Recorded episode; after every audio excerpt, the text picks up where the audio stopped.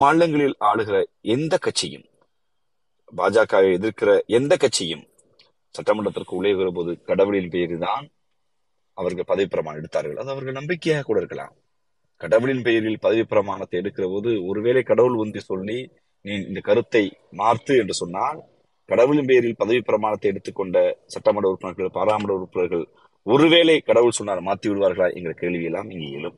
கடவுள் என்றால் கடவுள் நேராக வர மாட்டார் கடவுளை நம்புகிற பூசாரி கடவுளை நம்புகிற சங்கராச்சாரியல் கடவுளை நம்புகிற சனாதனைகள் கடவுளை நம்புகிற ஆதீனங்கள் கடவுளை நம்புகிற காரணகர்த்தார்கள் மௌலவியோ இல்லை பாதிரியாரே சொன்னால் ஆளுகிறவர்கள் கருத்தை மாற்றுவாரா என்ற கேள்வி வரும்.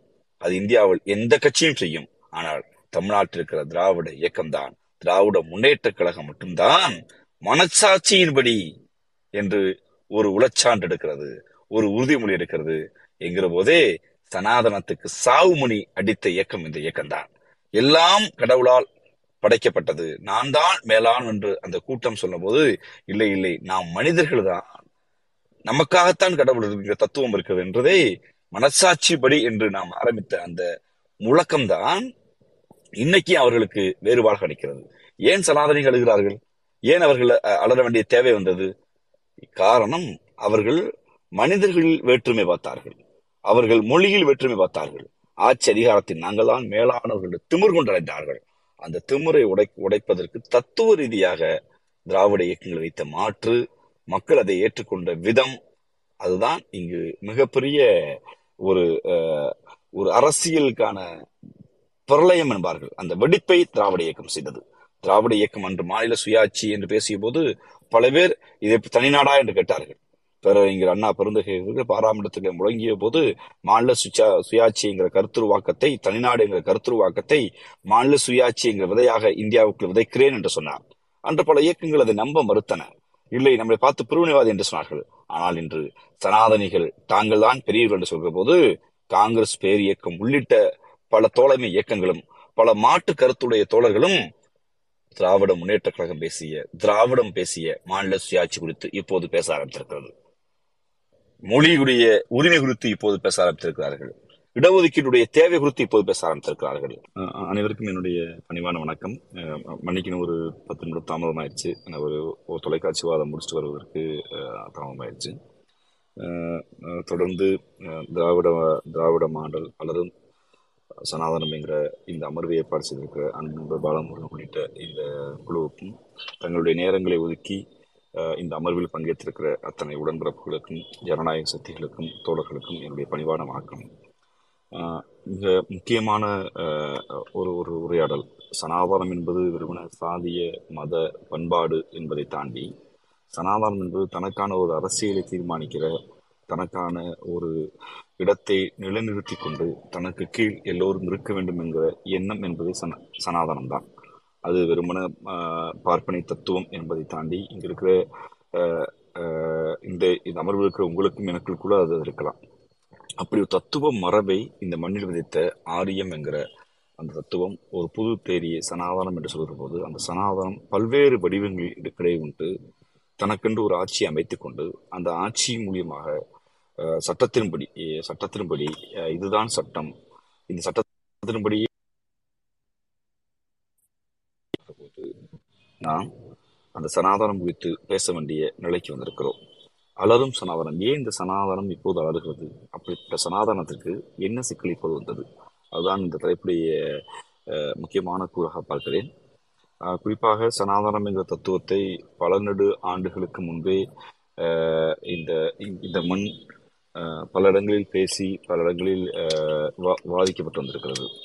பெருமரியாதைக்குரிய முத்தமிழர்கள் கலைஞருடைய நூற்றாண்டு விழாவை கொண்டாடுகிற நாம் கொண்டாடி கொண்டிருக்கின்ற நேரத்தில் சனாதனம் எங்கிருந்து அலறத் தொடங்கியது என்பதையும் நான் பேசினால் சரியாக இருக்கும் என்று நம்புகிறேன். இந்த மண்ணில் நீதி கட்சியுடைய வெற்றி அதற்கடுத்து பெருமனிதர் பெருமரியாதைக்குரிய தந்தை பெரியார் என்கிற அளப்பரிய அவருடைய உழைப்பு அவருடைய விதை சிந்தனை எழுத்து பேச்சாற்றல் அனுதினமும் அவருடைய அனைத்து நடவடிக்கைகள் திறந்தோர் நடவடிக்கைகளும் சனாதனத்துக்கு எதிராக ஏற்படுத்தி கொடுத்த அந்த பாதை அண்ணா பெருந்தகையுடைய அந்த அறிவாற்றல் உழைப்பு இந்த மண்ணில் சனாதனத்தை எதிர்ப்பதற்கு ஒரு பெரிய தளத்தை நமக்கு அமைப்பு அமைத்து கொடுத்தது. அதில் முத்தமிழர்கள் கலைஞர் செய்திருக்கிற மிகப்பெரிய அளப்பரிய சாதனையாக நான் நான் பார்ப்பது ஒரு காலத்துல பாத்தீங்கன்னா இதிகாசத்துல சொன்னது மாதிரி ஒரு காலத்துல பாத்தீங்கன்னா புராணங்கள்ல சொல்வது மாதிரி ஒரு காலத்துல மனு என்ன சொன்னார்னா ஒரு காலத்துல இந்த கடவுள் என்ன சொன்னார்னா எப்படி என்று பேசப்பட்டிருக்கிற மரபை முத்தமிழர் கலைஞர் வாழ்வியலில் இப்போது பார்த்தீங்கன்றால் வள்ளுவம் என்ன சொல்கிறது திருக்குறள் என்ன சொல்கிறது திருவள்ளுவர் என்ன சொல்கிறார் அறங்குறித்து திரு திருவள்ளுவர் என்ன போதிக்கிறார் அன்பு குறித்து என்ன போதிக்கிறார் என்று வள்ளுவத்தை தன் வாழ்வுக்குள் கொண்டு வந்து தமிழர்கள் வாழ்வுக்குள் கொண்டு வந்து பல ரெண்டாயிரம் ஆண்டுகால வரலாற்றை நாம் கொண்டாடுகிறோம் வள்ளுவனுக்கு. ரெண்டாயிரம் ஆண்டுகளுக்கு முந்தைய இலக்கியம் என்று நாம் வள்ளுவத்தை கொண்டாடுகிறோம். ஆனால் ஒரு ஆயிரத்தி முந்நூறு ஆண்டுகளுக்கு முன்பு இந்த மண்டிலாண்ட ராஜராஜா சோழனும் ராஜேந்திர சோழனும் நம்முடைய பெரும்பாற்றங்கள் என்று நாம் கொண்டாடுகிற பாண்டிய நெடுஞ்செழியனும் வள்ளுவத்தை கொண்டா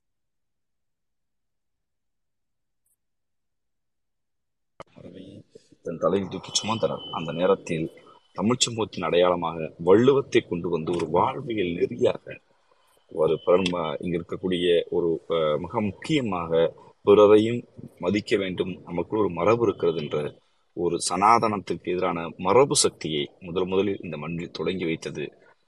பெருமரியாதைக்குரிய முத்தமிழ் கலைஞரின் நூற்றாண்டில் அலரும் சனாதனம் என்கிற தலைப்பில் என்னை பேச பேச அழைத்திருக்கீங்க.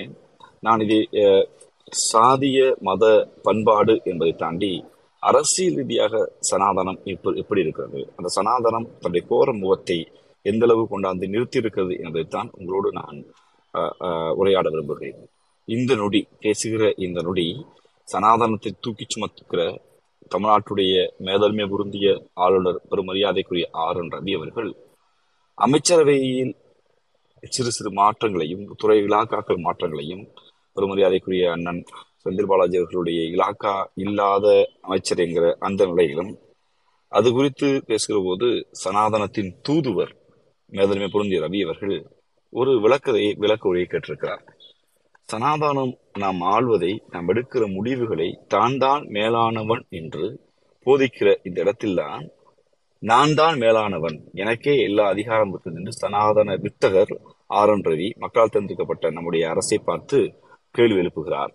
இந்த சனாதனம் எப் இப்ப எந்த வழி வந்திருக்குது என்றால் தனக்கு இருக்கிற ஆட்சி அதிகாரங்களை பயன்படுத்தி தனக்கு இருக்கிற எல்லையில்லாத சட்ட அதிகாரங்களை பயன்படுத்தி தான் தான் மேலானவன் எனது சிந்தனையே மேலானவன் என்கிற இடத்தில் சனாதனம் வந்து நிற்கிறது. அதைத்தான் பாஜகவுடைய அந்த அரசும் இங்க இருக்கக்கூடிய ஆர் என் ரவி போன்றவர்களும் இருக்கக்கூடிய ஒன்றிய அரசும் பேசுகிற இந்த நேரத்தில் சனனா சனாதனத்துடைய ஜனநாயக கூறு எப்படி பாதிக்கப்பட்டிருக்கிறது குறிப்பாக ஒன்றிய அரசு தன்னுடைய சட்டங்களை கைக்குள் வைத்துக் கொண்டு ஒரே அரசு ஒற்றை அரசு என்று பேசுகிற போது அந்த சனாதான ஒற்றை ஆட்சிக்கு எதிராக இந்தியாவில் ஒரே ஒரு குரல் ஒழிக்க ஆரம்பித்தது. அதுதான் திராவிட மாடல் என்கிற குரல். அந்த திராவிட மாடல் என்பது சனாதனத்துக்கு நேர் எதிரானது.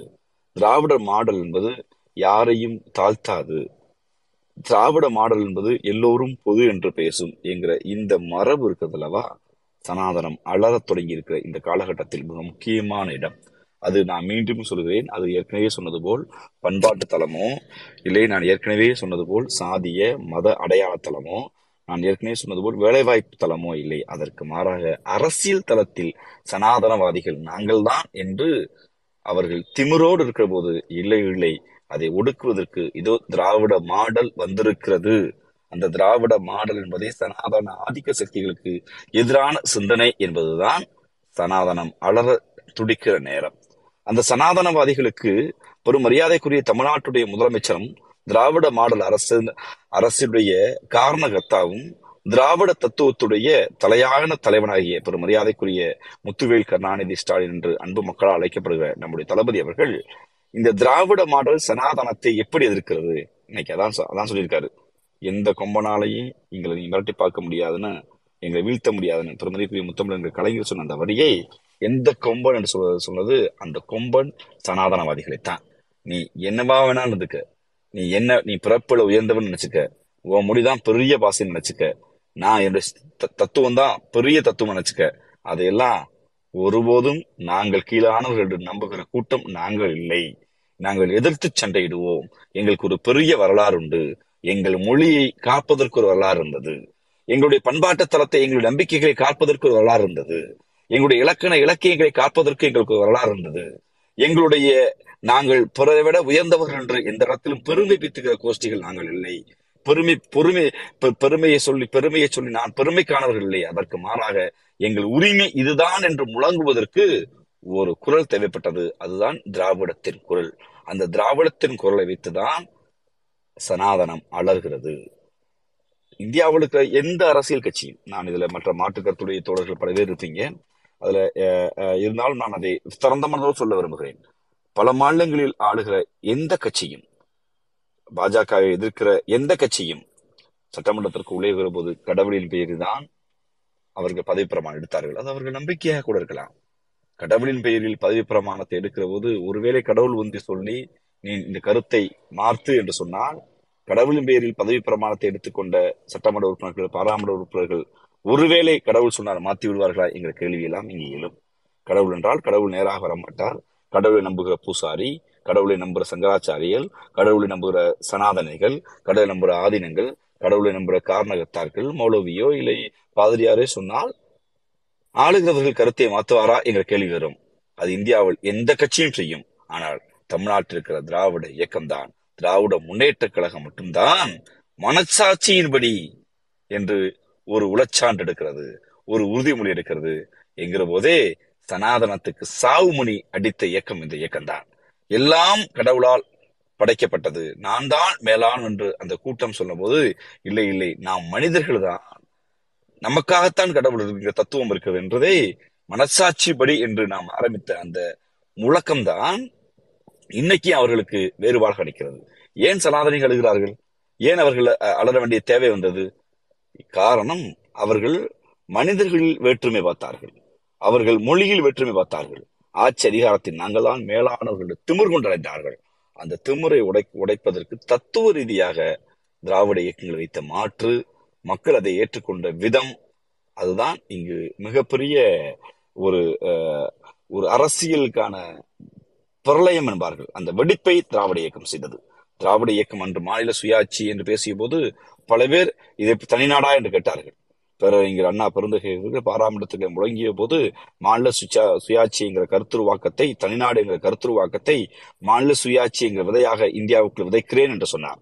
அன்று பல இயக்கங்கள் அதை நம்ப மறுத்தன. இல்லை நம்மளை பார்த்து பிரிவினைவாதி என்று சொன்னார்கள். ஆனால் இன்று சனாதனிகள் தாங்கள் தான் பெரியவர்கள் என்று சொல்கிற போது காங்கிரஸ் பேர் இயக்கம் உள்ளிட்ட பல தோழமை இயக்கங்களும் பல மாட்டு கருத்துடைய தோழர்களும் திராவிட முன்னேற்ற கழகம் பேசிய திராவிடம் பேசிய மாநில சுயாட்சி குறித்து இப்போது பேச ஆரம்பித்திருக்கிறது. மொழியுடைய உரிமை குறித்து இப்போது பேச ஆரம்பித்திருக்கிறார்கள். இடஒதுக்கீடுடைய தேவை குறித்து இப்போது பேச ஆரம்பித்திருக்கிறார்கள். இப்போது இந்திய ஜனநாயகம் ஒரு தேசிய இனங்கள் விடுதலை குறித்தும் தேசிய இனங்களுடைய உரிமை குறித்தும் மாநிலங்களுடைய தன்னாட்சி குறித்தும் யோசிப்பதற்கு பேசுவதற்கு ஒரு தளம் வந்திருக்குது என்றால் அந்த விதையை போட்டது திராவிடம். திராவிடம் போட்ட விதைதான் சனாதனம் இன்று அழுகிறது. இவர்கள் மதத்தின் பேரில் ஒரு பிரச்சனை செய்த போது யாதும் ஊரே யாவரும் கேளில் நான் தொழுகிற கடவுள் எனக்கு முக்கியம். விரும்பிய கடவுளை ஏற்றுக்கொள். விரும்பிய கடவுளை ஏற்றுக்கொள்வதும் அந்த கடவுளுக்காக வாதாடுவதும் அந்த கடவுளுடைய வழிபடுவதும் அவரவர் உரிமை. அல்லாவை நேசிக்கிற அண்ணன்கள் இருப்பார்கள். இயேசுவை வணங்குகிற என் தம்பிகள் இருப்பார்கள். சிவனையும் விஷ்ணுவையும் வணங்குகிற என்னுடைய அண்ணன் தம்பிகள் இருப்பார்கள். அவரவர் கடவுள் அவரவருக்கு மேலானது. ஆனால் அரசாங்கம் என்று வருகிற போது மக்களுக்காக இருப்போம் என்ற ஒரு தத்துவத்தை முதல் முதலில் திராவிடம் உதைத்த போது அதை செயலாற்றி காய்ப்பதற்கு ஒரு அரசு வருகிற போதுதான் சனாதனவாதிகள் அழுகிறார்கள். மற்ற மாநில முதலமைச்சர்னா அப்படியே அமைதியா போயிருவாங்க. ஏன்? நம்ம ஊர்ல கூடிய இந்த பம்மாத்து பழனிசாமியா முதலமைச்சர் நீங்க சொன்னாரு. பாதம் தாங்கி பழனிசாமி அன்னைக்கு சசிகலாவுடைய பாதத்தை தாங்கியவர் இன்று பெருமரியாதைக்குரிய இந்தியாவுடைய பிரதம அமைச்சர் நரேந்திர மோடியுடைய காலை பாதத்தை தாங்குகிற பழனிசாமி அவர்கள் இதே விஜயபாஸ்கர் மீது ஒரு ஈட்டி ரைடு வந்தபோது வாய்மூடி மௌனியாக வா- தன்னுடைய வாயையும் தன்னுடைய உடம்புல இருக்க நவதுவாரங்களை மூடிக்கொண்டு அமைதியாக இருந்தால் ஒரு அறிக்கை விட முடியல. ஆனால் இன்றைய முதலமைச்சர் பெரும் மரியாதைக்குரிய தமிழ்நாட்டுடைய முதல்வர் சனாதனிகளுக்கு பெருமுடைய சொற்ப அவருடைய அவருடைய பெரும் எதிர்முறை கருத்தாக நிற்க பெரும் மரியாதைக்குரிய முதல்வர் நீ சட்டத்தின்படி இருக்க சட்டத்துடைய சட்டத்தின்படி ஒன்றிய அரசு ஏஜென்சிகளை பயன்படுத்தி சட்டத்துக்கு புறம்பா வேலை செய்யற. நீ ஒரு ஒரு ஏவல் நாய்களை போல் அந்த ஏஜென்ட்கள் செயல்படுறாங்கன்னு ஒரு ஒரு திராணியோடு பேசுகிறார் என்றால் இந்த விதையை திராவிட இயக்கம் சனாதிகளை எப்படி எதிர்ப்பது என்று நமக்கு கற்றுக் கொடுத்தது. பாவம் திராவிட இயக்கத்தின் வழிவந்தோம் என்று சொல்கிற பாதந்தாங்கிகளும் திராவிட இயக்கத்தின் வழிவந்தோம் என்று சொல்கிற பம்மாத்துகளும் தன் சக அமைச்சரை கூட அன்னைக்கு காப்பாற்றுவதற்கு திராணியற்று மௌனமாக இருந்தபோது இன்று நம்முடைய முதல்வர் மிக தெளிவாக நம்பியோரை கைவிட மாட்டேன் என்பதில் மிக உறுதியாக தொடங்குவது இந்த திமிர் என்பது இந்த தெளிவு என்பது நமக்கு சனாதனிகளை எதிர்ப்பதற்கு திராவிடம் முழக்கம் கொடுத்த தத்துவம் என்பதுதான் நான் பார்க்கிற பார்வை. ஏனென்றால் சனாதனிகளுடைய சனாதனி என்பது வெறுமன சாதிய கூறு வெறுமன மதக்கூறு மொழிக்கூறு பண்பாட்டுக்கூறு வழிபாட்டுக்கூறு என்பதை தாண்டி சனாதனிகள் எப்போதும் தங்களுக்கு தங்கள் கருத்தை நேசிக்கிற தங்கள் கருத்தை காதலிக்கிற ஒருவனைத்தான் ஆள வைக்க வேண்டும் என்று விரும்பினார்கள். அந்த அன்று மோடி ஆண்டார் பழனிசாமி போன்ற பம்மாத்துகளும் பழனிசாமி போன்ற இந்த பாதந்தாங்கிகளும் ஆண்டு கொண்டிருந்த நேரத்தில்தான் அந்த பம்மாத்துகளையும் பாதந்தாங்கிகளையும் அடித்து நொறுக்கிவிட்டு திராவிடம்தான் கூறு. சனாதன சனாதனவாதிகளுக்கு நாம் எதிர் என்று பேசுகிற பேசுகிற போது அவர்களுடைய ஒவ்வொரு நொடியும் கனவும் சிதைகிற போது அந்த சனாதனவாதிகள் அலற பார்க்கிறேன். நாம் இன்றும் சொல்வதுதான் என் மொழி தமிழ் உயர்வானதாக இருக்கலாம். ஆனால் எந்த மொழியும் ஒப்பிட்டு நாங்கள் உயர்வானது என்று சொல்லவில்லை. எனக்கு இருக்கிற அதே உணர்வு தெலுங்கை பேசுகிற என் சகோதரனுக்கும். எனக்கு இருக்கிற அதே மொழி பெருமை மலையாளத்தை பேசுகிற என்ற சகோதரனுக்கும். எனக்கு இருக்கிற அதே மொழிப்பற்று கன்னடத்தையும் இந்தியையும் பேசுகிற சகோதரனுக்கும் இருக்க வேண்டும். இந்தி பேசுகிறவனைப் போல் நானும் இருக்க வேண்டும். இந்திக்காரனை விட உயர்ந்தவன் என்று நாம் எந்த இடத்திலும் திராவிட இயக்கம் சொல்லவில்லை.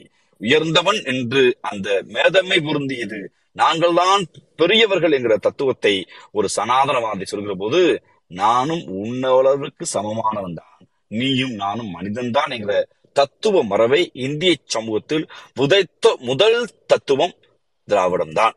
நான் போகிற இடமெல்லாம் சொல்வதுண்டு. பொதுடைமை தோழர்கள் முதல் முதலில் உழைப்புக்கேத்த ஊதிய வேண்டும் என்று சொன்னபோது தொழிலாளர்களுக்கு புரட்சி ஏற்பட்டது. உலக தொழிலாளர்கள் ஒன்றுபட்டார்கள். பொதுடைமை புரட்சி ஏற்பட்டது. அது ரஷ்ய புரட்சியாக வெடித்தது. ஆளுகிற போது சமத்துவம் சகோதரத்துவம் இங்கு என்று சுதந்திரம் என்ற உரிமை வருகிற போது பிரெஞ்சு புரட்சி வந்தது. அது அரசியலில் பெரும் கூற்றாக இருந்தது. அதே அளவிற்கு இரண்டு பொது தத்துவங்கள் இருக்கு. உலகில் சாதியால் ஏற்றத்தாழ்வார் பிறப்பின் அடிப்படையில் ஒரு சமூகம் ஒடுக்கப்பட்ட போது சனாதனவாதிகளால் ஒடுக்கப்பட்ட போது உலகில் எந்த இடத்திலும் இல்லாத அளவிற்கு திராவிடம் என்கிற ஒரு தத்துவம் சமூக புரட்சியில் பிறப்பின் அடிப்படையில் யாரும் உயர்ந்தோர் தாழ்ந்தோர் இல்லை. பிறப்பின் அடிப்படையில் அனைவரும் சமந்தான் என்று ஒரு தத்துவம் சாதித்து காட்டியதென்றால் அது திராவிடம் தான் அந்த திராவிட தத்துவத்தை தான் அந்த திராவிட மாடல் ஆட்சியை பார்த்துதான் சனாதனவாதிகள் அலறுகிறார்கள். அவர்கள் அவர்களின் அலறல் இன்னும் அதிகமாக கேட்க வேண்டும். அவர்கள் சத்தம் உளறலாக மாற வேண்டும். அவருடைய அலறல் உளறலாக மாறி அவர்களை இந்த நாட்டிலிருந்து அடித்து விரட்டுவோம் என்று சொல்லவில்லை. சனாதனவாதிகளையும் நாங்களும் மனிதர்கள் தான் என்று நம்மை அவர்கள் மதிக்கிற இடத்திற்கு கொண்டு வருவதற்கு இன்னும் நாம் சத்தமாக வேலை செய்ய வேண்டியது இருக்கிறது அதை திராவிட மாடலை போட்டுகிற நாம் திராவிட இயக்கத்தை ஆதரிக்கிற நாம் தொடர்ந்து செயல்பட வேண்டும் என்று என்பதை நான் அன்போடு வேண்டிக் கொள்கிறேன். நன்றி வணக்கம். அனைவருக்கும் வணக்கம். மீண்டும் ஒரு தளத்திலே நாம் எல்லோரும் சந்தித்திருக்கிறோம். ஒரு இரண்டு நாட்களாக ஒரு முக்கியமான நிகழ்வுகளை எல்லாம் பார்த்திருக்கிறோம். அதிலே நம்முடைய தலைவர் அவர்களுடைய அந்த ஒளிப்பதிவு என்பது அந்த காணொளி இன்று எல்லாம் நம்மளை மெய்சு மெய்சிலிக்க வைத்தது என்பதிலே மாற்று கருத்தில்லை தலைவர் அவருடைய அந்த பேச்சு அந்த அளவுக்கு நமக்கு உணர்வை தூண்டக்கூடியதாக ஒரு உத்வேகத்தை தரக்கூடியதாக யார் வந்தாலும் அடித்து பார்ப்போம் என்ற ஒரு உற்சாகத்தை தருவதாக அமைந்திருந்தது. அந்த வகையிலே உடன்பிறப்புகள் எல்லோருமே ஒரு உற்சாக மனநிலையில் இருப்பீர்கள்.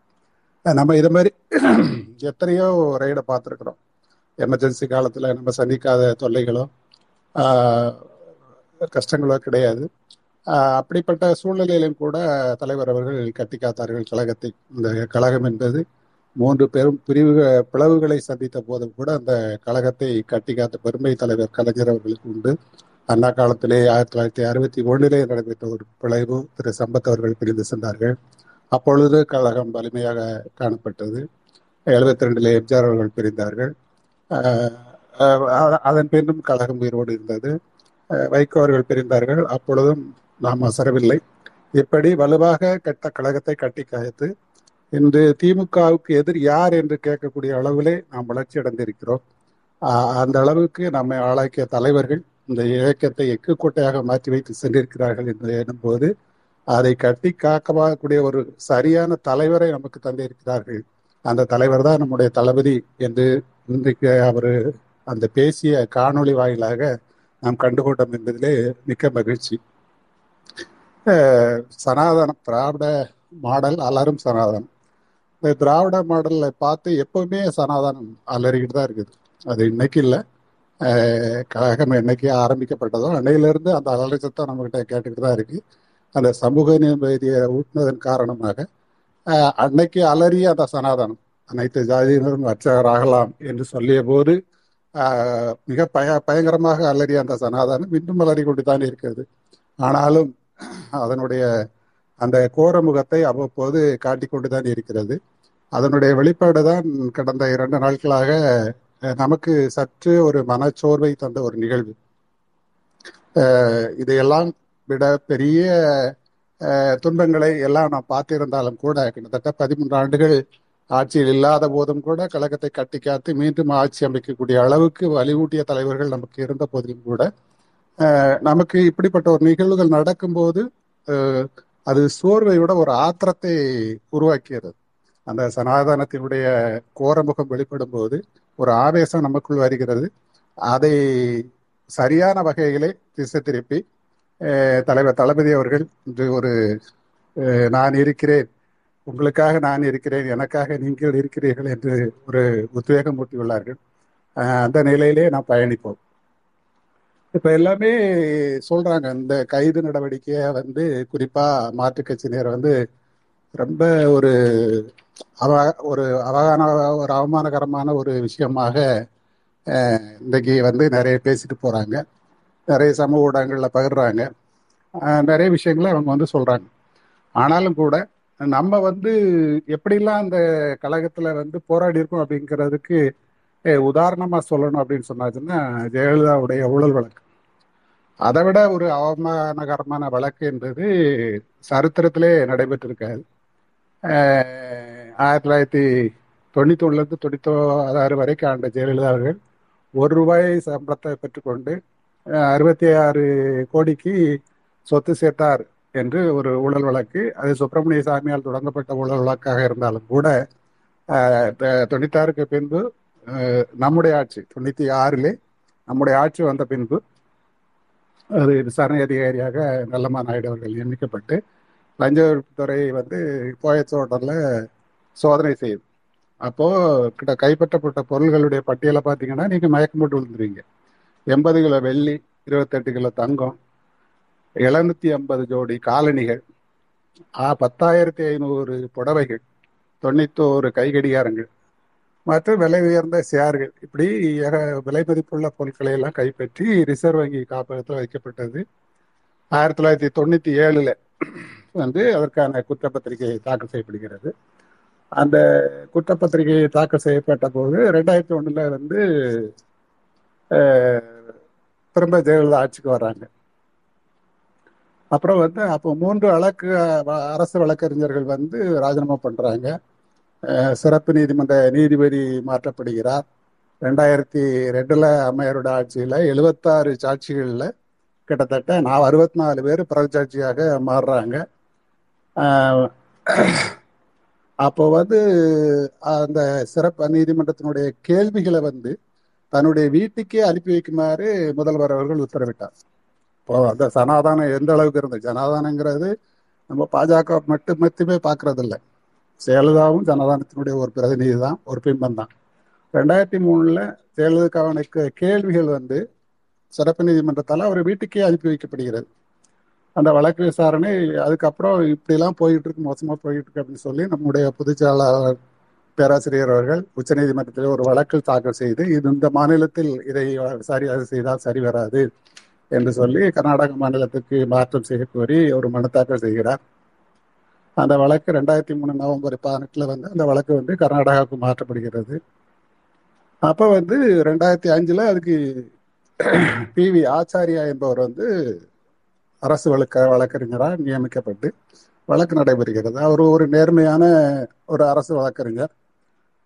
அவர் இருந்தால் இந்த வழக்கில் நமக்கு தண்டனை கிடைக்கும் அப்படின்னு நினைச்ச சனாதானம் என்ன பண்ணுதுன்னா அவரை மாற்றுறதுக்கு என்ன பண்ணலாம் அப்படின்னு யோசிக்குது. அப்போ அங்க நடைபெற்றது பாரதிய ஜனதா கட்சியினுடைய ஆட்சி. அந்த ஆட்சி அந்த அந்த ஆட்சியில அவரை மாத்தணும்னு சொல்லி தந்திரமா ஒரு வேலை பார்க்குறாங்க என்ன வேலைன்னா பிவி ஆச்சாரியாருக்கு வந்து அரசு மாநில அட்வொகேட் ஜெனரல் அப்படிங்கிற பதவியை கொடுத்து பாரதிய ஜனதா கட்சியினுடைய அரசு அவரை பையன் அந்த வழக்குல இருந்து இழுத்துட்டு பவானி சிங் என்கிற ஒரு புதிய அரசு வழக்கறிஞரை வந்து நியமனம் நியமனம் பண்றாங்க. அவர் முழுக்க முழுக்க வந்து ஜெயலலிதாவுடைய கைப்பாவையாக செயல்படுகிறார். அப்பொழுது அந்த நீதிபதியாக இருந்த வந்து பாலகிருஷ்ணன் என்பவர் நீதிபதியாக இருக்கிறார். ரெண்டு பேருமே வந்து ஜெயலலிதாவுக்கு சாதகமாக செயல்பட்டு கொண்டு இருக்கிறார்கள். இது மீண்டும் பேராசிரியர் அவர்கள் உச்சநீதிமன்றத்துக்கு சென்று பவானி சிங் அவர்களை மாற்ற வேண்டும் என்று சொல்கிறார். அது வந்து இரண்டு அமர்வு உச்சநீதிமன்றத்தில் அந்த வழக்கு நடக்கு. ரெண்டு பேர் கொண்ட அமர்விலே அந்த வழக்கு விசாரிக்கப்படுகிறது. அதில் இரண்டு நீதிபதிகளில் ஒருவருக்கு ஒருவர் மாறுபட்ட தீர்ப்பளிக்கிறார்கள். அதன் பின்னர் வந்து மூன்று நீதிபதிகள் கொண்ட அமர்விலே அந்த வழக்கு வந்து அவர் பவானி சிங்குடைய நியமனம் செல்லாது என்று சொல்லி இப்படி பல போராட்டங்களை நடத்தி தான் நாம் அந்த வழக்கிலே வந்து வெற்றி பெற்றோம். குன்கா நீதிபதி குன்கா அவர்கள் தீர்ப்பளித்தார்கள். இந்த வழக்கில் மட்டும் ஜெயலலிதா நூற்றி இருபத்தி ஏழு முறை வாய்தா வாங்கியிருக்கிறார் என்று சொல்லப்பட்டது. அந்த வழக்கிலே சொன்ன முக்கியமான விவரங்கள் என்னன்னா மூவாயிரம் ஏக்கர் நிலம் உட்பட பல கோடி மதிப்புள்ள சொத்துக்கள் வந்து வாங்கப்பட்டுள்ளது. அந்த பத்திரங்கள்ல வாங்குவோர் பெயர் எதுவுமே கிடையாது. சார்பதிவாளர்கள் எல்லாம் வீட்டுக்கே வரவழைக்கப்பட்டு பத்திரப்பதிவு செய்யப்பட்டுள்ளது அப்படின்னு சொல்லி நீதிபதி குன்கா அவர்கள் தன்னுடைய தீர்ப்பிலே தெளிவாக குறிப்பிட்டிருந்தார்கள். அதுபோல நாட்டில் முத முதல்ல செல் கம்பெனி ஆரம்பித்ததும் அம்மா ஜெயலலிதா தான். அவங்க தான் வந்து முத முதல்ல செல் கம்பெனி ஆரம்பிச்சு இந்த வழக்குக்காக ச- கணக்கு காமிச்சாங்க.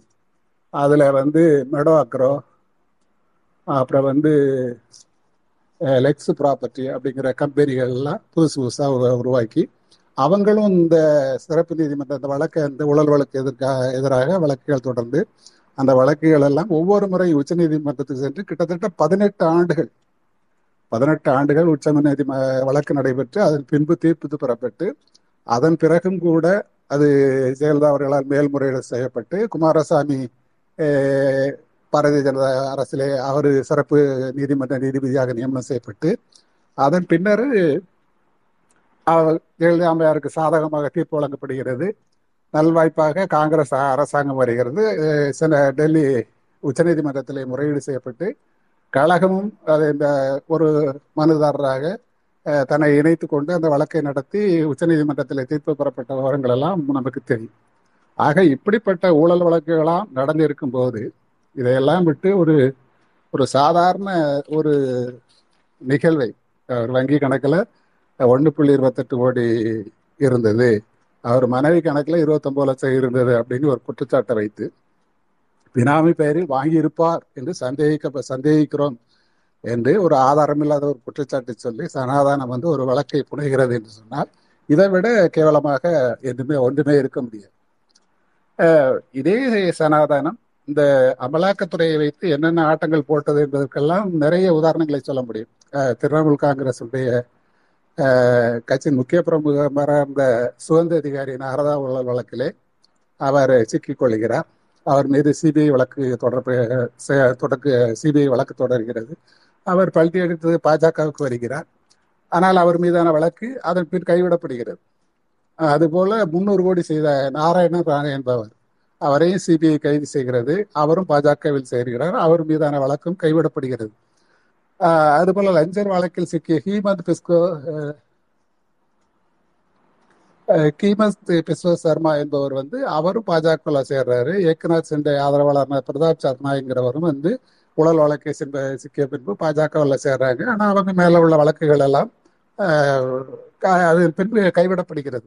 இப்படி பாஜக அரசு அமைந்த பின்பு வழக்குகளை காட்டி மிர மிரட்டுவது அவர்களை பணிய வைத்து தங்கள் கட்சியிலே இணைத்துக் கொண்ட பின் அவர்களுக்கு புனிதர்களாக பட்டம் கட்டி அதன் பின் அவர்கள் மீது எந்த நடவடிக்கையும் கொள்ள மேற்கொள்ளப்படுவதில்லை. இதுதான் ச- சனாதனத்தினுடைய நடைமுறையாக இருந்து வருகிறது.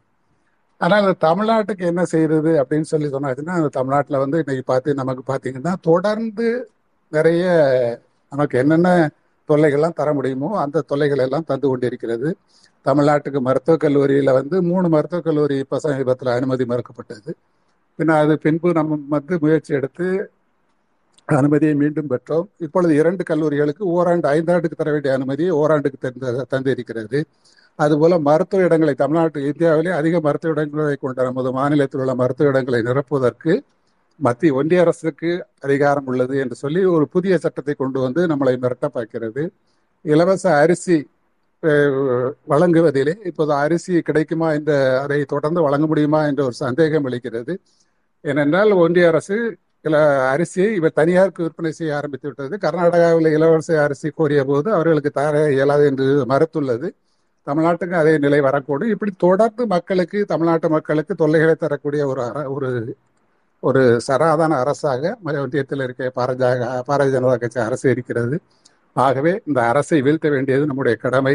ரெண்டாயிரத்தி இருபத்தி நாலில் இதையெல்லாம் இந்த தலைவருடைய பேச்சை நாம் உத்வேகமாக கொண்டு உழைத்து நாற்பதுக்கு நாம நாற்பதை நாம் வென்றாக வேண்டும் அதற்காக உழைக்க வேண்டும் என்ற உறுதியை இந்த நேரத்தில் எடுத்துக்கொள்வோம்.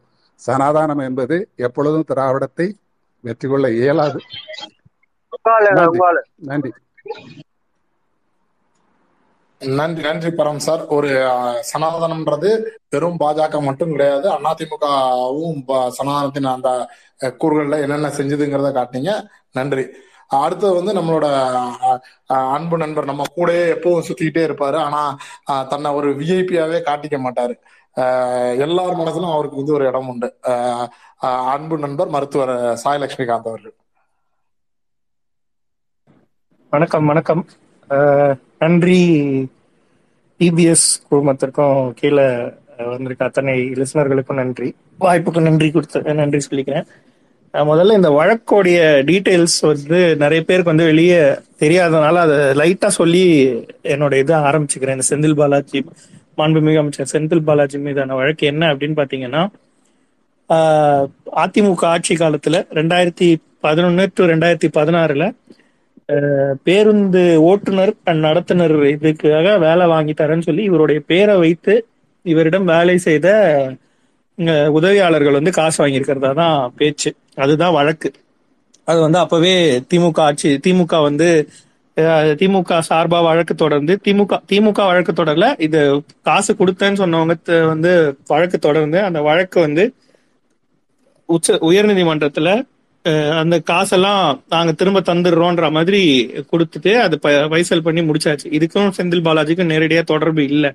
தொடர்பு இல்லாத போதும் வழக்கு தொட வழக்க வந்து உ- உயர்நீதிமன்றம் இந்த மாதிரி காசு திரும்ப தந்துட்டதுனால இந்த கொடுத்த மனுதாரர்களே வாபஸ் வாங்கினதுனால இந்த வழக்கை வந்து தள்ளுபடி பண்ணிட்டாங்க.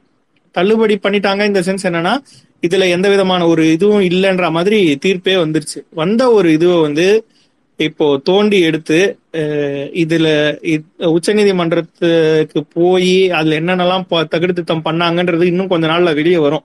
அதை பத்தி இப்ப சொன்னோம் அப்படின்னா கண்டெம்ட் ஆஃப் கோர்ட்டு அந்த நீதிபதி நீதிம நீதிபதிக்கு நீதிபதியோட இதுக்கு வந்து உ- உள்நோக்கம் கற்பிக்கிறோம் அப்படின்ற மாதிரி செய்திகள் வரும். ஸோ அதனால அந்த டீட்டெயிலுக்குள்ள நான் போகல. அதாவது வழக்கு தொடுத்தவங்களே வழக்கை வாபஸ் வாங்கி அதுல இதுல வந்து எங்களுக்கு எந்த பிரச்சனையும் இல்லை அப்படின்னு சொன்னதுக்கு அப்புறமும் இல்லவே இல்லாத ஒரு வழக்கு. இப்ப டூ ஜி எப்படியோ அதே டூ ஜி வழக்கு எப்படி சித்தரிக்கப்பட்ட வழக்கோ அதே மாதிரிதான் இந்த வழக்கு. இது நிச்சயமா என்போர்ஸ்மெண்ட் டைரக்டரேட் சிபிஐ இல்ல உச்ச உச்சநீதிமன்றமே நினைச்சாலும் இதுல எந்த விதமான இதுவுமே வந்து செந்தில் பாலாஜி வந்து தண்டி தண்டனை தண்டனை கொடுக்க முடியாது. அப்படின்றது தான் வந்து வழக்கறிஞர்கள் நல்ல விவரம் தெரிஞ்ச வழக்கறிஞர்கள் பேசுறது. இந்த சங்கி வழக்கறிஞர்களா இருக்கட்டும் அடிமை அதிமுக வழக்கறிஞர்களா இருக்கட்டும் அவங்கவுங்க ஆத்தாலே கொண்டு போய் ஜெயில தள்ளனவங்க தான். இவனுங்களுடைய சட்ட அறிவு அவ்வளவுதான் அப்படின்னும் போது இவனுங்க சொல்றதெல்லாம் நம்ம வந்து அதுவும் இன்பதுரை மாதிரி ஒரு ஃப்ராடு பயலெல்லாம் பே- பேசுறான்னு நினைக்கும் போதே எனக்கு வந்து சிரிப்பு தான் வருது. வெக்கமே இல்லாம அஞ்சு வருஷமா தனக்கு தகுதியே இல்லாத தான் எலக்டே பண்ணாத ஒரு சீட்ல அஞ்சு வருஷமா உட்காந்து பெஞ்சை தேய்ச்சிட்டு ராதாபுரம் மக்களை ஏமாத்தி அவங்களுக்கு நாமத்தை போட்டு அந்த தொகுதியவே நாசம் பண்ண ஒரு நாய் அவன். அவன் வந்து இன்னைக்கு பேசிக்கிட்டு இருக்கான். என்னமோ இவர் பெரிய சட்ட வல்லுநர் மாதிரி. டேய் உங்களுக்கு அவ்வளவு சட்ட அறிவு இருந்திருந்தா உங்க அம்மா ஏன்டா போய் களி தின்னுச்சு? ஏன்டா போய் ஊதுபத்தி உருட்டுச்சு? உங்க லட்சணம் அவ்வளவுதான்.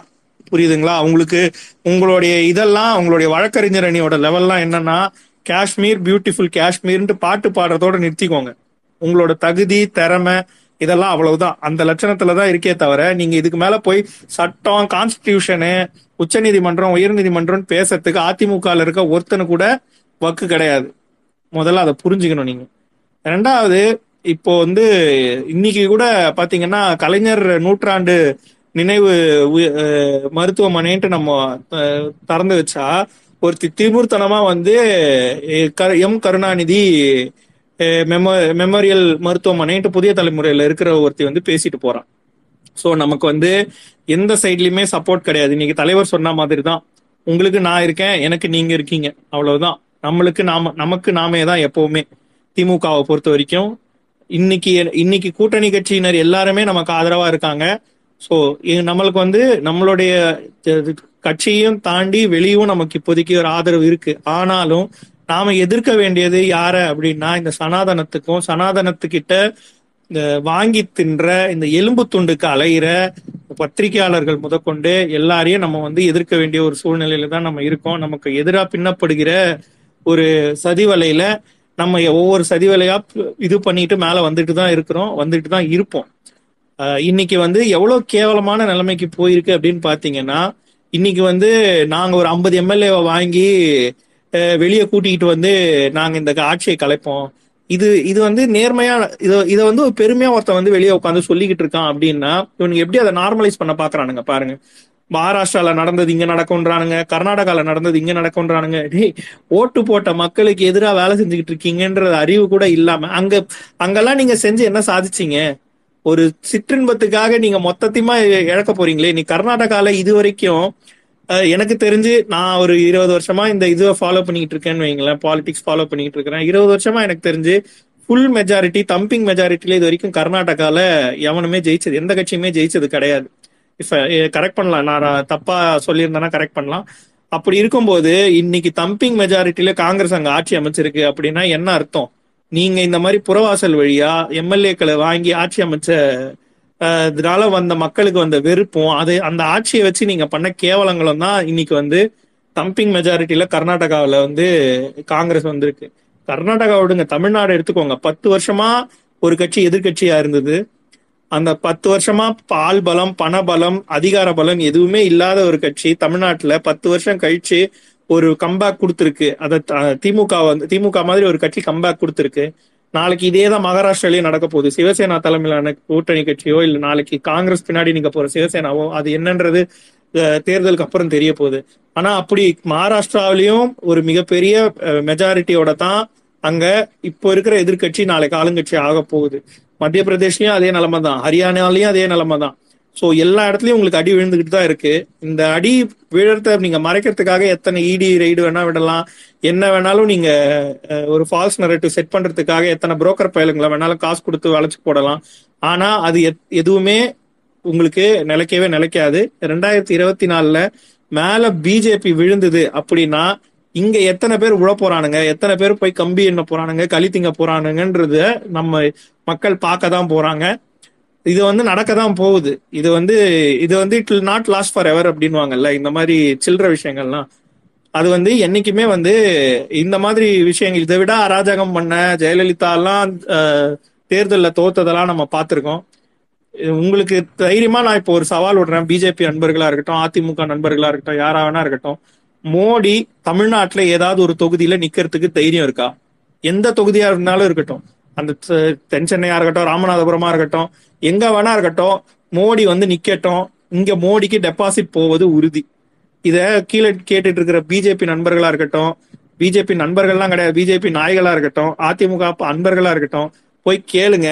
உங்க மோடியை தயவு செஞ்சு வந்து தமிழ்நாட்டுல நிக்க சொல்லுங்க. டெபாசிட் இழந்து அந்த ஆளை ஓட ஓட விரட்டுறது திமுக திமுக திமுக கூட்டணி கட்சியினுடைய வேலையா இருக்கும்.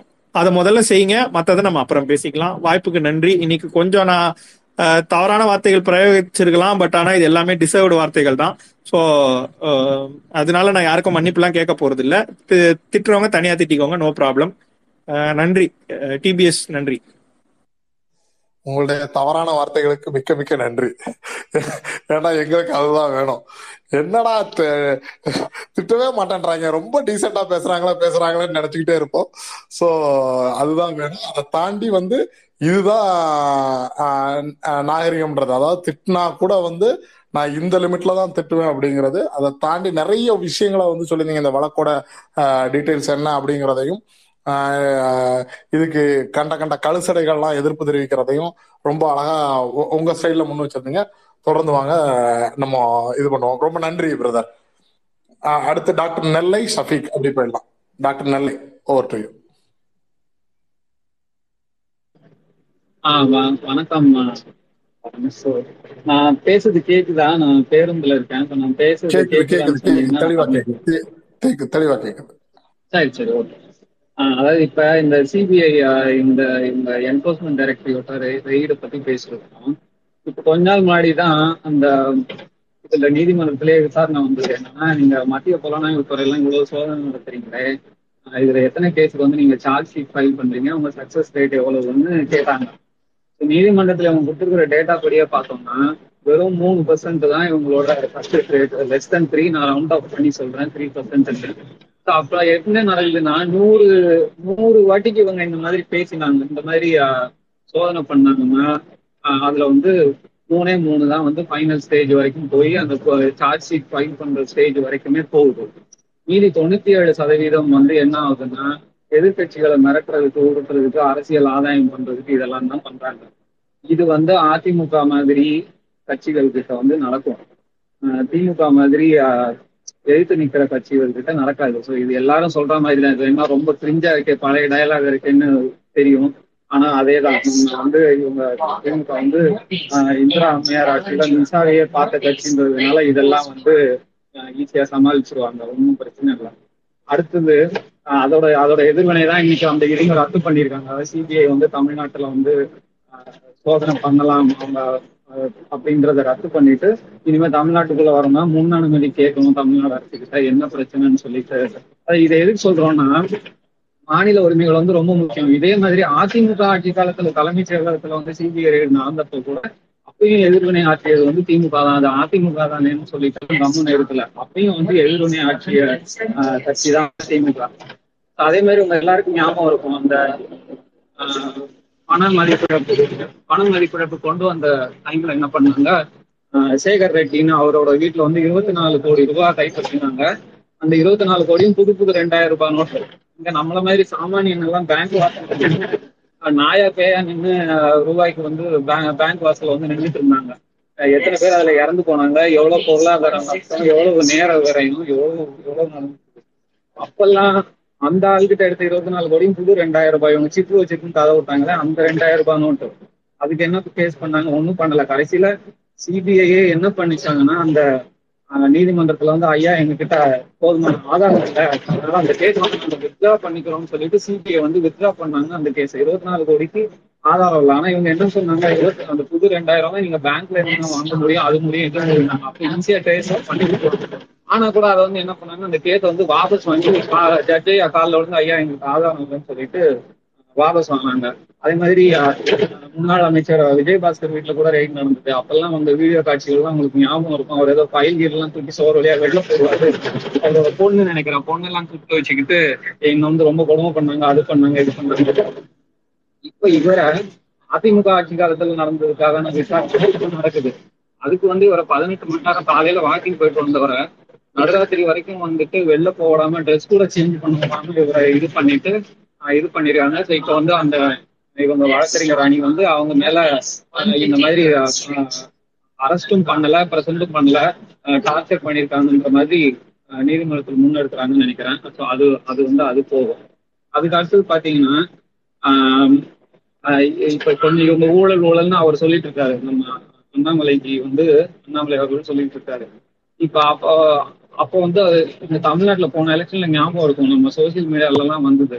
அவரு பிரதமர் மோடி அவர்களோட பேரையே வந்து போடாம ஆஹ் அதெல்லாம் பெயிண்ட் அடிச்சு வச்சிருப்பாங்க. அம்மான்னு ஜெயலலிதா பேர் மட்டும்தான் இருக்கும். இப்படித்தான் வந்து இவங்க ஓட்டு கேட்டாங்க. அப்போ ஊழல் ஊழல்னு சொன்னா என்ன? அப்ப எப்படி நீங்க அவரோட பேரை சொல்லி ஓட்டு வாங்கிட்டு வாங்கின ஓட்டெல்லாம் அவங்களோட ஓட்டு. அதை வாங்கிட்டு இப்போ இன்னமும் கூட்டணி கட்சியில தொடர்ந்து இருந்துக்கிட்டு ஊழல்னு பேசுற தகுதி வந்து இருக்குதா எங்களுக்கு ஆஹ் கண்டிப்பா வந்து உங்களுக்கு கிடையாது. அதே மாதிரி அவங்க முன்னாடி பேசின ஒரு டாக்டர் வந்து அந்த இதை சொன்னாங்க. ஆஹ் அதுக்கு முன்னாடி அந்த அதுக்கு முன்னாடி பேசினவங்களும் அந்த வாய்தா பத்தி சொன்னாங்க. நூறு வாய்தாக்களுக்கு மேல ஜெய ஜெயலலிதா அம்மையார் வந்து அவரோட கேஸ் நடக்கும்போது வாங்கினாங்க. நீங்க அந்த தீர்ப்பெல்லாம் எடுத்து பாத்தீங்கன்னா ரொம்ப காமெடியா விசித்திரமா இருக்கும். நீதிபதிகள் ஆஹ் வழக்கறிஞர் ஆச்சாரியா அவங்க எல்லாம் சொன்னது பாத்தீங்கன்னா ஐயோ நான் கோர்ட்ல தனியா உட்காந்துருக்கேன் யாருமே இல்ல. உங்க வாய்தா மேல வாய்தா வாங்கிட்டு போறாங்க. பயமா இருக்கு நான் தனுஷ் படத்துல டயலாக் வருமே. யாராச்சும் இருக்கீங்களா? அப்படின்னு தனுஷ் கேட்பாரு அந்த மாதிரி அவங்க எல்லாம் சொல்லிட்டு இருந்தாங்க. ஐயோ இவங்க வரவே மாட்டேங்கிறாங்க. வாய்தா மேல வாய்தா வராங்க ஜஸ்ட் அதோட அதோட ஆப்போசிட் பாத்தீங்கன்னா நம்ம ஆஹ் இவரு நம்ம திமுக துணை பொதுச் செயலாளர் ஆ ராஜா மேல ஆ ராசா ஆஹ் அவர் மேல நடந்த வழக்கு.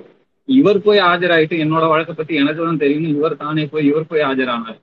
இவர் போய் ஆஜராயிட்டு அப்ப இவரோட கேஸ்ல நீதிபதி என்ன சொன்னாருன்னா நானும் வந்து அஞ்சு வருஷம் பொறுமையா உட்காந்துருக்கேன் கோர்ட்ல.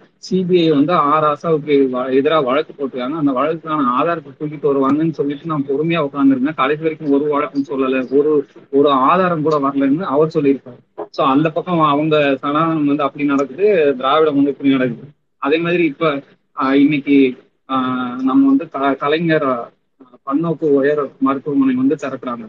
ரெண்டே வருஷத்துல செப் ஆக்சுவலா செப்டம்பர் ரெண்டாயிரத்தி இருபத்தி மூணுல தான் கட்டி முடிக்கிறதா பிளான் பாத்தீங்கன்னா இப்போ மூணு நாலு மூணு மூணு மாசத்துக்கு முன்னாடியே வந்து நம்ம இதை கட்டி முடிச்சாச்சு. ஆஹ் அதுலயே முதல்வரோட ட்வீட் வந்து ஒரு சின்ன குசும் பண்ணியிருப்பாரு. பாத்தீங்கன்னா தெரியும். We are we are moving towards our எய்ம்ஸா ஏதோ போட்டிருப்பாரு. உங்க மதுரை எய்ம்ஸ் எங்கடா போச்சு அப்படின்னு கேட்கற மாதிரி இருக்கும் அந்த ட்வீட் கொஞ்ச மாசத்துக்கு முன்னாடி நட்டா இங்க வந்திருந்தாரு. அவர் சொன்னது என்னன்னா தொண்ணூத்தி ஏழு தொண்ணூத்தி ஐந்து சதவீதம் வந்து பணிகள் கட்டுமான பணிகள் முடிஞ்சிச்சு. நாங்க வந்து waiting for Modi to come and open the ஹாஸ்பிட்டல்னு சொல்லியிருப்பாரு. அவர் வந்து. இப்ப இவர் நம்ம எம்பி வந்து போய் போட்டோ எடுத்து போட்டிருப்பாரு. வெறும் வெத்து மாநாடு வடிவேல் காமெடி இருக்கும் எங்கடா இங்க இருந்த கணக்க காணும் அப்படிங்கிற மாதிரி எங்கடா இங்க ஒண்ணுமே காணும் அப்படின்னு சொல்லிட்டு. ஸோ இப்படி இப்படி நம்ம அவங்க வந்து வெறும் வாய் பேச்சு அதுவும் பொய் நம்ம செயல் அப்படிங்கும்போது வந்து கண்டிப்பா வந்து அவங்க ஆஹ் அழதான் செய்வாங்க. ஆஹ் அதுக்கடுத்து இன்னும் ஒரே ஒரு இது லாஸ்ட் ஒன்னத்தோட முடிச்சிடறேன். ஆஹ் இது சனாதனம் வந்து சனாதனம்லாம் எங்க இருக்கு? மனுலாம் நீங்க என்னங்க மனுல வரணும்னு சொல்லியிருக்கு? நீங்க நம்ம வந்து பிறப்போக்கம் எல்லா உயிருக்கும் சமம்னு நம்ம சொல்லுவோம். அவங்க மனுவாங்க நம்ம அப்படி பேச ஆரம்பிச்சால யாருங்க இப்பெல்லாம் மனு பாக்குறா மனு ஸ்மிருதி தான் யாருங்க சொல்றாங்க சிம்பிளா முடிச்சிருவாங்க இப்போ போன வாரம் அந்த அந்த குஜராத் நீதிமன்றத்துல ஒரு தீர்ப்பு வந்து உங்களுக்கு ஞாபகம் இருக்கும். ஒரு ஒரு பொண்ணு வந்து மைனர் பொண்ணு பதினேழு வயசு பொண்ணு வந்து வன்புணர்வு கேஸ்ல அவங்க அந்த குழந்தை இருக்கின்றது லேட்டா கண்டுபிடிச்சு நீதிமன்றத்துல போய் கருத்தலைப்புக்கு அனுமதி கொடுங்க ஐயான்னு கேட்டா ஜட்ஜே என்ன சொல்ற? மனுஸ்மிருதியில சொல்லியிருக்கோம் அதெல்லாம். இதெல்லாம் சின்ன வயசுல வந்து கருத்தரிப்பதெல்லாம் சகஜம் தான். அதனால அதை அந்த இதை வந்து பண்ண முடியாது. கரு க- கரு கலைப்புக்கு வந்து அனுமதி கொடுக்க முடியாதுன்னு சொன்னாரு. அதுக்கப்புறம் ஆஹ் அவங்க அப்பா எல்லாம் கதறாரு அதுக்கப்புறம் அது மேல அப்பீல் போய் அது அது அது அந்த தீர்ப்பை வந்து ரத்து பண்ணாங்கன்னு வச்சுக்கோங்க. ஆனாலும் நீதிமன்றத்திலே இவங்க மனுவை பத்தி பேசுற நிலைமை எல்லாம் நடந்துட்டு இருக்குது. அதே மாதிரி இன்னொன்னு அந்த இது சொல்லுவாங்க. ஆஹ் ஆஹ் ஒடுக்கப்பட்ட ஆஹ் ஆஹ் ஒடுக்கப்பட்ட ஆதி ஆதிக்குடி மக்கள் மேல நடத்துற வன்முறைகள் வந்து பாத்தீங்கன்னா ஊபி அவங்க ஸ்டேட்ல எல்லாம் ரொம்ப நிறையவே இருக்கும். அந்த உதாரணமா ஊபி குஜராத் எல்லாம் பாத்தீங்கன்னா அந்த ஹர்தாஸ் ஆஹ் உன்னாவோ கேஸ் எல்லாம் உங்களுக்கு ஞாபகம் இருக்கும்னு நினைக்கிறேன். எஃப்ஐஆர் ஃபைல் பண்றது கூட பண்ணல. பொண்ணோட அப்பா வந்து போலீஸ் ஸ்டேஷன் கூட்டு போய் அடிச்சே கொண்டுட்டாங்க. அவங்க அப்பா வந்து அடுத்த நாள் இறந்து போயிட்டாரு. அந்த பொண்ணு எஃப்ஐஆரும் ஃபைல் பண்ணல. அந்த பொண்ணு வந்து அங்க முதல்வர் யோகி வீட்டு முன்னாடி போய் தீ குளிச்சு அந்த பொண்ணும் அடுத்த நாள் இறந்து போயிட்டாங்க. தீ குளிச்சதுக்கு அப்புறமா தான் இவங்க வந்து எஃப்ஐஆரை வந்து ஃபைல் பண்ணாங்க. அதுக்கப்புறம் பில்கிஸ் பானோ கேஸ்ல என்னாச்சு? அவர்கள் பிராமணர்கள் மிகவும் நல்லவர்கள்னு சொல்லி பிஜேபி எம்எல்ஏக்கள் சப்போர்ட் பண்ணி அவங்க வந்து விடுதலை பண்ணாங்க. ஆனா இங்க நம்ம என்ன பண்ணிட்டு இருக்கோம்? அனைத்து சாதியினரும் அர்ச்சகராகலாம் இருக்கோம். கலைஞர் ஆட்சியில சமத்துவபுரம் திட்டம் கொண்டு வந்தோம். இப்படி நம்ம வந்து அவங்களுக்கு மாற்றாக தான் நம்ம செஞ்சுட்டே இருக்கோம். அதாவது நம்ம செய்யறது கரெக்டா அவங்க செய்யறது தப்பு. நம்ம இப்படி தொடர்ந்து அவங்களுக்கு எதிராக வேலை வேலை பண்ணிட்டே இருக்கோம். அவங்க இன்னும் அலறாங்க இன்னும் நல்லாவே அலறட்டும். ஸோ ரெண்டாயிரத்தி இருபத்தி நாலு நோக்கி எதிர்கட்சிகள் எதிர்க்கட்சிகள் எல்லாம் ஒன்னா சேரணும். ஆனா இவங்க இப்படி பாஜக வந்து இப்படி செஞ்சு அரைக்கலாம்னு பாக்குறாங்க. ஆனா இப்படி செய்யறதுதான் வந்து எதிர்கட்சிகளை ஒன்றிணைக்கும் நான் நினைக்கிறேன். ஸோ ஏற்கனவே ஒன்னா இருந்த கட்சிகள் ஒன்னா ஓரளவு கொள்கை அளவுல இருந்த எல்லாருமே வந்து இப்போ ஒன்னா தான் இருக்காங்க. சரி இப்போ மம்தா பானர்ஜில இருந்து ஆரம்பிச்சு காங்கிரஸ் தலைவர் ஊபியில இருக்கிற எல்லாருமே வந்து அமைச்சர் செந்தில் பாலாஜியோட செந்தில் பாலாஜியோட கைதையும் அந்த அந்த முறையும் வந்து எப்படி நடந்ததுன்ற முறையும் வந்து கண்டிச்சிருக்காங்க இவங்க இப்படி எதிராக செயல்படட்டும். செயல்பட செயல்பட வந்து ஒன்னாதான் போவாங்க அவங்க முன்னாடியே சொன்ன மாதிரி அவங்க மாதிரி அடங்கி போற இயக்கம் இல்லை. திரும்ப திரும்ப வீடு கொண்டு எழும். கண்டிப்பா ரெண்டாயிரத்தி இருபத்தி நாலு சேர்ந்தே பயணிக்கும் இதே மாதிரி சோசியல் மீடியால நம்ம இதை இந்த விஷயங்களை தொடர்ந்து பேசிக்கிட்டே இருக்கணும். ஆஹ் இது வந்து ஒரு சின்ன இதனால பெரிய மாற்றங்கள் நிகழ்ந்தாலும் ஒரு சின்ன அந்த நெருப்பு அணைஞ்சு போகாம பார்த்துட்டு உதவும்னு நான் நினைக்கிறேன். ஆஹ் ரொம்ப நன்றி இந்த இந்த இதை ஏற்பாடு பண்ணதுக்கு. ஸோ லிசனர்ஸ் எல்லாருக்கும் நன்றி. வாய்ப்பு கொடுத்ததுக்கும் நன்றி. தேங்க்யூ நன்றி நன்றி பிரதர் சனாதனம் எப்படி எப்படி எல்லாம் செயல்படும் அப்படிங்கறத வந்து ரொம்ப அஹ், அழகா இலகுவா வந்து சொன்னீங்க. வழக்குகள் எப்படி கொண்டு போகப்படுது. அதுல எ- எந்த மாதிரியான தீர்ப்புகள் வருது. இந்திய அரசியல அரசியலமைப்பு சட்டம் அப்படிங்கிறத தாண்டி எங்க மனு வந்து எந்த அளவுக்கு ஆக்கிரமிக்குது அப்படிங்கறத வந்து அழகா சொல்லியிருந்தீங்க. தேங்க்யூ பிரதர் ஷஃபீக் ஷஃபீக் ஓட்டு வாய்ப்புக்கு நன்றி பாலாண்ணா.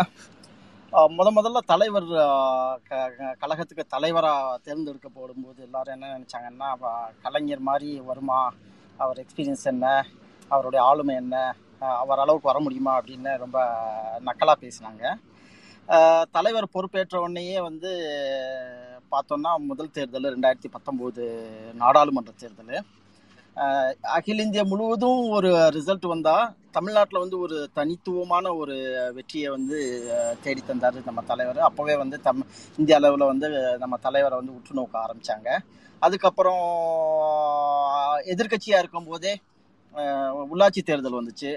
தமிழ்நாடு அரசியல் வரலாற்றில் வந்து எதிர்க்கட்சி வந்து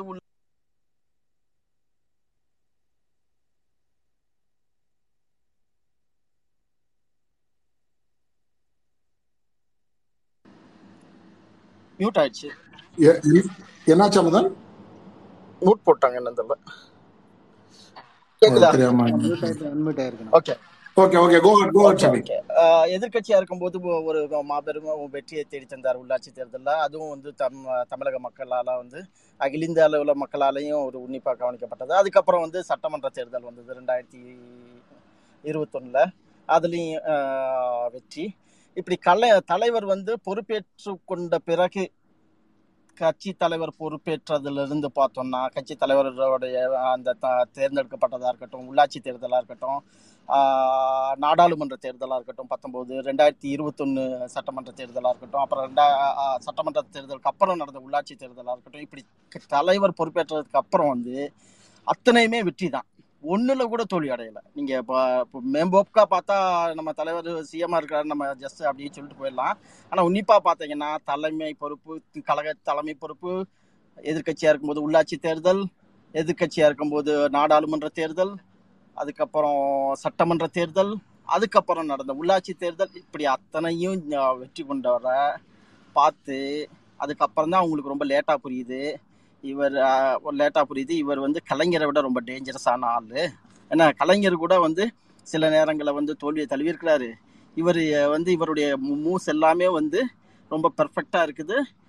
அனைத்துமே வெற்றியை தேடி தருதுன்னா இவர் வந்து ரொம்ப கவனிக்கப்பட வேண்டியவர் அப்படின்னு. இப்ப இப்போ இப்ப நம்ம பாஜக சனாதனவாதிகளுக்கு உள்ள சிக்கல் என்னன்னா அகில இந்திய அளவில் அவங்களுக்கு இருக்கிற எதிர்க்கட்சிகள் எல்லாமே அரசியல் எதிரிகள். மம்தா பானர்ஜியா இருக்கட்டும்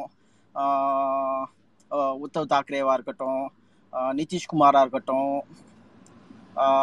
ஆந்திரா தெலங்கானா முதலமைச்சர்களா இருக்கட்டும் இவங்க எல்லாருமே வந்து வெறும் அரசியல் எதிரிகள் மட்டும்தான். அரசியல் ஓட் பேங்க் பாலிடிக்ஸ்ல அரசியல் எதிரிகளை வந்து சில நம் சமயம் வெற்றி பெறுவாங்க சில சமயம் தோல்வி விடுவாங்க இது வந்து ரெகுலரா நடக்கிறதா இது வந்து ஒரு பெரிய விஷயம் இல்லை.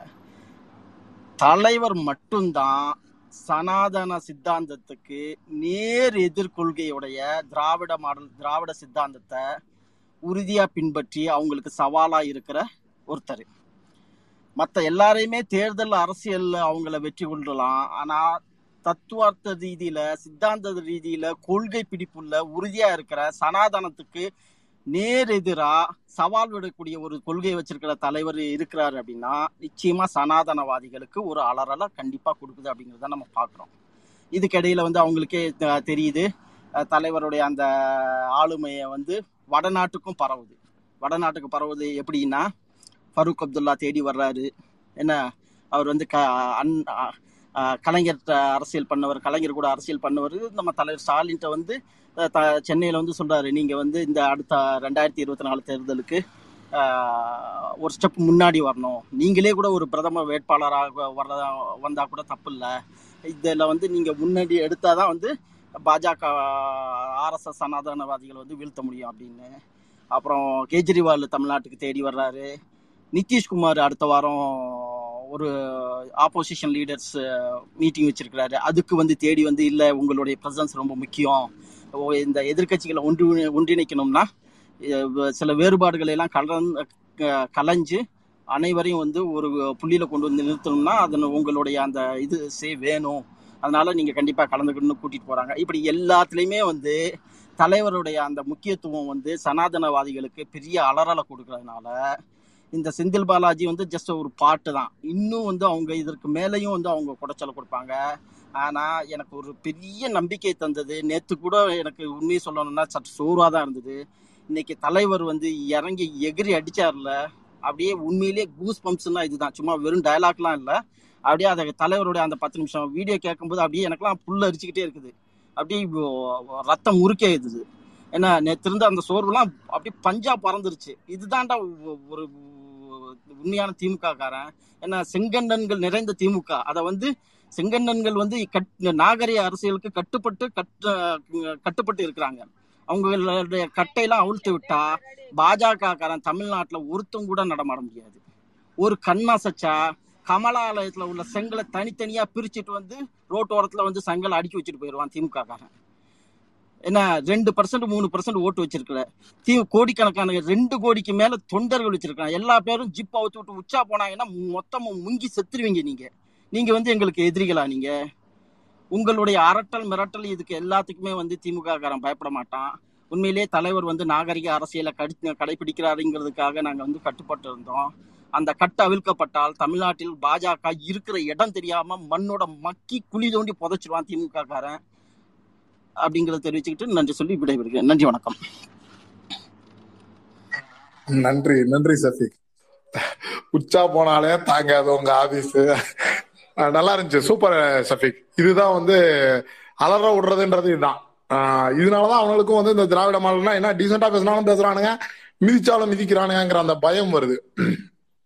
நன்றி சஃபிக். சூப்பர். அடுத்து லோகான்றதர் ஓவர் டு நிறைய நண்பர்கள் வந்து வந்துட்டு காத்திருந்துட்டு போயிருக்கிறீங்க. நீங்க திரும்ப வந்தீங்கன்னா கொடுக்கப்படும். ஒவ்வொருத்தரா தான் வரிசையா பே- பேசினாதான் அது சரியா இருக்கும்.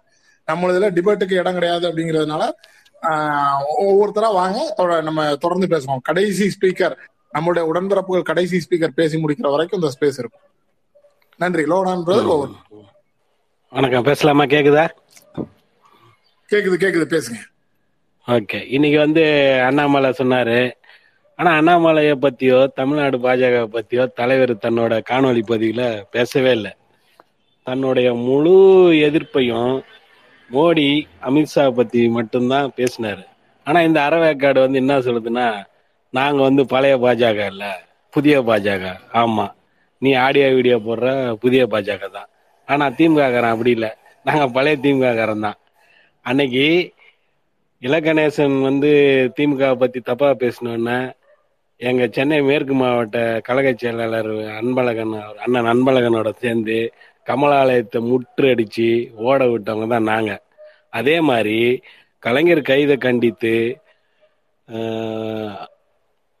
நம்ம ஊர்வலம் நடத்தினப்ப ஐஜி ஆபீஸ்கிட்ட அந்த ஆரிய சமாஜ ஆரிய சனாஜன கூட்டம் ஜெயலலிதாவோட அடியை வாங்கிக்கிட்டும் கழகத்தை காத்தவங்க தான் நாங்க. என்ன ஒரு எனக்கு ஒரு பிரச்சனைனா திராவிட மாடல் வந்து கொஞ்சம் ஒரு ரெண்டு வருஷமா ஸ்லோ ஆயிட்டதுனால தான் இவங்க வந்து இவ்வளோ வேலையை காமிச்சிட்டாங்கன்றது தான் எனக்கு ஒன்று மன வருத்தம். நம்ம வந்து எடுத்த உடனே செய்ய மாட்டோம். ஆனால் இப்போ நான் ஆனால் சஃபிக் அவங்க சொன்னாங்க தலைவர் வந்து இப்போ வந்து இவ்வளோ பெரிய எதிர்ப்பையும் மீறி வந்து உள்ளாட்சி தேர்தலாம் வெற்றி பெற்றாருன்னு சொன்னாங்க. ஆனா எண்பத்தஞ்சு எண்பத்தாறுலயே தலைவர் வந்து எந்த ஊடக வெளிச்சமும் இல்லாத நேரத்திலேயே வந்து அனைத்து ஊராட்சி உள்ளாட்சி எல்லாத்திலையும் வந்து வெற்றி பெற்றார் தலைவர். இவருக்கு அவருக்கு அந்த வேறுபாடுல நான் சொல்ல விரும்பல. ஆனா வந்து இன்னைக்கு தலைவர் என்ன சொல்றாரு? இன்னைக்கு எல்லாரும் கழக உடன்பிறப்புகள் எல்லாரும் தலைவர் சொன்ன அந்த என்னை அடிக்க நீ என்னை அடிக்க முடியாது. அடிச்சா நான் திருப்பி அடிப்பேன் நீ தாங்க மாட்டேன்றத சொல்றாருன்னா நம்ம அதை தான் நம்ம ஃபாலோ பண்ணிக்கிட்டு இருக்கோம். ஃபாலோ பண்ணிட்டு இருக்கோம். நடுவில் வந்து தலைவர் வந்து நாகரிக அரசியல்னு சொல்லிட்டு கொஞ்சம் நம்மளை கட்டி போட்டுட்டாரு. இந்த கட்டி போட்டதுனால என்ன ஆகி போச்சுன்னா மலை மாடெல்லாம் பேச ஆரம்பிச்சிச்சு ஆட ஆரம்பிச்சிச்சு. இந்த ஒரு இடைவெளி வந்ததுனால தான் இவனுங்க வந்து இந்த ஒரு இதை காமிச்சானுங்க. இனி திராவிட மாடல் ஆட்டம் தொடங்கும். தலைவர் தன்னோட பேட்டில நிரூபிச்சிட்டாரு. செய்வோம் செஞ்சு முடிப்போம். சனாதனத்தை முறியடிப்போம் சங்கிகளை ஓட விடுவோம். நன்றி வணக்கம். நன்றி நன்றி நன்றி லோகநாதன் ஆஹ் செம ஆஹ் சூப்பர். ஆஹ் கிட்ட வந்துடாதீங்களா ஒவ்வொருத்தனும் சும்மா பயங்கரமா இருக்காங்க போல. ரைட்டு இப்ப தப்பித்தவரி கூட நாங்க புது பாஜக அன்ட்டு உள்ள வந்துடாதீங்க இங்க அத்தனை பேரும் செங்கண்ணனா மாறி போய் நிக்காங்கிறத சொல்லுங்க. Right Pappukutty over to thanks Anna. First வந்து ஒன்னு வந்து சொல்லணும்.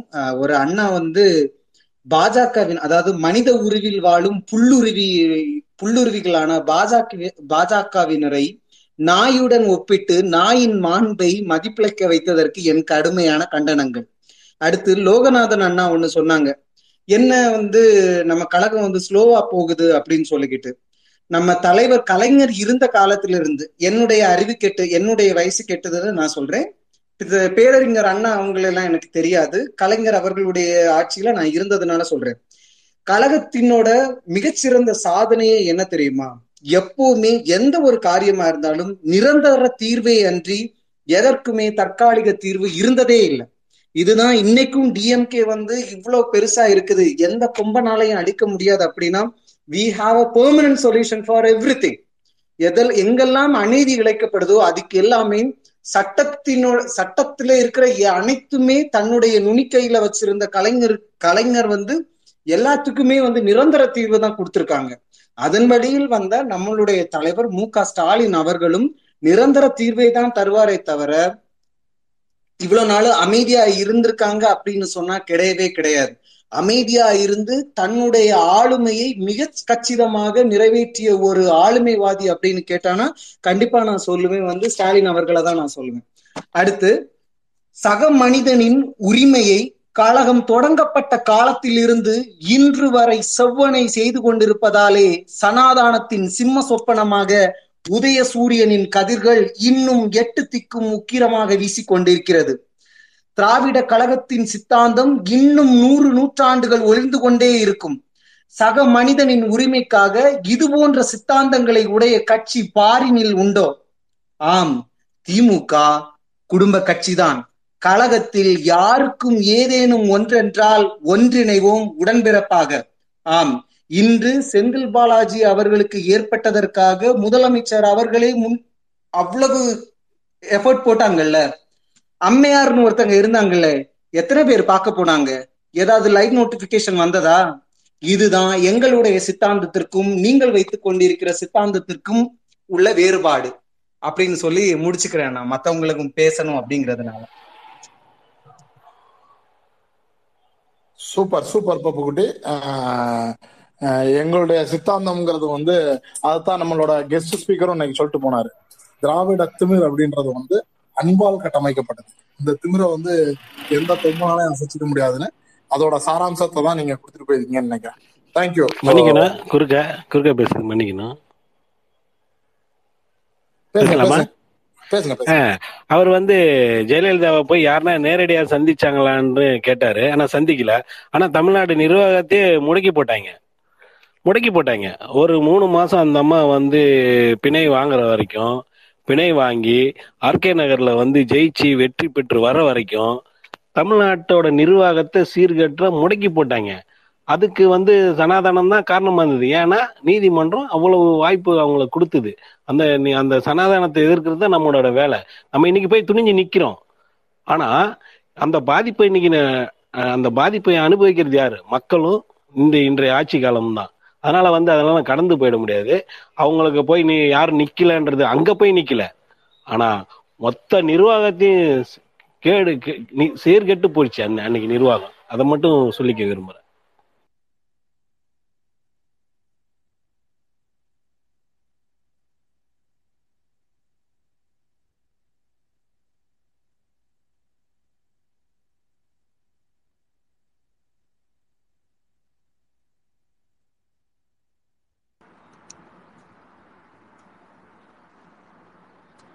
பாலா இருக்கீங்களா? அவர் பேசி முடிச்சிட்டாரு. சாரி சாரி நான் மைக் எடுக்காம பேசிட்டேன். நன்றி லோனான் பிரதர் அதுதான். என்னன்னா அன்னைக்கு இருந்த அந்த ஆட்சியாளர்கள் வந்து அந்த அம்மா ப- படுக்கையில இருக்கும்போது ஹாஸ்பிட்டல்ல இருக்கும்போது இவங்க போய் வெளியில நின்றுக்கிட்டு இட்லி சாப்பிட்டாங்க சட்னி சாப்பிட்டாங்க சட்னியை தொட்டுக்கிட்டு சாப்பிட்டாங்க தொடாம சாப்பிட்டாங்க.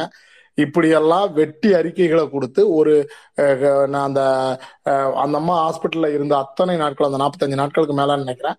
அத்தனை நாட்களும் கிட்டத்தட்ட வந்து அப்படியே ஒட்டுமொத்த தமிழ்நாடும் வந்து சம்பிச்சிருந்தது ஆனா இன்னைக்கு நம்ம தலைவர் பாத்தீங்க அப்படின்னா போய் அமைச்சர் அவர்களை பார்த்து அவரோட உடல்நலத்தை கேட்டுட்டு அதுக்கப்புறம் அவர் வே வேலையா பார்க்க போயிட்டாரு.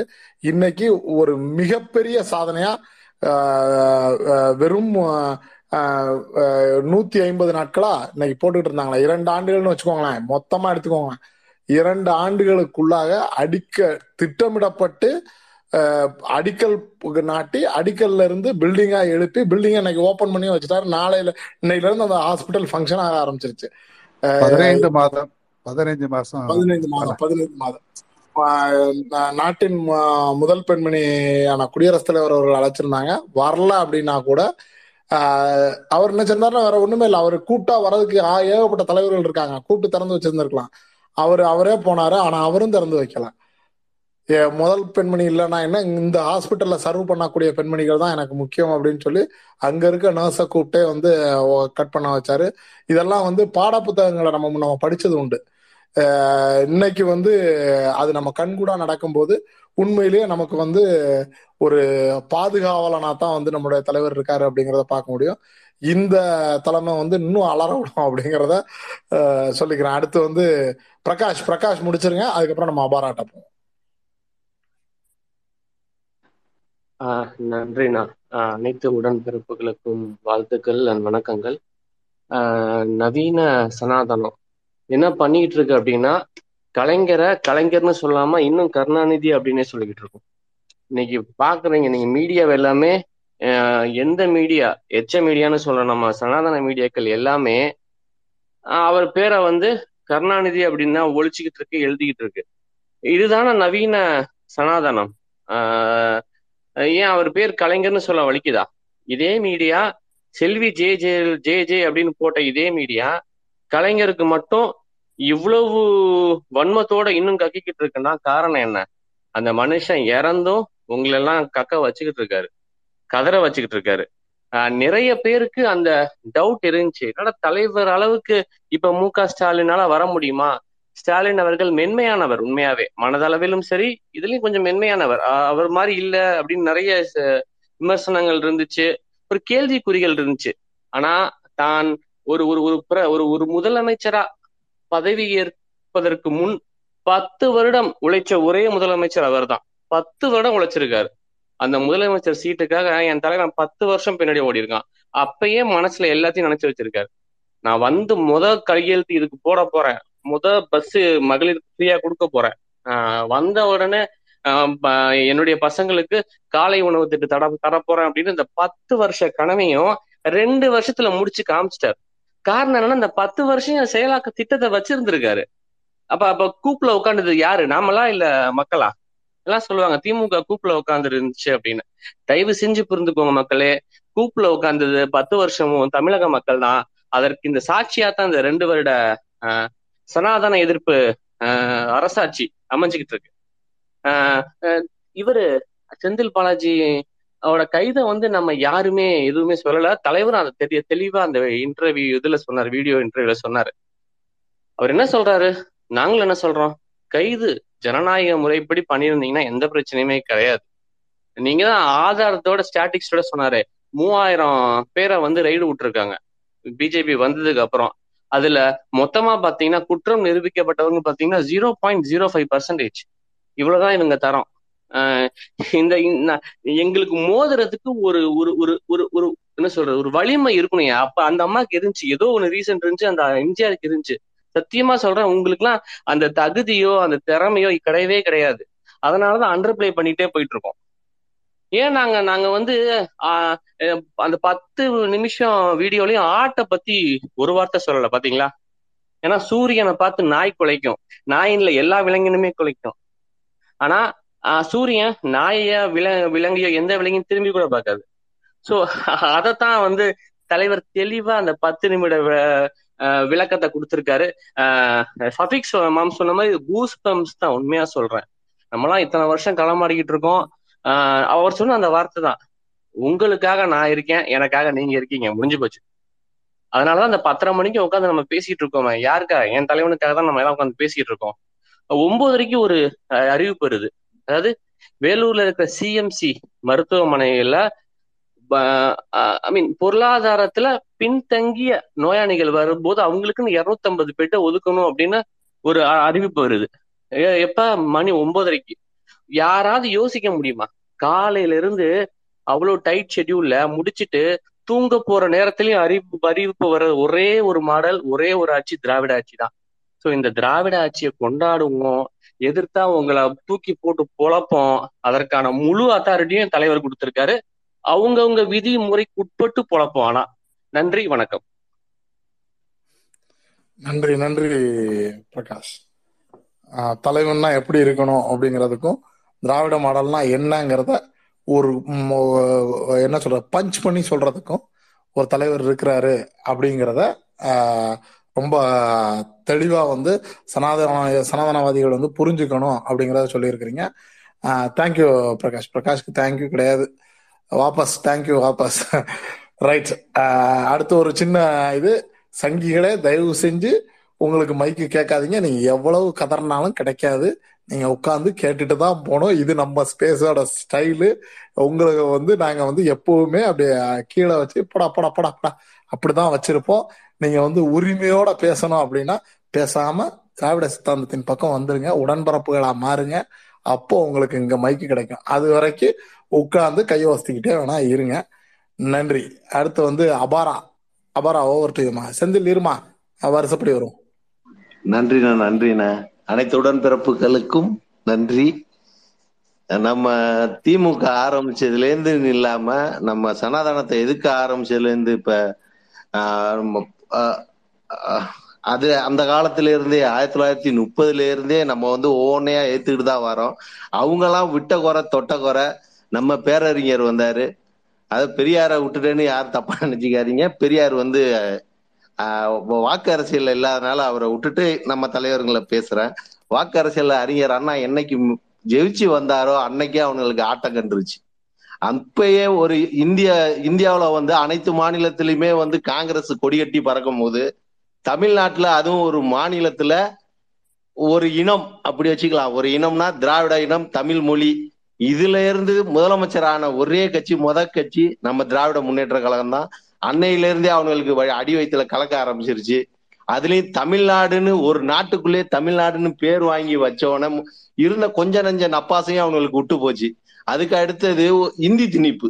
இந்தி திணிப்பு வந்து அப்பையில இருந்து அவனுங்க பண்ணிட்டு இருந்தாலும் நம்ம திமுக எதிர்த்த மாதிரி அப்ப உள்ளவங்க எதிர்த்திருக்காங்க நான் இல்லைன்னு சொல்ல அவங்கள குறையெல்லாம் சொல்ல. திமுக திமுக உடன்பிறப்புகளை எதிர்த்த மாதிரி யாருமே எதுக்கல இந்த தமிழ்நாட்டுக்கும் தமிழ் மக்களுக்கும் தமிழ் மொழிக்கும் உயிரை கொடுத்து வேலை செஞ்சு நம்மளோட தன்மானத்தை காப்பாத்துனது திராவிட முன்னேற்ற கழகம். ஒரே கட்சி மட்டும்தான். வேற எந்த கட்சிக்கோ எதுக்குமே கிடையாது. அதே மாதிரி அதே சனாதன கொள்கையில உள்ள ராஜாஜியும் கூட வச்சுக்கிட்டு கட்சி நம்ம கட்சி ஜெயிச்ச உடனே அதை கொண்டு போய் பெரியாருக்கு போய் காணிக்கையாக்குனார் நம்ம பேரறிஞர் அண்ணா அவர்கள். அப்பயே அவங்களுக்கு தெரிஞ்சிருக்கும். நம்மளையும் கூட வச்சுக்கிறானுங்க. நம்மளையும் சேர்த்து மிதிச்சிட்டு அங்கேயே தானே போராடுங்களேன்னு அப்பயே தெரிஞ்சிருக்கும். அதே மாதிரி இந்த ஆரிய சனாதனத்துக்கு எதிரானது என்னன்னு பாத்தீங்கன்னா மாநில சுயாட்சி சமூக நீதி சமத்துவம் பெண் உரிமை பெண் கல்வி நீ வந்து என்னத்தை தான் சட்டம் போட்டு தடுத்தாலும் அதை உடைக்கிறது தான்டா எங்க திட்டம்ட்டு தலைவர் கலைஞர் அடிச்சு ஆரம்பிச்சாரு அடிச்சு ஆட ஆரம்பிச்சாரு. ஆனா அவருக்கு என்ன ஒண்ணு? ஆட்சி அமைக்க போறதெல்லாம் அவருக்கு ஏகப்பட்ட தொல்லை. அவரோட கூட இருந்தவங்கள வச்சு வளைக்குது சனாதனம். கூட இருக்கவங்கள பிச்சுக்கிட்டு போகுது. எப்பயுமே தொழல என் தலைவனை நினைக்கும் போதெல்லாம் எனக்கு அதுதான் ஒண்ணு தோணும். நான் என்ன இன்னைக்கெல்லாம் கீழே விழுவுறோம் அன்னைக்கெல்லாம் தலைவர் நான் படிச்சதுனால சொல்ல நான் இதுக்கு முன்னாடி நான் பார்த்த காலத்துல இருந்து தலைவரை நினைக்கும் போதே எனக்கு அப்படி ஒரு உத்வேகம் வரும். எப்படின்னா எங்க ஊர்ல ஒரு எலெக்ஷன்ல திமுகவுக்கு அப்ப எந்த வ- வருஷம்லாம் எனக்கு ஞாபகம் இல்லை. நான் சின்ன புள்ள. அப்ப சொல்லுவாங்க ஒரு வார்த்தை தலை கலைந்தாலும் நிலை குலையாத டாக்டர் கலைஞருங்கும் போது எனக்கு நம்ம என்னமோ ரெண்டு கிலோ பிரியாணி சாப்பிட்ட மாதிரி வரும். தலை கலைந்தாலும் நிலை குலையாத டாக்டர் கலைஞர்னு அந்த இது அது வேகமா சொல்லுவாங்க. அப்பையிலேருந்து தான் பாத்துக்கிட்டு வரேன். அதே மாதிரி தலைவர் கைரிச்சா ஒழிச்சது. சுயமரியாதை மனுஷனோட சுயமரியாதை அது. அப்பயே சனாதனத்துக்கு ஓங்கி ஒரு மிதி. பராசக்தி படத்துல டைரக்டாவே அடிச்சாரு. என்னைக்கிடா பேசுனுச்சு அஹ் அந்த சாமி என்னைக்கு பேசுனுச்சுன்னு சொல்லி அப்பயே அடிச்சிருப்பாரு. அந்த படத்தை தடை பண்ணி இருக்கானுங்க அவனுங்க. அவ்வளவு நாள் தடை பண்ணி மறுவாட்டியும் ஓடி இருக்கு. அந்த படம் ஓடி அத வந்து நாடகமா அத இந்த அப்ப இருந்த இந்த சாம்சங்கிகள் அப்ப இருந்த சாம்சங்கிகள் வந்து பரபிரம்மன்னு எழுதியிருக்கானுங்க அத. அந்த படத்தை வந்து பராசக்தி படத்தை. பரபிரம்மன்னு எழுதியிருக்கானுங்க. அது அர்த்தம் உங்களுக்கு தெரியும் அது. அதை நான் விளக்க வேண்டியதுல பரபிரம்மனா என்னன்னு. அப்படியே தொடர்ந்து தொடர்ந்து வந்துதான் ஒவ்வொரு திட்டமும் கொண்டாந்து கொண்டாந்து கொடுத்து கொடுத்து கொடுத்து அடிச்சு அடிச்சு சனாதனம் என்னென்னத்தை வேணாங்குதோ அதுதான் எனக்கு வேணும். அது மட்டும்தான் வேணும்ட்டு தலைவர் அடிச்சு ஆடிக்கிட்டே போறாரு. நம்ம தலைவர் இப்ப இருக்கிற தலைவர் வந்தோடனே அவர் மனசுல என்னென்ன இருந்துச்சோ ஐம்பது வருஷ உழைப்பு என் தலைவனை எங்க தலைவர்னா அவரை மட்டும் தலைவர்னு சொல்லவே வருது வாயில. இவரு எங்க தளபதி தான். எப்பயும் தளபதி தான். தளபதி ஐம்பது வருஷமா உழைச்ச உழைப்பு இவர் ஆட்சிக்கே வர முடியாது இவருக்கு வந்து கட்டம் சரியில்லை அதுல நொட்டை சரியில்லைன்ட்டு பாடின பாட்டு பாடின எல்லாத்துக்கும். அது அந்த வார்த்தை சொல்லும் போது கண்ணில் தண்ணி வராத ஒரு உடன்பிறப்பு கூட இருக்க முடியாது. அவர் சொன்ன உடனே எனக்கெல்லாம் நான் இங்க இருந்துகிட்டு தான் வீடியோல பார்த்தேன் அப்ப அழுதுட்டேன் நானு. அதுக்காக தான் நம்ம ஒவ்வொரு நிமிஷமும் நம்ம உடன்பிறப்புகள்லாம் உழைச்சாங்க வந்தாரு எல்லாம் செஞ்சாரு. அதை விட இத்தனை நாள் நடந்ததோட இன்னைக்கு ஒரு வீடியோ ஒண்ணு விட்டார் தலைவர். பார்க்கும் போது ஒவ்வொரு வார்த்தைக்கும் எனக்கு ச்சே நம்ம தலைவர்ரா நம்ம தலைவர்றான்னு அப்பைக்கு கையை அடிச்சு தட்டிக்கிட்டே தான் உட்காந்துருந்தாரு வந்தவொடனே எனக்கு நோட்டிபிகேஷன் ஆன் பண்ணி வச்சிருக்கேன் ட்விட்டர்ல வந்தவொடனே போய் பார்த்தேன் பத்து நிமிஷம் வீடியோ இவ்வளவு நேரம் இதுக்கு பேசியிருக்காருன்ட்டு பார்த்தா அது சொல்லும் போது அந்த ஒரு வார்த்தை தான் எனக்கு ரொம்ப பிடிச்ச வார்த்தை என்னன்னா உங்களுக்காக நான் இருக்கிறேன் எனக்காக நீங்க இருக்கிறீங்கன்னு சொல்லும் போது உண்மையிலே நான் உடன்பிறப்புன்னு அப்பதான் ரொம்ப ஆழ்ந்து சிந்திச்சேன் நான். உடன்பிறப்புனா இதாண்டா உடன்பிறப்பு என் தலைவர் இருக்கிறார். கீழே விழுந்தாலும் எங்களை தூக்கி விடுறதுக்கு தலைவர் இருக்காரு. தலைவர் தள்ளாடினாலும் நாங்க இருக்கிறோம் அப்படின்ட்டு ஒரு தெம்பு இருந்துச்சு. இந்த சனாதனம் எந்த வடிவுல வந்தாலும் சரி எந்த வேஷம் போட்டு வந்தாலும் சரி எங்க கட்சி ஆட்சிக்கே எங்க தலைவரே தான் சொல்லியிருக்காரு. நாங்க வந்து அரசியல் வந்து நாங்க ஜெயிக்கிறதுக்காகவோ இல்ல பதவிக்காகவோ நாங்க வந்து கட்சி நடத்தல. கொள்கைக்காக நாங்க நடத்துறோம் கட்சி. தமிழ்நாட்டு மக்களுக்காக நடத்துறோம் கட்சின்னு தலைவரே சொல்லியிருக்காரு. அதே மாதிரி இந்த பாதம் தாங்கி எடப்பாடி குரூப்பு அதுங்கெல்லாம் வந்து நம்மளுக்கு வந்து அப்பப்ப இந்த கொரோனா நோய் மாதிரி கொரோனா மாதிரி வந்துட்டு வந்துட்டு போவோம். அதை வந்து வேக்சின் மாதிரி நம்ம போட்டு அடிச்சு கொண்டு போறல நம்ம திமுக ஒன்று மட்டும்தான் இருக்குது. ஆனா ஒன்று ரெண்டு பேரு புரியாம எனக்கு ஒரு விஷயத்துல உனக்கு ஈடுபாடே இல்லை. நாகரிக அரசியல் நாகரிக அரசியலுங்கிறீங்க. அது என்ன நாகரிக அரசியல்னு தெரியல. என்னைக்கு நம்ம வந்து அநாகரிகமா அரசியல் பண்ணியிருக்கோம்? என்னைக்குமே நம்ம பண்ணது கிடையாது. தலைவர் பேரறிஞர்லேருந்து சரி நம்ம தலைவர் கலைஞர்லேருந்து சரி நம்ம தளபதி வரைக்கும் என்னைக்குமே ஜனநாயக அரசியல் மட்டும்தான். எங்கேயும் போய் அநாகரிகமாகவோ ஒருத்தவங்களை திட்டியோ நான் பேச்சாளர்கள்லாம் சொல்ல நம்ம பதவியில இருக்கும் போது சொல்றேன் யாரையும் போய் வீணா போய் கேஸ் போட்டு அந்த மாதிரிலாம் என்னைக்கும் ஒரு நாளும் நடத்தினது இல்லை அந்த மாதிரி அரசியலே நம்ம தலைவருங்க நடத்தல. நம்ம எப்பயும் சட்ட போராட்டம் தான். கரெக்டான வழியில போவோம். கரெக்டா ஜனநாயக வழியில பண்ணுவோம். இனிமேலுக்கு அந்த வார்த்தையை கொஞ்சம் தவிர்த்துக்கங்க. நாகரிக அரசியல்னு அதாவது வைத்தறிச்ச பிடிச்சவன் காண்டுல அலையிறவன் கட்சியில எதுவும் கிடைக்கலன்னு அலையிறவன் சொல்ற வார்த்தை அந்த வார்த்தை. அந்த வார்த்தையை விட்டுருங்க. நம்ம எப்பயுமே ஜனநாயக வழியில போறவங்க. நன்றிண்ணா. நன்றி நன்றி அஹ், ஜனநாயக வழி நான் நேத்து கூட சொல்லிக்கிட்டு இருந்தேன் ஏதோ ஒரு ஸ்பேஸ்ல நான் செல்வகுமார் பிரதர் வந்து அடிக்கடி சொல்லுவாரு. நாகரிக அரசியல் நாகரிக அரசியல்னு சொல்லாதீங்கப்பா. என்னைக்கு வந்து நம்ம அநாகரிக அரசியல் பண்ணியிருக்கிறோம்? ஆஹ் என்னமோ புதுசா இன்னைக்குதான் வந்து நம்ம நாகரிக அரசியல் மாதிரி பண்ற மாதிரி பே- பேசுறீங்க அப்படின்னு சொல்லுவாரு. அதை தான் வந்து இன்னைக்கு அபாரா வந்து சொல்லிட்டு போயிருக்காரு. அபாராட்ட வந்து எனக்கு பிடிச்ச விஷயம் வந்து அப்படியே தலைவர் கலைஞர் நெஞ்சுக்கு நீதியை படிக்க ஆரம்பிச்சாரா இல்லையோ அப்படியே தலைவர் கலைஞரை உள்வாங்கிக்கிட்டே வர்றாரு. வாழ்த்துக்கள் அபாரா மீண்டும் ஒரு முறை. சூப்பர். இப்போ இது எதுக்கு இந்த சனாதனம் அலறுதுண்ணா நம்மள பார்த்து? இவனுக்கு எங்கடா திரும்பி வரானுங்க நம்மள நம்மள? இவனுக்கு திடீர்னு திருப்பி அடிக்க ஆரம்பிச்சிட்டாங்கன்ற பயம் வேற எதுவும் இல்லை. எங்க தலைவர் சொல்லிட்டாரு நாங்க திருப்பி அடிப்போம். நாங்க அடிச்சோம்னா எப்படி வலிக்கும்னு யாருக்கும் தெரியாதுன்ட்டு. பழைய தி பழைய திமுக என்னன்னு யாரும் பார்த்ததில்ல. மேபி நீங்க பாத்துருக்க மாட்டீங்க. ஏன்னா நீங்க எல்லாம் புதுசா இப்பதான் பாஜகக்கோ இல்ல ஒரு நாம தமிழர் கட்சி இப்பதான் வந்திருப்பீங்க. அந்த கட்சியை பத்தி உங்களுக்கு இப்பதான் தெரிஞ்சிருக்கும். திமுக என்னன்னா நாங்க இன்னும் அடிக்க ஆரம்பிக்கல. அடிக்க ஆரம்பிச்சோம்னா அந்த மாதிரி அடி உயம். தேங்க்யூண்ணா நன்றி நன்றி நன்றி செந்தில் ஆக்சுவலா செந்தில் சொல்ற அந்த அடி அப்படின்றது சஃபி கொஞ்ச நேரத்துக்கு முன்னாடி சொல்லிட்டு போனோம் அப்படியே அந்த அடி பிசிக்கலா வந்து பிசிக்கலா அடிக்கனாவும் ரெடியா தான் இருக்கிறோம். ஆனா எங்க தலைவர் வந்து அதுக்கு அலோவ் பண்ண மாட்டாரு அப்படிங்கறதுனால எங்களோட கழகம் அதுக்கு அலோவ் பண்ணாது அப்படிங்கறதுனால வாங்க வந்து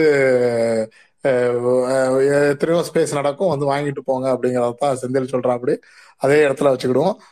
ஜாக் ஜாக்கு அடுத்தா ஏட்ட போயிடும் ஜாக் ஓவர் டு நன்றி நன்றி பாலண்ணா. ஒன்னே ஒன்று இன்றைய மக்கள் முதல்வர் திரு ஸ்டாலின் அவர்களோட பேச்சு வந்து உண்மையில சொல்ல போனோம்னா என்னோட சுயமரியாதையை காப்பாற்றிய மக்கள் முதல்வர் ஸ்டாலின் அவர்களுக்கு வாழ்த்துக்கள்.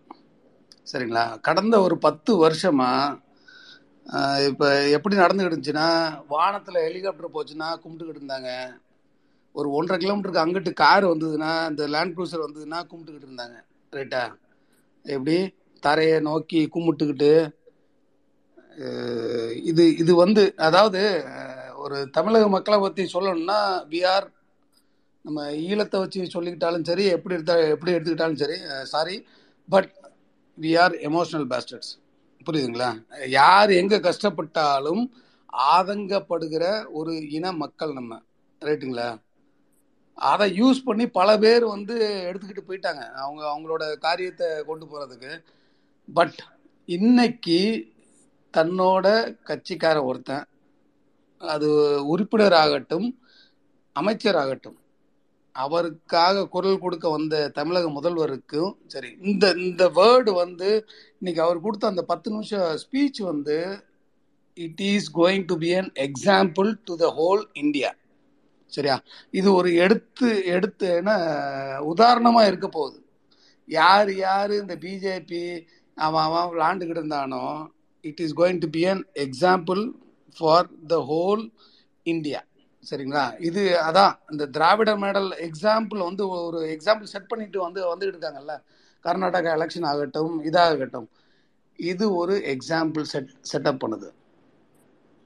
அப்பார்ட் ஃப்ரம் தட் அதை அதை அதை விட்டுட்டு நான் இன்னைக்கு நான் பெருமையாக சொல்கிறேன் it is a goose bump moment for me சரியா? என்னோட நரம்புகள் என்னோட இதெல்லாம் ஏதா ஆமாங்க என் தலைமை இப்படி ஏன் நான் த- என்னோட தலைமையை பார்த்து நான் ஃபாலோ பண்ணி போகிறேன் அப்படின்னு நம்ம சொல்லக்கூடிய ஒரு தலைமை தமிழகத்தில் இருக்குது அப்படின்னு காமிச்சது. நீங்கள் எக்ஸாம்பிள் எடுத்துக்கலாம். போன ஒரு ஒரு ஒரு ரெண்டாயிரத்தி பதினாறுலேருந்து எடுத்துக்கிட்டது.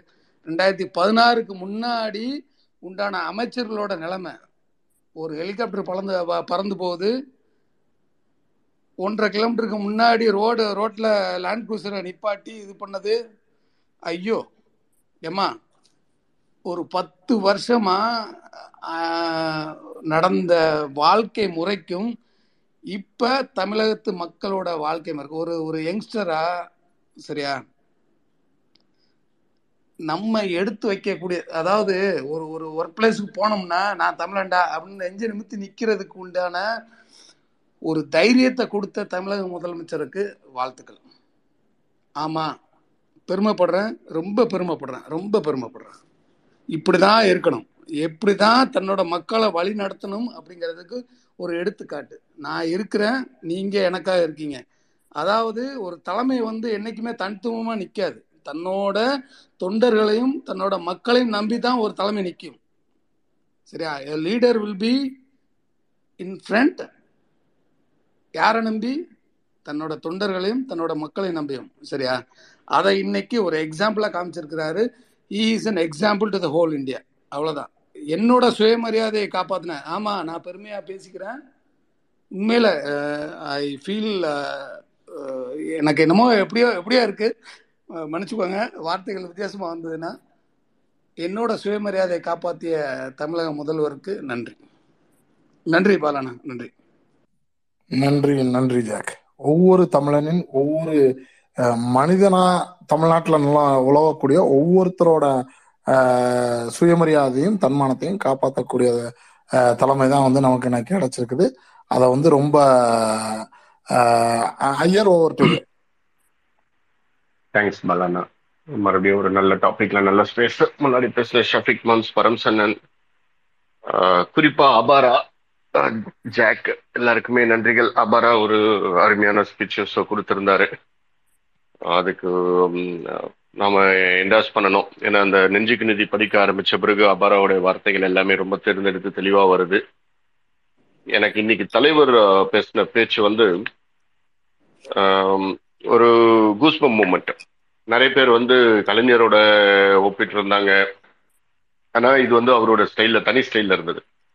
அண்ணா என்னைக்குமே அண்ணா தான் கலைஞர் வந்து என்னைக்குமே அண்ணா ஆகணும்னு நினைக்கல. அவருக்கு உண்டான தனி முதிரையை தான் படிச்சாரு அரசியல்ல. அண்ணாவாகணும்னு நினைச்சிருந்தா கலைஞர் வந்து அடுத்த லெவலுக்கு வந்திருக்க மாட்டாரு. தளபதிக்கு ஒரு ஸ்டைல் இருக்கு. அதுல தான் அவர் பயணிச்சுட்டு இருக்காரு. இன்னைக்கு அந்த ஸ்டைல்லயே தான் அதுக்கு உண்டான ஒரு ஃபிட்டிங் ரிப்ளை கொடுத்துருக்காரு. அவர் என்னைக்குமே கலைஞர் ஆகணும்னோ அண்ணாவாகணும்னோ அவரும் நினைக்கல. சரிங்களா? இது நம்மளே வந்து இது கம்பேர் பண்றது தப்புன்னு எனக்கு தோணுது. இது சொல்லிட்டு நான் இது உள்ள போறேன்.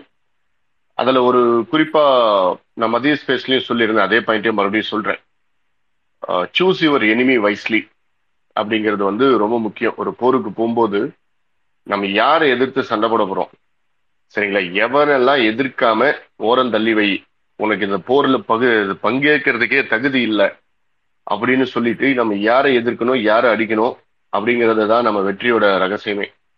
இதில் பார்த்தீங்களன்னா ரொம்ப தெளிவாக பாசிச இந்துத்துவ சனாதன சக்திகளையும் அதை இன்னைக்கு ஒன்றியத்திலிருந்து ஆட்டி படிக்கிற ரெண்டு பேரையும் அதுக்கு அடுத்தபடியா இங்க தமிழ்நாட்டுல அவங்களுக்கு கோழை கும்பிடு போட்டுக்கிட்டு டேபிளுக்கு அடியில போய் ஆட்சி பிடிச்ச ஒருத்தரையும் பத்தி தான் திருப்பி திருப்பி சொல்றாரு. மற்றபடி இந்த அல்லு சில்லுங்க இந்த பாசிங் கிளவுட்ஸ் இந்த மாதிரி யாரையுமே இந்த காளான்கள் ஒருத்தரை பத்தியுமே அவர் பேசல. சரிங்களா? யாரும் இவன் வந்து நான் தான் ரவுடி நான் தான் எதிர்கட்சின்னு சொல்றவனையும் சரி நாங்க வந்து இங்க திமுக ஒழிக்கிறது தான் எங்க எண்ணம் அப்படின்னு சொல்ற சீமான் திருமுருகன் காந்தி வகையர் அவங்களையும் சரி அதே பா பாஜகவுக்கு தமிழ்நாட்டு மாநில தலைவரா இருக்கிற அண்ணாமலையை பத்தியும் சரி அவர் ஒரு வாரத்தை கூட பேசல. இது ரெண்டாயிரத்தி இருபத்தொன்னு சட்டமன்ற தேர்தலே நீங்க நம்ம எல்லாருமே பார்த்திருப்போம். நான் யாரு எனக்கு வந்து ஒரு பொது எதிரி இருக்கான் அந்த பொது எதிரி தான் இங்க மெயின் இந்த நாட்டையே வந்து கொள்ளடிச்சுக்கிட்டு இருக்கான் ஒரு குறிப்பிட்ட ரெண்டு குடும்பங்களுக்காக ஒட்டுமொத்த பாலிசியும் கவர்மெண்ட் மிஷினரியும் மாத்திட்டு இந்த நாட்டை கொள்ளடிச்சிட்டு அந்த ரெண்டு குடும்பத்தை மட்டுமே முன்னேற்றிக்கிட்டு இருக்கான். அவன் தான் நமக்கு எதிரி. ஆரிய திராவிட போரினுடைய சித்தாந்த போரினுடைய எதிரிகள் யாருங்கிறத வந்து அவர் இன்னைக்கு ரொம்ப தெளிவா சுட்டி காட்டிட்டாரு இது வந்து ரெண்டாயிரத்தி இருபத்தி நாலு தேர்தல் பிரச்சாரத்துக்கு ஒரு முன்னோடி தான் இது. இந்த இன்னைக்கு அவர் பேசினது. சரிங்களா? நம்ம எதிரி வந்து பார்ப்பனிய இந்துத்துவ சனாதனம். அதுதான் நம்ம எதிரி. அதுக்கு அடுத்தபடியா அதுக்கு இங்க அடிமையா இருக்கிற அதிமுகங்கிற ஒரு கட்சி. இந்த ரெண்டத்தை தாண்டி நம்ம வேற எதுலையுமே கான்சென்ட்ரேட் பண்ண வேண்டியதில்லை. நம்ம எனர்ஜியோ டைமையோ நம்ம வேஸ்ட் பண்ண வேண்டியதில்லை. இவனுங்க இந்த மைக் கேட்டுக்கிட்டு கமெண்ட்ல எல்லாம் கதறிக்கிட்டு இருக்காங்க இந்தியாவுக்கு சம்பந்தம் இல்லாதவன் உலகத்துல எந்த நாட்டிலயுமே ஓட்டுரிமைங்கிற ஒன்று இல்லாதவன் குடியுரிமை இல்லாதவன்லாம் வந்து கதறிக்கிட்டு இருக்கான். அவன்லாம் பார்க்கும்போது எனக்கெல்லாம் ஐயோப்பவமா தோணுது. முதல்ல ஏதாச்சும் ஒரு புழைக்க போன நாட்டிலேயாச்சும் ஒரு குடியுரிமை வாங்க பாருங்கடா. அங்கேயாச்சும் ஒரு ஜனநாயக படி நடக்க பாருங்கடா. எங்கேயுமே உங்களுக்கு உண்டான ஜனநாயக கடமையே ஒரு உரிமையே இல்லையே அப்படின்னு தான் எனக்கு ரொம்ப கஷ்டமா இருக்கு. அது அவங்க எந்த மாதிரி பிஹேவ் பண்றாங்கன்னு தெரியல. ஓகே. இது ஒரு point choose your enemy wisely அதுக்கு அடுத்தபடியா இந்த நாகரிக அரசியல்னு சொல்றாங்க இல்லைங்களா? நேத்து பிர்லா சார் ஸ்பேஸ்லயும் இதை பத்தி தான் ரொம்ப பேசிட்டு இருந்தோம். நம்ம தோழர்களே வந்து உடன்பிறப்புகளே வந்து சில பேர் வந்து அவங்களுக்கு உண்டான தனிப்பட்ட அந்த அறச்சீற்றத்தை ஆற்றாமையும் வந்து ஆஹ் அரசாங்கமும் கட்சியும் பண்ணணும் அப்படின்னு எதிர்பார்ப்பு. எனக்கும் அந்த எதிர்பார்ப்பு இருக்கு. எனக்கும் அதே அறச்சீற்றம் இருக்கு. சரிங்களா? நம்ம இந்த மாதிரி எல்லாம் பண்ண நல்லா இருக்குமே. ஆனா இங்க ஒரு கட்சி ஒரு அரசாங்கம் அப்படிங்கும்போது அந்த மாதிரி பண்ண முடியாது. சட்டத்துக்கு உட்பட்டு தான் இந்த ஆட்சி நடக்கும். ஓட்டு போட்டவங்களுக்கும் அதே சட்டம் தான். ஓட்டு போடாதவங்களுக்கும் அதே சட்டம் தான் அவர் பதவியை தன்னைக்கே சொல்லிட்டாரு. அந்த சட்டத்தையும் அவருடைய கண்ட்ரோல்ல தான் வச்சிருக்காரு. அப்போ சட்டத்துக்கு மீறி நம்ம எதுவுமே பண்ண முடியாது. நம்ம சட்டத்துக்கு மீறி பண்ணியிருந்தோம்னு வச்சுக்கோங்களேன். நம்ம பழிக்கு பழி கைதுக்கு கைது அப்படின்னு போனோம்னா இன்னைக்கு எப்படி சீவன் ஜெயலலிதா அம்மையாரை வந்து வரலாறுல நம்ம பேசுறோமோ அம்மையாரோட சுப்பிரமணிய சாமிக்கு கொடுத்த ட்ரீட்மெண்ட் ஆகட்டும் சென்னாரெட்டி ஐயாவுக்கு கொடுத்த ட்ரீட்மெண்ட் ஆகட்டும் அதுக்கு அடுத்தபடியா அந்த ஒரு அப்பாவி பொண்ணு செலீனா கர்ஜா கேஸ்ல வச்சு அந்த பொண்ணுடைய வாழ்க்கையை முடிச்சதாகட்டும் சந்திரலேகா ஐபிஎஸ் பேசினதாகட்டும் இது எல்லாமே வந்து அன்னைக்கு வந்து ஏதோ அதிரடின்னு தெரிஞ்சாலும் அதுக்கு அடுத்து அதனோட உண்மைகள் வெளியே தெரியும் போது என்னன்னா அந்த ஒரு தலைவர் மேல இருக்கிற பிம்பம் வந்து வரலாறுல நொறுக்கப்படும். சரிங்களா? ஆனா நம்ம தலைவர்கள் திமுக தலைவர்கள் அப்படி இல்லை. அந்த ஒரு பொறுமை சட்டத்துக்கு உட்பட்டு எடுக்கிற முடிவு. இவர் நேத்தே வந்து ரொம்ப தெளிவா ஒரு ஸ்டேட்மெண்ட் தலைவர்கிட்ட இருந்து இந்த கேஸ் வந்து முறைப்படி செந்தில் பாலாஜி அவர்கள் எதிர்கொள்வார் அவர் மீது தவறு இருந்தா அது இல்லைன்றதை அவர் நிரூபிச்சுட்டு வருவார். சட்டத்துக்கு உட்பட்டு இந்த கேஸ்ல எதிர்கொள்வார் அப்படின்னு சொல்லிட்டாரு. இதுக்கு மேல ஒரு தலைவருக்கு என்ன பண்ண முடியும்? அதுக்கு அடுத்தபடியா இன்னைக்கு பேசினது வந்து ஆஹ் ரொம்ப ஒரு அந்த ஒரு ஒரு பண்பட்ட தலைவர் அப்படிங்கிறதுக்கு வந்து இன்னைக்கு பேசின பேச்சு வந்து உதாரணம். இந்த நாகரிக அரசியல் அப்படின்னு சொல்றவங்களுக்கு நான் இதை தான் சொல்ல வரேன். இதுதான் இன்னைக்கு அவர் பேசினதுதான் நாகரிகத்தின் உச்சகட்டம். சரிங்களா? எதிர்ப்ப ஒரு எச்சரிக்கையா சொல்றாரு. குருட்டாம்போக்கில் காட்டு மிராண்டித்தனமா கண்டவங்களை கைது பண்ணி ராத்திரியோட ராத்திரியா கஞ்சா வச்சு கைது பண்ணாம ஒரு பொம்பளை கேஸ்ல அரெஸ்ட் பண்ணாம சரிங்களா? ஒரு போதை கேஸ்ல அரெஸ்ட் பண்ணாம ஒரு காரணமே இல்லாத ஒரு கேஸ்ல அரெஸ்ட் பண்ணாம ரொம்ப தெளிவா ஒரு எச்சரிக்கை ஒரு அறைகோல் விடுறாரு. நாங்க இப்படிதான் இருப்போம். கொள்கைக்காக மட்டுமே ஆட்சி ஆட்சிக்காக இருக்கிறது இந்த கட்சி கிடையாது. கொள்கைக்காக இருக்கிற கட்சி மக்களுக்காக இருக்கிற கட்சி அப்படிங்கிறாரு. சரிங்களா? இதுதான் வந்து நாகரிகத்தோட உச்சகட்டம். இதுக்கு மேல ஒரு தலைவர் வந்து நாகரிக அரசியல் எங்கேயுமே பண்ண முடியாது. சரிங்களா? அந்த நாகரிக அரசியல் அப்படின்னு சொல்றது வந்து அந்த உங்களோட தனிப்பட்ட அறச்சீற்றம் நான் ஆல்ரெடி சொல்றேன் எனக்கு இருக்கு இங்க இருக்கிற ஒவ்வொருத்தருக்குமே இருக்கும். இந்த மாதிரி பண்ணா நல்லா இருக்குங்கிற ஒரு எதிர்பார்ப்பு நம்ம எல்லாருக்குமே இருக்கும். ஆனா ஒரு கட்சியா ஆட்சியா இருக்கும்போது அதை பண்ண முடியாது. சட்டம் மட்டும்தான் இங்க எல்லாத்துக்குமே நிற்கும் நாம திமுகங்கிறது வந்து இந்தியாவிலேயே திமுகவோட ஐடிவிங்கிற ஒரு அமைப்பு மாதிரி வேற எந்த கட்சிக்குமே கிடையாது. உலகத்திலேயே பெரிய பணக்கார கட்சி பாஜக. சரிங்களா? அந்த கட்சி கூட இன்னைக்கு திமுக பார்த்து பயப்படுதுன்னா திமுகவோட ஐடி விங் வந்து ஒரு முக்கியமான காரணம். இந்த கேஸ்ல நடந்த விடம் சனாதனம் எங்க இதுல நேற்று அடிபணிந்துச்சு அப்படின்னா நேற்று மதியம் ஒரு பெட்டிஷன் ஒன்று வந்து திரு செந்தில் பாலாஜி அமைச்சர் செந்தில் பாலாஜி அவர்களோட மனைவி வந்து ஃபைல் பண்ணாங்க ஹேபியஸ் கார்பஸ் அந்த ஒரு பெட்டிஷன் கொடுக்கலன்னா என்ன ஆயிருக்கும்னா அவரை வந்து நேராக டெல்லிக்கு எடுத்துட்டு போயிருப்பாங்க. டெல்லிக்கு எடுத்துட்டு போய் அங்க ஒரு கோர்ட்ல வச்சு அதுக்கு அடுத்தபடியா திகார்ல தான் அவர் வந்து ரிமைண்ட் பண்ணியிருப்பாங்க. சரிங்களா? ஏன்னா இடிக்கு வந்து அதிகாரம் அங்கதான் இருக்கு. ஆனா ஹேபியஸ் நேற்று அவரை டெல்லிக்கே கூட்டு போயிருந்தா கூட திருச்சியில இருந்து ஹேபியஸ் கார்பஸ் போட்ட பிறகு அவர் வந்து சென்னையில தான் ஆஜர்படுத்தணும். சரிங்களா? சென்னையில ஆஜர்படுத்தணுங்கிறது சட்டம். எந்த கோர்ட்ல போட்டாங்களோ அங்கதான் ஆஜர்படுத்தணும். அப்போ அவரை சென்னையிலேயே இருக்க வச்சாச்சு. ஃபர்ஸ்ட் அங்கேயே காலி ஆயிருச்சு. அதுக்கு அடுத்தபடியா ஆஹ், நீங்க எந்த டாக்டர் வேணாலும் நீங்க கூட்டு வந்து செக் பண்ணிக்கோங்க அப்படின்னு லிபரலா இருந்தது. ஏன்னா இங்க உண்மை. பொய்ய இருந்து நடிக்கிறார் அப்படின்னா ஒரு இடத்துல இல்லைன்னா இன்னொரு இடத்துல உண்மை தெரிஞ்சு போகும். சரிங்களா? ஆனா அந்த இடத்துல சட்டத்துக்கு உட்பட்டு தான் நேற்று அந்த முடிவு எடுத்தோம். சரிங்களா இன்னைக்கு உச்சகட்டமா எய்ம்ஸ் மருத்துவர் கூட வந்து பண்ணட்டும். ஆனா மதுரை எய்ம்ஸ் வேண்டாம். எங்களுக்கு வந்து டெல்லி எய்ம்ஸ்ல இருந்து வந்து பண்ணட்டும். அப்படிங்கறதெல்லாம் வந்து சனாதனத்தை அப்படியே போற போக்குல எட்டி உதச்சிட்டு போற மாதிரி. அந்த ஒரு சர்க்காஸ்டிக்ல எதிரியை வந்து ரொம்ப குத்துற மாதிரி. எனக்கு இந்த லெஃப்ட் ஹேண்ட் ரைட் ஹேண்ட்லலாம் எனக்கு நம்பிக்கை இல்லை. ரெண்டு ஹேண்டும் ஒன்று தான். அந்த டிஸ்கிரிமினேஷன் கிடையாது. ஆனா அந்த போற போக்குல போட்டு அடிக்கிற மாதிரி தான். சரிங்களா? இந்த மாதிரி பல லீகல் பாயிண்ட்ல இன்னைக்கு வந்து சனாதனம் வந்து ரெண்டு நாள்ல தோத்து நிக்குது. அம்பலப்பட்டு நிக்குது தோத்து நிக்குதுங்கிறத விட அம்பலப்பட்டு நிக்குது. இதுல நடந்த இன்னொரு நல்ல பல நான் சாரி கொஞ்ச நேரம் எக்ஸ்ட்ரா எடுத்து பேசுறேன். இந்த ஒரு பாயிண்டோட முடிச்சுக்கிறேன். இதுல நடந்த இன்னொரு விஷயம் என்னன்னு பாத்தீங்கன்னா இவ்வளவு நாளா திமுக அதே மாதிரி பாஜக அல்லாத மாநில கட்சிகளோட ஒட்- ஒ- ஒற்றுமை வந்து ஒரு சில கட்சிகள் வெளியே இருந்துச்சு. இவ்வளவு நாளா ப்ரோ ப்ரோ பிஜேபியா இருந்த இன்னைக்கு வந்து இஷ்யூ பேஸ்ட்ல பிஜேபிக்கு அகைன்ஸ்டா ஸ்டாண்ட் எடுக்கிற கட்சிகள் உதாரணத்துக்கு ஒய்எஸ்ஆர் காங்கிரஸ் மாதிரி கட்சிகள் இதுல வந்து தார்மீக அடிப்படையில இந்த விஷயத்துல வந்து அமைச்சர் செந்தில் பாலாஜிக்கும் திமுகவுக்கும் ஆதரவு கொடுத்திருக்கு. ஒன்றிய அரசுக்கு எதிராக குரல் கொடுத்திருக்கு. நம்ம எதிர்பார்க்காத இடத்துல இருந்தெல்லாம் வந்து நமக்கு சப்போர்ட்டா குரல் வருது. அது எப்படின்னா மாநில சுயாட்சிக்குடைய ஒரு அடுத்த ஸ்டெப் தான் இது. சரிங்களா? இது வந்து இந்த மாதிரி ஒரு சில விஷயங்கள் எந்த ஒரு பெரிய விஷயத்துக்கும் வந்து ஒரு சின்ன தீப்பொறி வந்து இந்த மாதிரி ஒரு விஷயம்தான்.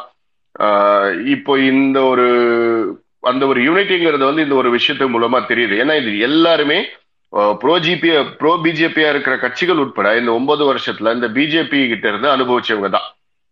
அவ்வளோ கேஸ் போட்டிருக்காங்க அவ்வளோ டார்ச்சர் பண்ணியிருக்காங்க ஸோ இப்போ எல்லாமே ஒன்னா அக்யூமுலேட் ஆகும்போது என்ன ஆகுதுன்னா அந்த ஒரு கன்சல்டேஷன் வந்து ஈஸியா கிடைக்குது. நேற்று ஒரே நாள் மட்டும் கிட்டத்தட்ட ஒன்பது மாநில முதல்வர்கள் பேசியிருக்காங்க. அதே மாதிரி வந்து அவங்களோட அறிக்கையில் வந்து தெளிவா சொல்லியிருக்காங்க. ஒன்றிய அரசின் இந்த கையாலாகாத தனத்தை பத்தி ரொம்ப காட்டமாக விமர்சிச்சிருக்காங்க. ஸோ இந்த மாதிரி சில விஷயங்கள் பல நன்மைகள் நமக்கு நடந்திருக்கு. மறுபடியும் இந்த ஃபைனல் ரிக்வஸ்டா பிலீவ் இன் அவர் லீடர் சரிங்களா? Believe in our ideology believe in our party இது ரொம்ப ரொம்ப முக்கியம். தனிப்பட்ட மனிதனோட விருப்பு விருப்புக்காக ஒரு கட்சியோ ஒரு அரசாங்கமோ நடத்த முடியாது. அந்த தனிப்பட்ட விருப்பத்தை விருப்பு விருப்பம் நானும் என்னுடைய என்னுடைய ப- பக்கத்துல இருந்து பதிவு பண்ணுவேன்.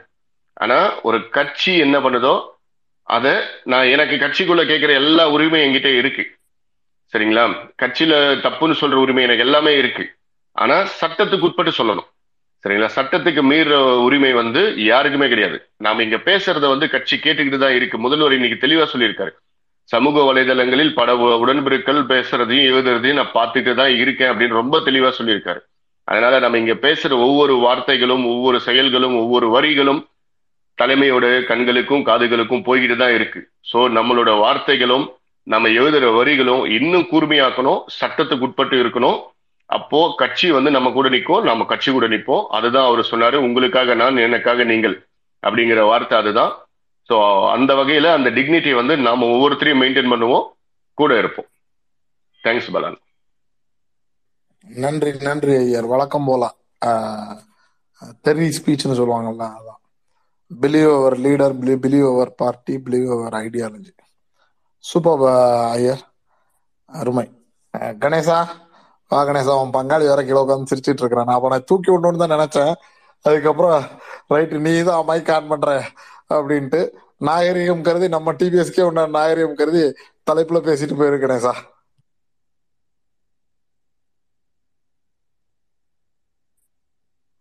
கணேசன்? நான் ஒரு ரெண்டே நிமிஷம். யாராவது பேச சொல்லுங்க நான் அடுத்தது பேசுறேன். ஏன்னா இது ஒரு வீட்டுக்கு வந்துட்டேன். டவர் ப்ராப்ளமா இருக்கு. நான் ஒய்ஃபைல கனெக்ட் பண்ணிட்டு பேசுறேன். ரைட் ரைட் ரைட் ரைட் அடுத்து வந்து கவலைப்படாதீங்க ஜானி பிரதர் உங்க கணேசன் வந்து பேசி முடிக்கிற வரைக்கும் உங்களை வந்து ரிமூவ் பண்ண மாட்டான் அப்படிங்கிறத சொல்லிக்கிறேன். ஸோ நெக்ஸ்ட் கழுகு பிரதர் கழுகு பிரதருக்கு அப்புறம் வந்து ஆதி தமிழன் போலாம். நன்றி தோழர் ரெண்டு நாளா பார்த்துட்டு இருக்கோம். மூணு நாளா என்ன நடக்குது எவ்வளோ பிரச்சனைகள் பண்றாங்க பொய் எல்லாமே பொய். இன்னைக்கு அந்த டிவி டிபேட்ல எல்லாருமே பார்த்துருந்தா தெரியும். எல்லாருமே கிழிச்சு எறிகிறாங்க இந்தியா முழுக்க இடி மூலமாக யார் யார் மேல வழக்கு பதிவு செய்யப்பட்டது? அதுல எத்தனை பர்சன்டேஜ் வந்து சக்சஸ்ஃபுல் ரேட்டு அதுல எத்தனை பேர் வந்து அவங்க கட்சிக்கு போனாங்க? அதுலயும் பாதி பேர் எப்படி அவங்களுக்கு டேட்டா கொடுத்துட்டு வெளியில வந்தாங்க? எல்லாருமே பார்த்தோம். சில விஷயங்கள்ல இன்னைக்கு என்னமோ கேலி பண்ணிக்கிட்டு இந்த ஸ்கிரீன் இன்னைக்கு ஒருத்தர் இருக்கான் பைத்தியக்காரன். அவன் ஸ்பேஸ்லாம் நான் ரெகுலராக கேட்டுக்கிட்டு தான் இருக்கேன். இந்த பாம்பு கரடி அப்படின்னு உக்காந்துக்கிட்டு குரங்கு இது மாதிரி உக்காந்துக்கிட்டு வெளிநாட்டில் ஒருத்தன் பீமான்னு உக்காந்துக்கிட்டு என்னவோ கண்டுபிடிக்க முடியாதுன்னு நினைச்சிக்கிட்டு என்ன வேணாலும் பண்ணலாம். எப்படி வேணாலும் கேவலமாக போடலாம். எப்படி வேணாலும் செய்யலாம்னு நினச்சிட்டு இருக்கிறானுங்க. என்ன ஒரு ஒரு ஒரு கருத்தியலா உங்களால முடியாத பட்சத்துல மட்டும்தான் இந்த மாதிரி பேசுவீங்க. நாங்க எங்களுக்கு திட்டங்களை சொல்றதுக்கு எங்களுக்கு நேரம் பத்தல. நான் அதுக்கே நான் நூறு பேத்துக்கு சண்டை போடுறேன். எனக்கு மை கொடுக்கல. ஒரு அஞ்சு நாள் நடந்து எனக்கு மை கொடுக்கலன்னு நூறு தடவை சண்டை போடுறேன். ஏன்னா அவ்வளவு பாயிண்ட் எங்ககிட்ட இருக்கு. ஒரு சின்ன கூந்தல் கூட கிடையாது உங்ககிட்ட. எல்லாம் இந்த மாதிரி ஒவ்வொரு மாநிலத்திலையும் போய் ஒவ்வொருத்தரையும் இது பண்ணிக்கிட்டு. இதெல்லாம் ஒரு பொழப்பா? அது உன்னோட எப்படி கேரக்டர் அந்த ஸ்க்ரீன் இருக்கிறது அது மாதிரி தான் இருக்கும். இதுதான் வந்து உலகம் நடக்குது. ஒரே ஒரு விஷயம் திட்டங்கள் செயல்படுத்துற விஷயத்துல நாங்க இதுதான் பண்ணுவோம் அப்படின்னு போயிட்டு இருக்காங்க. நீ நூறு தடவை சொல்லலாம். யார் வேணாலும் ஒவ்வொரு கட்சி தலைவர்களும் சொல்லலாம். ஆனா நாங்க கட்சி திட்டங்கள் என்னென்ன செய்யறாங்க இன்னைக்கு இந்த உலகத்திலேயே நவீனமான அதிநவீனமான அத்தியாவசியமான மக்களுக்கான ஒரு பன்னோக்கு மருத்துவமனை. அதிநவீனமான பன்னோக்கு மருத்துவமனை. நீங்க எய்ம்ஸ் கொண்டு வரேன்னு சொல்லி எட்டு வருஷம் ஆகுது. சிபிஆர் நிர்மல்குமார் வந்து நாங்க எல்லாமே ஆர்டர்லாம் வந்துருச்சு. தொடங்கியாச்சு அப்படின்னு சொல்லி கிட்டத்தட்ட அஞ்சு வருஷம் ஆச்சு. ஒன்றரை வருஷத்துக்கு முன்னாடி ஒருத்தர் வந்து சொல்லிட்டு போனாரு. நட்டுன்னு ஒருத்தர். தொண்ணூத்தஞ்சு சதவீதம் முடிஞ்சிருச்சுன்னு. உள்ள போய் தேடி பார்க்குறாங்க. எம்பிக்கள்ல பூராங்க கேமராலாம் போகுது. சுத்தியும் காடாக தான் இருக்குது. காத்து மட்டும்தான் வருது முள்ளு மட்டும்தான் கிடக்குது. ஆனா இங்க அறிவிச்சு ஒரு வருஷத்துல கிட்டத்தட்ட பதினஞ்சு மாசத்துல ஏழு மாடி கட்டிடம் ஆறு லட்சம் சதுரடியில ஆயிரம் படுக்கையோட அதிநவீன வசதிகளோட அடுத்தவங்களுக்கு இல்லை மக்களுக்காக இங்க. அதுல என்ன பியூட்டின்னா பார்த்தா மருந்தியல் சம்பந்தப்பட்ட ஆராய்ச்சிகளும் அங்க நடக்கும். இதெல்லாம் நாங்க மக்களுக்கு செஞ்சுட்டு இருக்கிறோம் நீங்க வந்து விளையாடிட்டு இருக்கிறீங்க. ஒருத்தனை ஏமாத்தலாமா? ஒவ்வொரு மாநிலத்திலையும் ஒவ்வொருத்தனை பிடிக்கலாமா? ஏக்நாத் சிண்டை உருவாக்கலாமா? ஏன் தெலுங்கானாவில் போய் மாட்டி சித்திரவதைப்பட்டதெல்லாம் தெரியாதா? உள்ள லாக் பண்ணலையா? பணம் கொடுக்குறவன் அந்த சாமியாருங்களாகட்டும் எல்லாத்தையும் லாக் பண்ணலையா? ஊழல் குற்றவாளிகள் அத்தனை பேரும் பிஜேபியில் இருக்காங்க. இன்னைக்கு கூட வந்து அந்த டிபேட்டில் பார்த்தேன். எத்தனை மாநிலத்துல யார் யார் மேல வந்து இடி ரெய்ட் பண்ணாங்களோ அவங்க மேல எல்லாத்தையுமே வந்து பிஜேபியில சேர்ந்த பின்னாடி புனிதராக்கப்பட்டார் முகுல்ராய் விஷயத்தை எடுத்துக்கங்க. சுவேந்து அதிகாரி விஷயத்துல எடுத்துக்கங்க. என்ன ஆனது? ஒண்ணுமே ஆகல. எல்லாருமே புனிதர்கள். அதுக்கு முன்னாடி அவ்வளோ டார்ச்சரு அடி உத கையை போட்டு செயினை போட்டு இழுத்து ஒரு மாசம் ரெண்டு மாசம் டார்ச்சர் பண்ணி இதெல்லாம் பய ஏங்க ஒரு மிஸ்ஸா அப்படிங்கிற ஒரு விஷயம் எமர்ஜென்சி உலகத்துக்கே ஒரு பாடம் கொடுத்துட்டு எல்லாத்தையும் தூக்கி போட்டாங்க. யாருமே கவலைப்பட்டாங்க. திருமுறை பிரச்சாரங்கள்லாம் நடந்தது. பத்திரிகைகள்லாம் தான் பிரிண்ட் அடிக்கக்கூடாது. ஆனால் விதவிதமான வார்த்தைகள் கட்டுப்பட்டு அதெல்லாம் அடித்தாங்க அந்த கோடு வேடெல்லாம் அசெப்ட் பண்ணிக்கிட்டாங்க. இந்த ஒன்றும் இல்லை நீங்களாம் கொண்டாடுறீங்கல்ல துக்ளக்கு. அங்கேயே வந்து இங்கே தான் நடந்திருக்குது. எங்க? முரசொலியில தான் ராத்திரி பகலா உட்காந்து அடித்து கொடுத்துருக்குறாங்க. இதெல்லாம் வரலாறை போய் படிக்கணும். அதுக்குண்டான பக்குவம் இல்லைன்னா போய் தெரிஞ்சுக்கணும். எதுவுமே கிடையாது. ஏதோ போற போக்கில் வந்த போக்கில் ரெண்டு ரூபா கூலிக்காக கூவிக்கிட்டு பிச்சை எடுத்துக்கிட்டு இங்கெல்லாம் கடமைக்கு வேலை செய்யறவங்களுக்கும் காசுக்கு வேலை செய்யறவங்களுக்கும் வித்தியாசம் இருக்கு. இது அடுத்த தலைமுறைகளுக்கு ரெண்டாயிரத்தி இருபத்தி நாலு என்ன பண்ணணும் அப்படிங்கிறதுக்கு ஒரு வெறியோட செஞ்சுட்டு இருக்கிற இடத்துக்கு வந்து போனா போகுது போனா போகுதுன்னு பொறுத்து பொறுத்து போனவங்க பின்னாடி திரும்ப திரும்ப இது பண்ணா திரும்பி அடிச்சா அது அது வேற மாதிரி தான் இருக்கும். அதுக்காக இன்னைக்கு கூட சொல்லியிருக்காரு முதல்வர். திருப்பி அடிச்சா தாங்க மாட்ட அப்படின்ட்டு ஒரே வார்த்தையில. அது மாதிரி தான் நாங்களும் சொல்லுவோம். எல்லா விஷயத்திலையும் பொறுத்து பொறுத்து போக மாட்டாங்க. எல்லா இடத்துலையும் இது மாதிரி தவறுகள் செய்யாதீங்க. இன்னைக்கு பொன்முடி அவர்கள் வந்து ஒரு வார்த்தை சொல்லியிருக்காரு. இது குற்றம் சாட்டப்பட்டிருக்கு ரைட்டு என்ன மாதிரியான குற்றங்கிறது இன்னைக்கு வரலும் அவங்க சொல்லலை ரைட்டு ஆனா முப்பத்தி மூணு ஒன்றிய அமைச்சர்கள் இன்னைக்கு இருக்கிறவங்க குற்றவாளிகள் தான். வழக்குகள் ஃபுல்லா இருக்கு நடந்துகிட்டு இருக்கு ட்ரையல் போயிட்டு இருக்கு. எல்லாருமே ராஜினாமா பண்ண சொல்லுங்க. இங்க என்ன குற்றச்சாட்டுன்னே சொல்லல. ஆனா ராஜினாமா அதாவது அந்த அவங்கள வந்து பதவி நீக்க செய்யணும்னு போய் இன்னைக்கு அடிமைகள் கொடுத்துருக்குறாங்க. எத்தனை பேர்? ஏமா இதுல மட்டும் எப்படிப்பா அடிமைகள் சங்கிகள் தம்பிகள் மூணு பேரும் கூட்டா? அதுவும் அந்த தம்பிகள்லாம் பார்த்தா ஒண்ணுக்கு ஆயிரம் தடவை ஒரே போ ஒரே போட்டோவையே போட்டிருக்கான் ஒருத்தன். அந்த தோட்டாங்கிறவன் பைத்தியமா என்னன்னு தெரியல. அவன் அவனை மாதிரி ஒரு லூசனை உலகத்திலேயே பார்த்ததே கிடையாது. இதுல வெளிநாட்டுல ஏதாவது இருக்கும். எப்படிதான் சோறு திங்கிறானோ என்ன பண்றானோ பாவம். எப்படிதான் வந்து தமிழ்நாட்டுலாம் வாழ போறானோ தெரியல. அறிவு இல்லை ஒண்ணும் இல்லை. வெளிநாட்டுல இருக்கிறவன் ஒருத்தன் இப்படி எல்லாம் போட்டுட்டு இருக்கான். ஒரே போட்டோவை நூ ஆயிரம் தடவை போடுறாங்க. இந்த மாதிரி கேவலமா யாருமே இருக்க மாட்டாங்க. இது வந்து ஒருத்தரோட துன்பத்துல இன்பம் காரண மனநலன் என்ன? ஒரு சர்டிபிகேட் வந்திருக்கு. ஒரு அரசு மருத்துவர்கள் ஒரு அரசு அதிகாரிகள் வந்து இது மாதிரி வந்து கொடுப்பாங்களா? ஒரு மருத்துவமனையில ஒரு நோயாளிக்கு இது மாதிரி ப்ரிஸ்கிரிப்ஷன் பண்ணுவாங்களா? இதெல்லாம் வந்து இந்திய மருத்துவக் கழகம் வந்து ஆதரிக்குமா? அந்த ஒரு அடிப்படை அறிவு கூட இல்லாம இதை வந்து ரெண்டு நாளா உட்காந்து ஸ்பேஸ் போட்டு போட்டுட்டு இருக்கானுங்க பைத்தியக்கார இந்த ஜானி பை இந்த டூ ஜி இந்த மத்தி குரங்குன்னு ஒருத்தன் ஐஎம்எஸ்னு ஒருத்தன். அவெல்லாம் கொலகாரங்க. திரும்ப நான் கொலை பண்ண போனேன் கோயம்புத்தூர்ல அப்படின்னு சொன்ன ரெண்டு வருஷத்துக்கு முன்னாடியே. ஓப்பன் ஸ்பேஸ்ல தப்பிச்சு போயிட்டாங்க அப்படின்னு சொன்னவன். அவன் ஒரு பிரா கம்பெனியில ஜட்டி கம்பெனியில வேலை செஞ்சுட்டு இருக்கிறான். ம்? வெக்கமே இருக்காதா? எப்படிதான் இப்படிலாம் இருக்காங்க? ஒரு மனசாட்சிக்கு விரோதம் இல்லாம எது என்ன நம்மளுக்கும் குடும்பம் கூட்டி இருக்கு அடுத்த தலைமுறைகள் இருக்கு யாருக்காக?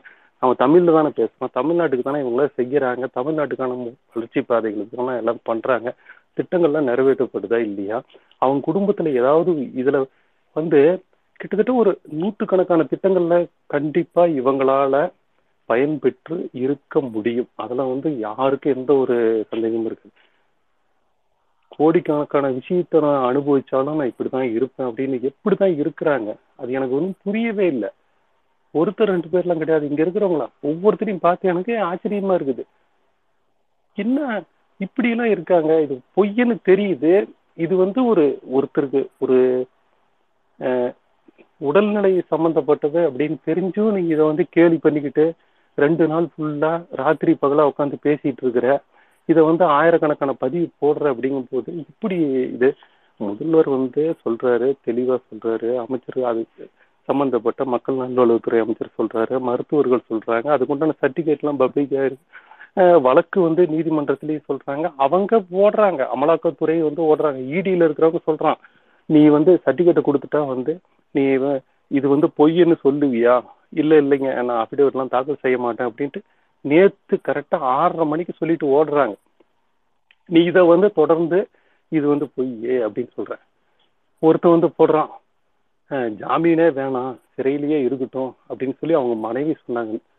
வெக்கமே இருக்காதான் அவன் யாருன்னு பார்த்தா அவங்க ஒரு மாதிரியான ஆளு நாமக்கல்காரன். இப்படியெல்லாம் வந்து எச்சப்பளவு போடுறது இது என்னத்துக்கு தான் இப்போ சாதிக்க போறீங்க? யாருக்காக?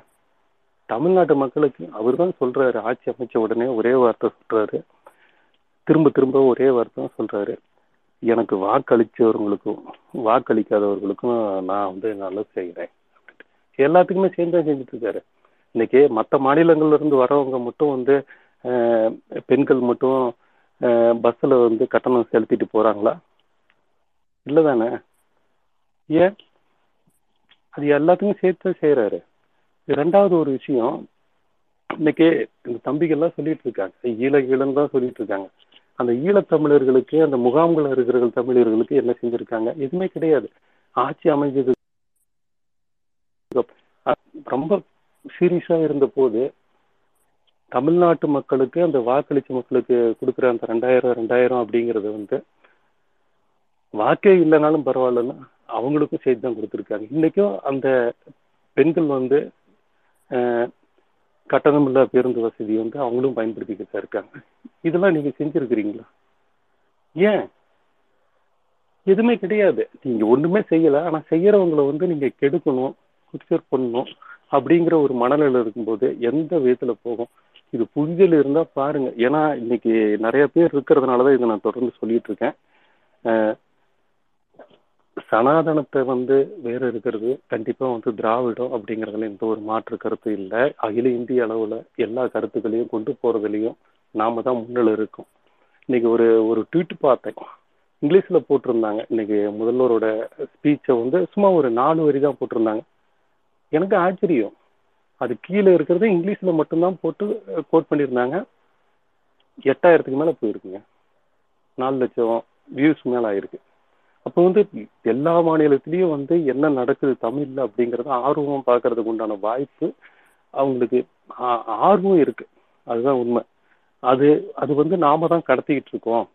எப்பயுமே வந்து வரலாறு வந்து இங்கிருந்து தான் வந்து தொடங்கும் அப்படின்னு அந்த காலத்துல இருந்து அண்ணாவும் கலைஞர் சொல்லியிருக்காங்க. அதுதான் நம்ம செயல்படுத்திட்டு இருக்கோம். அதை தொடர்ந்து செய்வோம். கண்டிப்பா செய்வோம். எந்த ஒரு பின்னடைவும் இல்லாம ஒற்றுமையா செய்வோம். அதுதான் நான் சொல்ல நினைச்சேன்.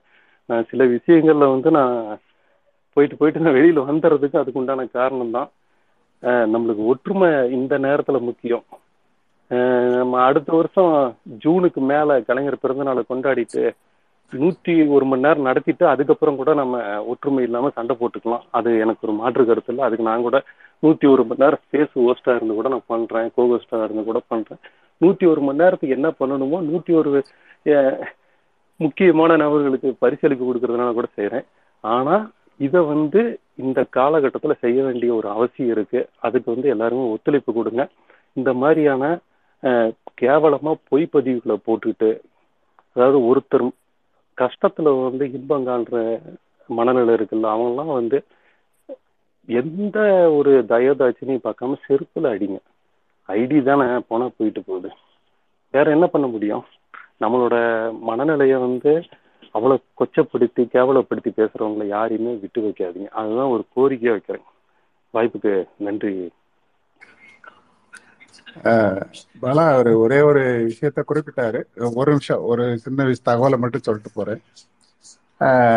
நம்முடைய அமைச்சர் செந்தில் பாலாஜி அவர்கள் வந்து ஹாஸ்பிட்டல்ல அறுவை சிகிச்சைக்காக அட்மிட் பண்ணியிருக்கிறாங்க. அவருடைய இலாக்காவை மாற்றுறதுக்கு இன்னைக்கு ஆளுநருக்கு கோப்பம் அனுப்பப்படுகிறது.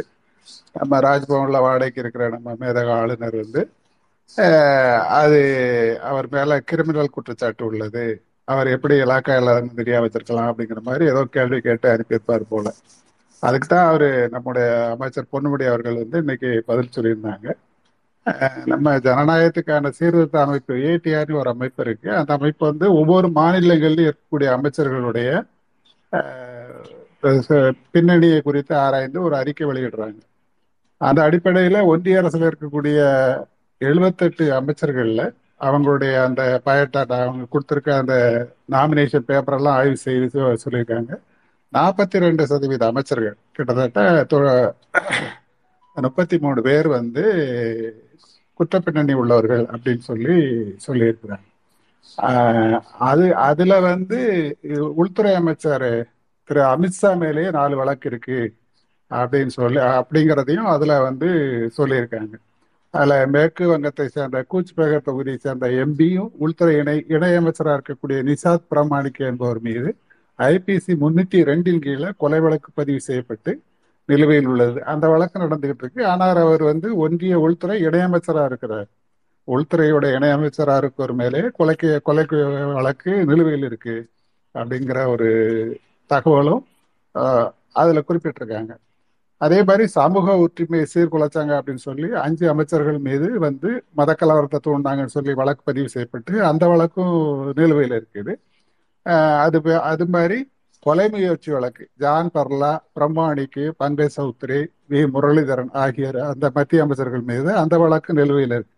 அப்போ அவங்களெல்லாம் வந்து ஒன்றிய அமைச்சராக இருக்கும்போது வழக்கு பதிவு செய்யப்பட்ட குற்றவாளின்னு ஒன்றும் சொல்லலை வழக்கு பதிவு செய்யப்பட்ட செந்தில் பாலாஜியே அமைச்சராக இருக்கக்கூடாது அப்படிங்கிற இதை சொல்லி தான் இன்னைக்கு வந்து நம்ம அந்த பதில் கடிதம் வந்து அனுப்பியிருக்கிறோம். ஆக இப்படி ஒவ்வொரு விஷயத்திற்கும் முட்டு போடக்கூடிய ஒரு நபரா ஆளுநர் இருக்கிறாரு. அவருக்கான ஒரு பெரிய போராட்டத்தை கழகம் வந்து முன்னெடுக்கணும் அப்படின்னு இந்த நேரத்துல நம்முடைய ஸ்பேஸ் வாயிலாக ஒரு கோரிக்கையை முதல்வர் அவர்களுக்கு அஹ், பணிவோடு கேட்டுக்கொள்கிறேன். நன்றி பாலா. நன்றி நன்றி. இன்னொரு விஷயம் நான் அடிஷனலா சொல்லிடுறேன் பாலா சார் ஒரே ஒரு. இல்ல இப்ப ஒண்ணுமே இல்ல. எல்லா விஷயமும் ஆதாரபூர்வமான எல்லாமே ஒன்றிய அரசு தகவல். அதாவது இப்ப இருக்கிற பாசிச பிஜேபி அரசின் தகவல் அடிப்படையில தான் சொல்லிட்டு இருக்கோம். நாங்கெல்லாம் ஒரு ஒரு சர்வே எடுத்து எல்லாமே பண்ணேன் அந்த அரசு வெப்சைட்ல இருந்து தான் கொடுத்துட்டு இருக்கோம். இந்த கிட்டத்தட்ட இந்த ஒரு மாசத்துல மட்டும் இருபத்தி நாலு பொய்ய வந்து பரப்பியிருக்கிறான் அந்த ஜானி பாய்ங்கிறவன் அது ஆதாரபூர்வமானது ரெண்டு நாளைக்கு முன்னாடி மாட்டினவங்க கூட வந்து மூன்றரை மணிக்கு போடுறான். இவன் ஒன்றரை மணிக்கு போட்டதை அப்படியே காப்பி பேஸ்ட் பண்ணி தான் போட்டு மாட்டுறான். ஓகேங்களா இது மாதிரி கிட்டத்தட்ட இருபத்தி நாலு இருபத்தஞ்சுக்கு மேலே இருக்கும். அது ஆதாரபூர்வமாகவே இருக்கு. எத்தனையோ டேக் பண்ணியிருக்கேன். நானே டேக் பண்ணியிருக்கிறேன். இன்னைக்கு வரலும் பதில் கூட கொடுக்கல. ஏன்னா ஒரு பங்களாதேஷில் நடக்கிறது ஒரு பாகிஸ்தான் நடக்கிறது கொரியாவில் நடக்கிறது இது மாதிரியான பிலிப்பைன்ஸ்ல நடக்கிறது இது மாதிரியான போட்டோவை மட்டும் தேடி எடுத்து போடுறது மட்டும்தான் இந்த வார் ரூம் சங்கியோட வேலை. இதை தொடர்ந்து செஞ்சுக்கிட்டே இருக்கிறோம். எத்தனை தடவை நானும் டேக் பண்ணிட்டோம். இதுக்கெல்லாம் என் முடிவு என்ன? இவனை தொடர்ந்து போடுறவங்க மட்டும் மாறிட்டு இருக்காங்க. இவன் வந்து தொடர்ந்து அந்த காரியத்தை மட்டும் செஞ்சுட்டு இருக்கான். என்னமோ கேஸ் போட்டா வந்து ரொம்ப ஃபேமஸ் ஆயிருக்கும் இவங்க வந்து ரொம்ப பிரபலப்படுத்துறாங்க. நாம வந்து ஒரே நாள்ல ஒரே நைட்ல ஓவர் நைட்ல வந்து ஒபாமா ஆயிடலாம் அப்படின்னு வந்து ரெண்டு நாளைக்கு முன்னாடி பேசுறோம். அந்த அளவுக்கு வந்து ஒரு கேவலமான ஒரு மனநிலை. இதெல்லாம் எப்படி வருது? யாருக்காக? என்ன நடக்க போகுது? ஒரு விஷயம் நடக்கவே இல்லை. பிலிப்பைன்ஸ்ல நடக்கிறது கொண்டு வந்து தமிழ்நாட்டுல விருதுநகர் நடக்கணும்னு போடுறான். எப்படியாப்பட்ட மனநிலை? சில்லறத்தனமா இருக்காதா? எத்தனை தடவை இங்க பார்த்துட்டோம் எத்தனை பேர் இங்க டேக் பண்ணிட்டோம். எத்தனை பேர் இங்க ஆட்சி பண்றாங்க? ஒண்ணுமே வழி இல்லைங்க. இதெல்லாம் விடுங்க பேச விடுங்க. சாக்கடைகளை பண்ணில பண்ணிகளுக்கு பன்னிகளுக்கு வந்து சாக்கடையில தான் வந்து சுகம் ஜாஸ்தி. அதுங்க அதுக்கு வேலையை பார்த்துக்கிட்டே இருக்கட்டும். நமக்கு நமக்கு நமக்குரிய வேலைகள் நிறைய இருக்கு. அதை நம்ம பார்ப்போம். ரைட் கழுகு பிரதர் ரொம்ப அழகான நேர்த்தியான பேச்சு. பல விஷயங்களா சொல்லியிருந்தீங்க. பர்டிகுலரா வந்து ஒற்றுமையின் வழி நின்று தலைவர் தலைவரை பின்தொடர்வோம் அப்படின்னு சொன்ன அந்த புள்ளி வந்து ரொம்ப பிடிச்சிருந்துச்சு. உங்களுடைய முயற்சிகள் உங்களுடைய அந்த ஆராய்ச்சிகள் நீங்க எடுத்து கொண்டு வந்து சேர்க்கக்கூடிய அந்த கருத்துக்கள் நிறைய இளைய இளைய தலைமுறைகளை உருவாக்குறதுக்கு நீங்க கொண்டு வந்து சேர்க்கக்கூடிய அந்த டாக்குமெண்ட்ஸ் எல்லாமே வந்து ஒரு மிகப்பெரிய உந்து சக்தியா இன்னைக்கு சமூக வலைதளத்துல புதுசா வர நண்பர்களுக்கு நிறைய ஊக்கத்தை கொடுத்துருக்கு அப்படிங்கிறத வந்து இந்த இடத்துல நான் பதிய வச்சுக்கணும்னு நினைக்கிறேன். தொடர்ந்து செயல்படுங்க இணைந்து செயல்படுவோம். நன்றி. அடுத்தது வந்து கணேசன். கணேசனுக்கு அடுத்து ஆதித்தமிழன். அப்படியே வரிசையா போவோம் அதுக்கடுத்து டேபிள் ஃபேன் சலீம் பாக்டீரியா எல்லாருமே இருக்கிறாங்க. கணேசன் ஓவர் டு அனைவருக்கும் வணக்கம். இந்த ஸ்பேஸ்க்கு அமைச்சு கொடுத்த டிபிஎஸ் குழுவுக்கு வணக்கம். அதாவது கலைஞர் நம்ம கலைஞர் அவர்கள் எப்பெல்லாம் தொண்டன் சோர்ந்து போறானோ அப்பெல்லாம் வந்து உடன்பிறப்புகளுக்கு கடிதம் எழுதுவது. அந்த கடிதம் வந்து ஆஹ், முரசொலியில மறுநாள் பார்க்கும்போது அப்போ வந்து ஒரு தெம்பு கிடைக்கும். எல்லா விஷயத்தையும் எழுதுவார் தலைவர். அந்த மாதிரி இப்போ வந்து தலைவர் நம்ம இன்னைக்கு ஒரு வீடியோ போட்டிருந்தாரு இந்த வீடியோ பார்த்ததுக்கு அப்புறம் ஒவ்வொரு திமுக தன்னோட அவ்வளவு ஒரு உணர்ச்சி அவ்வளவு ஒரு எழுச்சி. தோண்ட கடந்த திமுக ஒவ்வொரு அடிமட்ட தொண்டனையும் அந்த வீடியோ வந்து அவனுக்கு ஒரு பூஸ்ட் கொடுத்த மாதிரி ஆயிடுச்சு. இன்னைக்கு ரெண்டு அதிமுக காரங்க பேசிட்டு இருக்கிறாங்க அந்த வீடியோவை பார்த்துட்டு. அதை பார்த்துட்டு அவங்களே வந்து பாராட்டுறாங்கன்னா அப்ப அந்த அளவுக்கு ரீச் ஆயிருக்கு. கணேசன் கணேசன் ஒரே செகண்ட் ஒரே செகண்ட் ஒரே. செகண்ட் ஒரே செகண்ட் நான் ஒரு வார்த்தை மட்டும் பேசிட்டு கீழே போயிடுறேன். ஏய் ரமேஷ் என் கவுண்டர் நீ வந்து செந்தில் பாலாஜி சொந்தமா இருக்கலாம். வெக்கம் இல்லாம இங்க நடக்கிற ஸ்பேஸ் எல்லாமே ஆரம்பத்துல இருந்து ஒட்டு கேட்டுக்கிட்டு நூத்து கணக்குல உட்காந்துக்கிட்டு இருக்கீங்க. வெக்கம் சூடு சொரணம் எதுவுமே இருக்காதா? உங்களுக்கு நேர்வழி எதுவுமே தெரியாதா? குறுக்கு வழி மட்டும்தான் காலம் போற வாழ்க்கையா?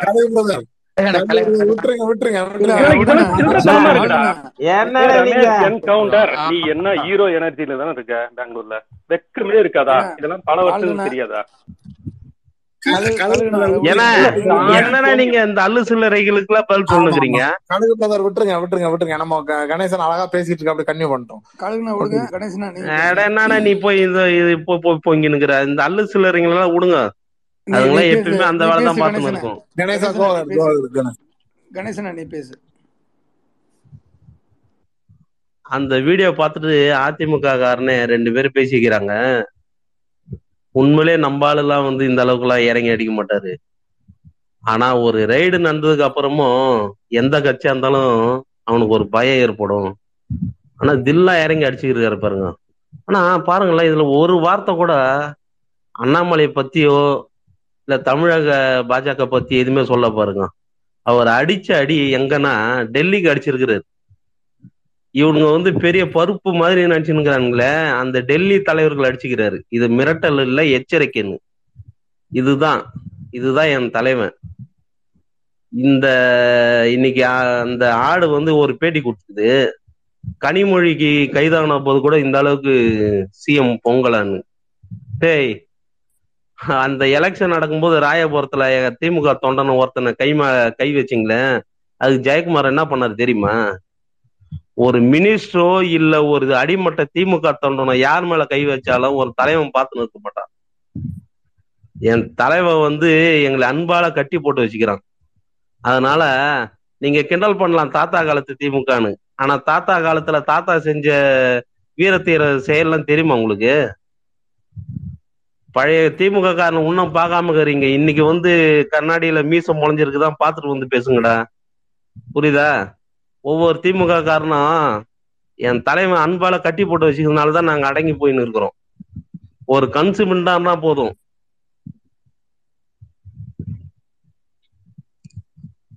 அவ்வளவுதான் பலனு? நன்றி நன்றி கணேசா. திராவிட திமிர். அதைத்தான் நான் திரும்ப திரும்ப சொல்றேன். திராவிட திமிர் அப்படின்றது அன்பால கட்டி போ- அன் அன்பால கட்டமைக்கப்பட்டது. அதைத்தான் கணேசனும் சொன்னா அப்படின்னு நினைக்கிறேன். அன்புக்காக தாண்டா அமைதியா இருக்கிறோம். இல்லைன்னா த- அஹ் என்ன சொல்றது? அஹ் சஃபிக்குன்னு சொல்லிட்டு போனா அப்படியே ஆயிரம் செங்கண்ணன்கள் ரெண்டு கோடி பேர் இருக்கிறாங்க அப்படின்ட்டு. அந்த செங்கண்ணன்கள் எல்லாம் நீங்க பாத்தீங்கன்னா தாங்க மாட்டீங்க அப்படிங்கறதான்.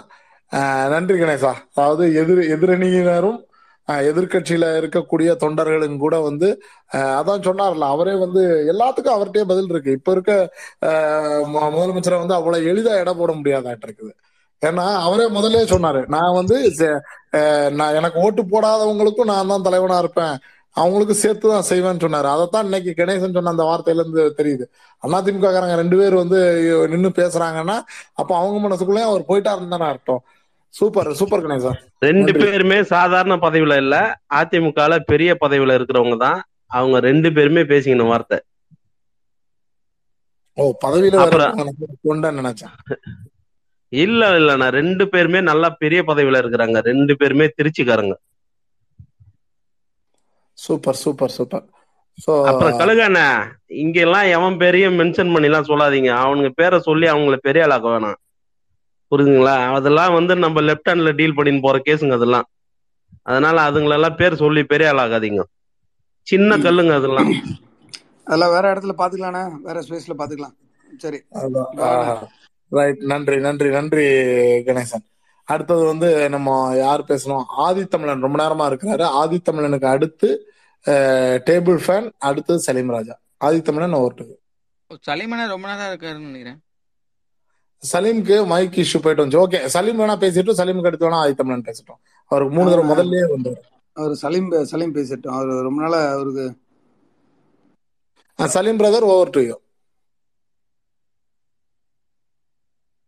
வாய்ப்புக்கு நன்றிண்ணே. பரவாயில்ல. நிறைய பேர் நிறைய இன்ஃபர்மேஷன் சொல்றாங்க. அதனால வெயிட் பண்ணி பேசுறதுனால ஒன்றும் தவறா தெரியல. ஏன்னா நிறைய இன்ஃபர்மேஷன்ஸ் வந்து கேதர் பண்ணிக்க முடியுது. தமிழன் பேசிட்டோம். ஆ சரிம்மா. ஓகே ஓகே சரண் சொல்லிட்டா ஓகே தான். சரண் தம்பி சொல்லிட்டா பண்ணுமா ஓகே தான். இல்ல சரண மாம்சு. அஹ் சலீமண்ணா நீங்க பேசுங்க. ஓகே ஃபர்ஸ்ட் ஆஃப் ஆல் வந்து இது அதாவது வந்து பொம்பளை பொறுக்கிகளுக்கும் அதாவது வந்து இந்த கொலை பண்றவன் கொலை பண்றவன் அவனுங்க வந்து அந்த மாதிரி தான் எழுதுவானுங்க பதிவு. அதுக்காக நம்ம வந்து ரொம்ப வந்து தரம் தாழ்ந்து நம்ம போக வேணாம். அதுதான் ரொம்ப முக்கியம். எதுக்கு தலைவர் வந்து எதுக்கு வந்து இந்த அல்ற சில்லறைகளெல்லாம் ஏன் இப்படி டீல் பண்றாருன்னா காரணம் என்னன்னா அவனுங்க ஒர்த்தே கிடையாது. நியாயமா சம்பாரிச்சு உழைச்சு சம்பாதிக்கிறவனுக்கு தான் அதோட வழி தெரியும். அடுத்தவனை ஏமாத்தி புடுங்குறவனுக்கும் ஆருத்ரா நிதி நிறுவன மோசடியில வந்து ஏமாத்தி புடுங்குறவனுக்கும் ரெண்டாயிரம் ரூபாய் நோட்டை வந்து பதுக்கி வச்சு குஜராத் பேங்க்ல மாத்துறவனுக்கும் அந்த இது தெரியுமா? தெரியவே தெரியாது. அதுதான் சனாதனத்தோட புத்தி. அவனுங்க என்ன தவறு பண்ணாலும் அவனுங்களுக்கு வந்து இருக்க ஒரே விஷயம் என்னன்னா நம்ம வந்து என்ன தவறு பண்ணாலும் தலைமை வந்து காப்பாத்துறோம் அதுக்கு இன்னைக்கு வந்து லைவ் எக்ஸாம்பிள் வந்து பிரிட்ஜ் பூஷன் அவன் மேல ஒண்ணுமே ரெடி பண்ணல. சும்மா வந்து க்ளோசர் நோட்டு மாதிரி போட்டு ரெடி பண்ணி சும்மா உட்கார வச்சிருக்காங்க. வேற ஒண்ணும் கிடையாது. அங்க அவ்வளவு பேர் போராடிக்கிட்டு இருக்காங்க. ஆனா வந்து இவனுங்களுக்கு வந்து அதை பத்தி எந்த கவலையும் கிடையாது. ஆனா இதே மோடி அவர்கள் ஒரு ஒரு கூட்டத்துல வந்து கூப்பிட்டு போகட் ஃபேமிலினால இந்தியாவே பெருமை அடைகிறதுன்னு சொல்லி அவங்களோட உட்காந்து ஓட்டுக்காக ரெண்டாயிரத்தி பத்தொன்பது ஓட்டு பிச்சைக்காக அந்த ஃபேமிலியை கூப்பிட்டு அவங்களோட போகத் ஃபேமிலியில வந்து இருக்கவங்க எல்லாத்தையும் கூப்பிட்டு இது வச்சு அவங்களுக்கு வந்து சாப்பாடெல்லாம் வந்து பரிமாற சொல்லி பக்கத்திலே இருந்து பாத்துக்கிட்டாரு. இன்னைக்கு அதே போகத் ஃபேமிலி வந்து இவங்களுக்கு வந்து எதிரா தெரியுது. சரிங்களா? இன்னைக்கு ஒரு முக்கியமான நாள் லைஃப்லயே வந்து நம்ம சில பேரை வந்து மறக்க கூடாதுன்னு சொல்லுவாங்கல்ல? ஒண்ணு நல்லது செஞ்சவனே மறக்க கூடாது கெட்டது செஞ்சவனே மறக்கக்கூடாதுன்னு நாட்டுக்கே கெட்டது செஞ்ச ஒருத்தவங்க ஒருத்தவரோட பிறந்த நாள் அண்ணா ஆச்சாரியோட பிறந்த நாள் அதை யாருமே மறந்துடாதீங்க. அவனாலதான் இன்னைக்கு இவ்வளவு பிரச்சனையும் நடக்குது. இன்னைக்கு நாட்டுல நடக்கிற அத்தனை பிரச்சனைக்கு காரணம் அந்த பெரிய மனுஷன் தான். அந்த பெரிய மனுஷன் பண்ண வேலை தான் இவ்வளவுக்கும் காரணம். அதை வந்து ஞாபகம் வச்சுக்கோங்க. ஒரு பதினாலு பார்ட்டிஸ் சேர்ந்து வந்து இடியில வந்து ஒரு இடியை பத்தி இடி சிபிஐ பத்தி வந்து கோர்ட்ல போய் ஒரு இது பண்றாங்க. வந்து ஒரு வழக்கு தொடுக்குறாங்க. அதுக்கு முன்னாடியே வந்து இரநூறுக்கும் மேற்பட்ட பெட்டிஷன்ஸ் வருது. கிட்டத்தட்ட நூத்தி இருபது நூத்தி முப்பது பேருக்கு மேல வந்து அந்த பெட்டிஷன்ஸ் வந்து ஃபைல் பண்ணிட்டே இருக்காங்க கண்டினியூஸா அதாவது ஆப்போசிஷன் பார்ட்டிஸ் இருக்க எம்எல்ஏஸ் எம்பிஸ் எல்லாமே வந்து அஃபிடவிட் வந்து இது பண்ணிக்கிட்டே இருக்காங்க. காரணம் என்னன்னா இந்த மாதிரி வந்து ஒரு கண்டினியூஸா வந்து எங்களை வந்து ஹராஸ் பண்ணிட்டே இருக்காங்க. இடி சிபிஐ மூலமா. அதாவது வந்து முகாந்திரம் இருந்தா நாங்க வந்து ஒத்துழைக்கிற ரெடியா இருக்கோம். முகாந்திரம் இல்லாத ஒரு விஷயத்துக்காக இவங்க கண்டினியூஸா ஹராஸ் பண்ணிட்டே இருக்காங்க. பிரச்சனை என்னன்னா இவனுங்களை ஹராஸ் பண்ண பரவாயில்ல. இவங்க ஃபேமிலியில இருக்கவங்களையும் சேர்த்து ஹராஸ் பண்றது இவனுங்க. லாலு பிரசாத் யாதவோடைய மகளை ஹராஸ் பண்ண விஷயமா இருக்கட்டும் சந்திரசேகர் ராவுடைய மகளை ஹராஸ் பண்ண விஷயமா இருக்கட்டும் இது மாதிரி இவனுங்க வந்து கண்டினியூஸா ஹராஸ் பண்றது. ஃபேமிலி ஓரியன்டா இருக்க பீப்புள்ஸ் எல்லாம் போட்டு ஹராஸ் பண்றது. அவங்க வந்து அரசியல் சார்பு இல்லாதவங்களையும் சேர்த்து ஹராஸ் பண்றது இவனுங்க. டி கே சிவகுமார் அவர்கள் அரஸ்ட் பண்ணப்பட்டப்ப அவங்க வீட்டுல நடந்த ஹராஸ்மெண்ட்லாம் வந்து ரொம்ப வந்து சொ- அதாவது வந்து சொல்லி மாறாது. அந்த மாதிரியான விஷயங்கள்லாம் நடந்துச்சு அவருக்கு. ஆனாலும் அவர் எதிர்த்து நின்று சண்டை போட்டு தான் இது பண்ணாரு. இதுல வந்து ஒரு பதினாலு பார்ட்டிஸ் போய் கோர்ட்ல வந்து ஒரு இது பண்ணுது. அதாவது வந்து கேஸ் போடுது. இந்த மாதிரி வந்து இடி சிபிஐ அவங்க தப்பா வந்து பிரயோகப்படுத்துறாங்க. அது ஒரு இண்டிபெண்டன்ட் பாடியை வந்து இந்த மாதிரி எல்லாம் வந்து பண்ணக்கூடாது அப்படின்னு சொல்லி போடுறாங்க. அதுல வந்து அவர் வந்து கிளியரா சொல்றாரு டேட்டாவோட எடுத்து சொல்றாரு. யார் முன்னாடி? சந்திரசூட் முன்னாடி அவர் சொல்றாரு. சிங் சிங்வின்னு ஒரு லாயர் இருக்கார்ல அவர் சொல்றாரு. இந்த மாதிரி வந்து 96% சிக்ஸ் பர்சன்டேஜ் கேசஸ் வந்து இவங்க வந்து ஆப்போசிஷன் பார்ட்டிஸ் மேல போட்டிருக்காங்க. நூத்துல வந்து தொண்ணூத்தி ஆறு வழக்குகள் வந்து ஆப்போசிஷன் பார்ட்டிஸ் மேல போட்டிருக்காங்க. நாலு வழக்கு எங்க தெரியுமா மிஸ் ஆகுது? அந்த நாலு வழக்கு நாலு பர்சன்டேஜ் வழக்கு வந்து என்னன்னா இப்ப சப்போஸ் வந்து பிஜேபி விட்டு ரிசைன் பண்ணிட்டு போயிட்டாங்கன்னு வச்சுக்கோங்க. இப்ப இந்த மிதுன் சக்கரபாட்டின்னு ஒருத்தவர் இருக்காரு ஒரு ஆக்டர் அவர் வந்து பிஜேபியை விட்டு வெளியில போலான்னு யோசிச்சுட்டு இருப்பார்ல அவர் மேல ஒரு கேஸ போட்டுறது. நீ வெளியே போனேன்னா உனைய வந்து இது பண்றது. எடியூரப்பா மேல கேஸ் போடுறது. நீ வந்து எங்களுக்கு அகைன்ஸ்டா போனேன்னா உன்னைய வந்து நாங்க வந்து இது பண்ணிடுவோம் அப்படின்னு சொல்லி போடுறது. சோ இந்த மாதிரியான வழக்குகள்ல அந்த நாலு பர்சன்டேஜ் வழக்கு. அப்போ டோட்டலா வந்து இடி அண்ட் சிபிஐ வந்து இவங்க எப்படி யூஸ் பண்றாங்கன்னா நான் வந்து செயினை திறந்து விட்டுருவேன். நீ எங்க வேணாலும் போய் கடிச்சிட்டு வந்தோன்னு இதுதான் இங்க பிரச்சனையே. அதனாலதான் வந்து இந்த ஆப்போசிஷன் பார்ட்டிஸ் மொத்தமா போய் சண்டை போட்டதுக்கான மெயின் காரணமே.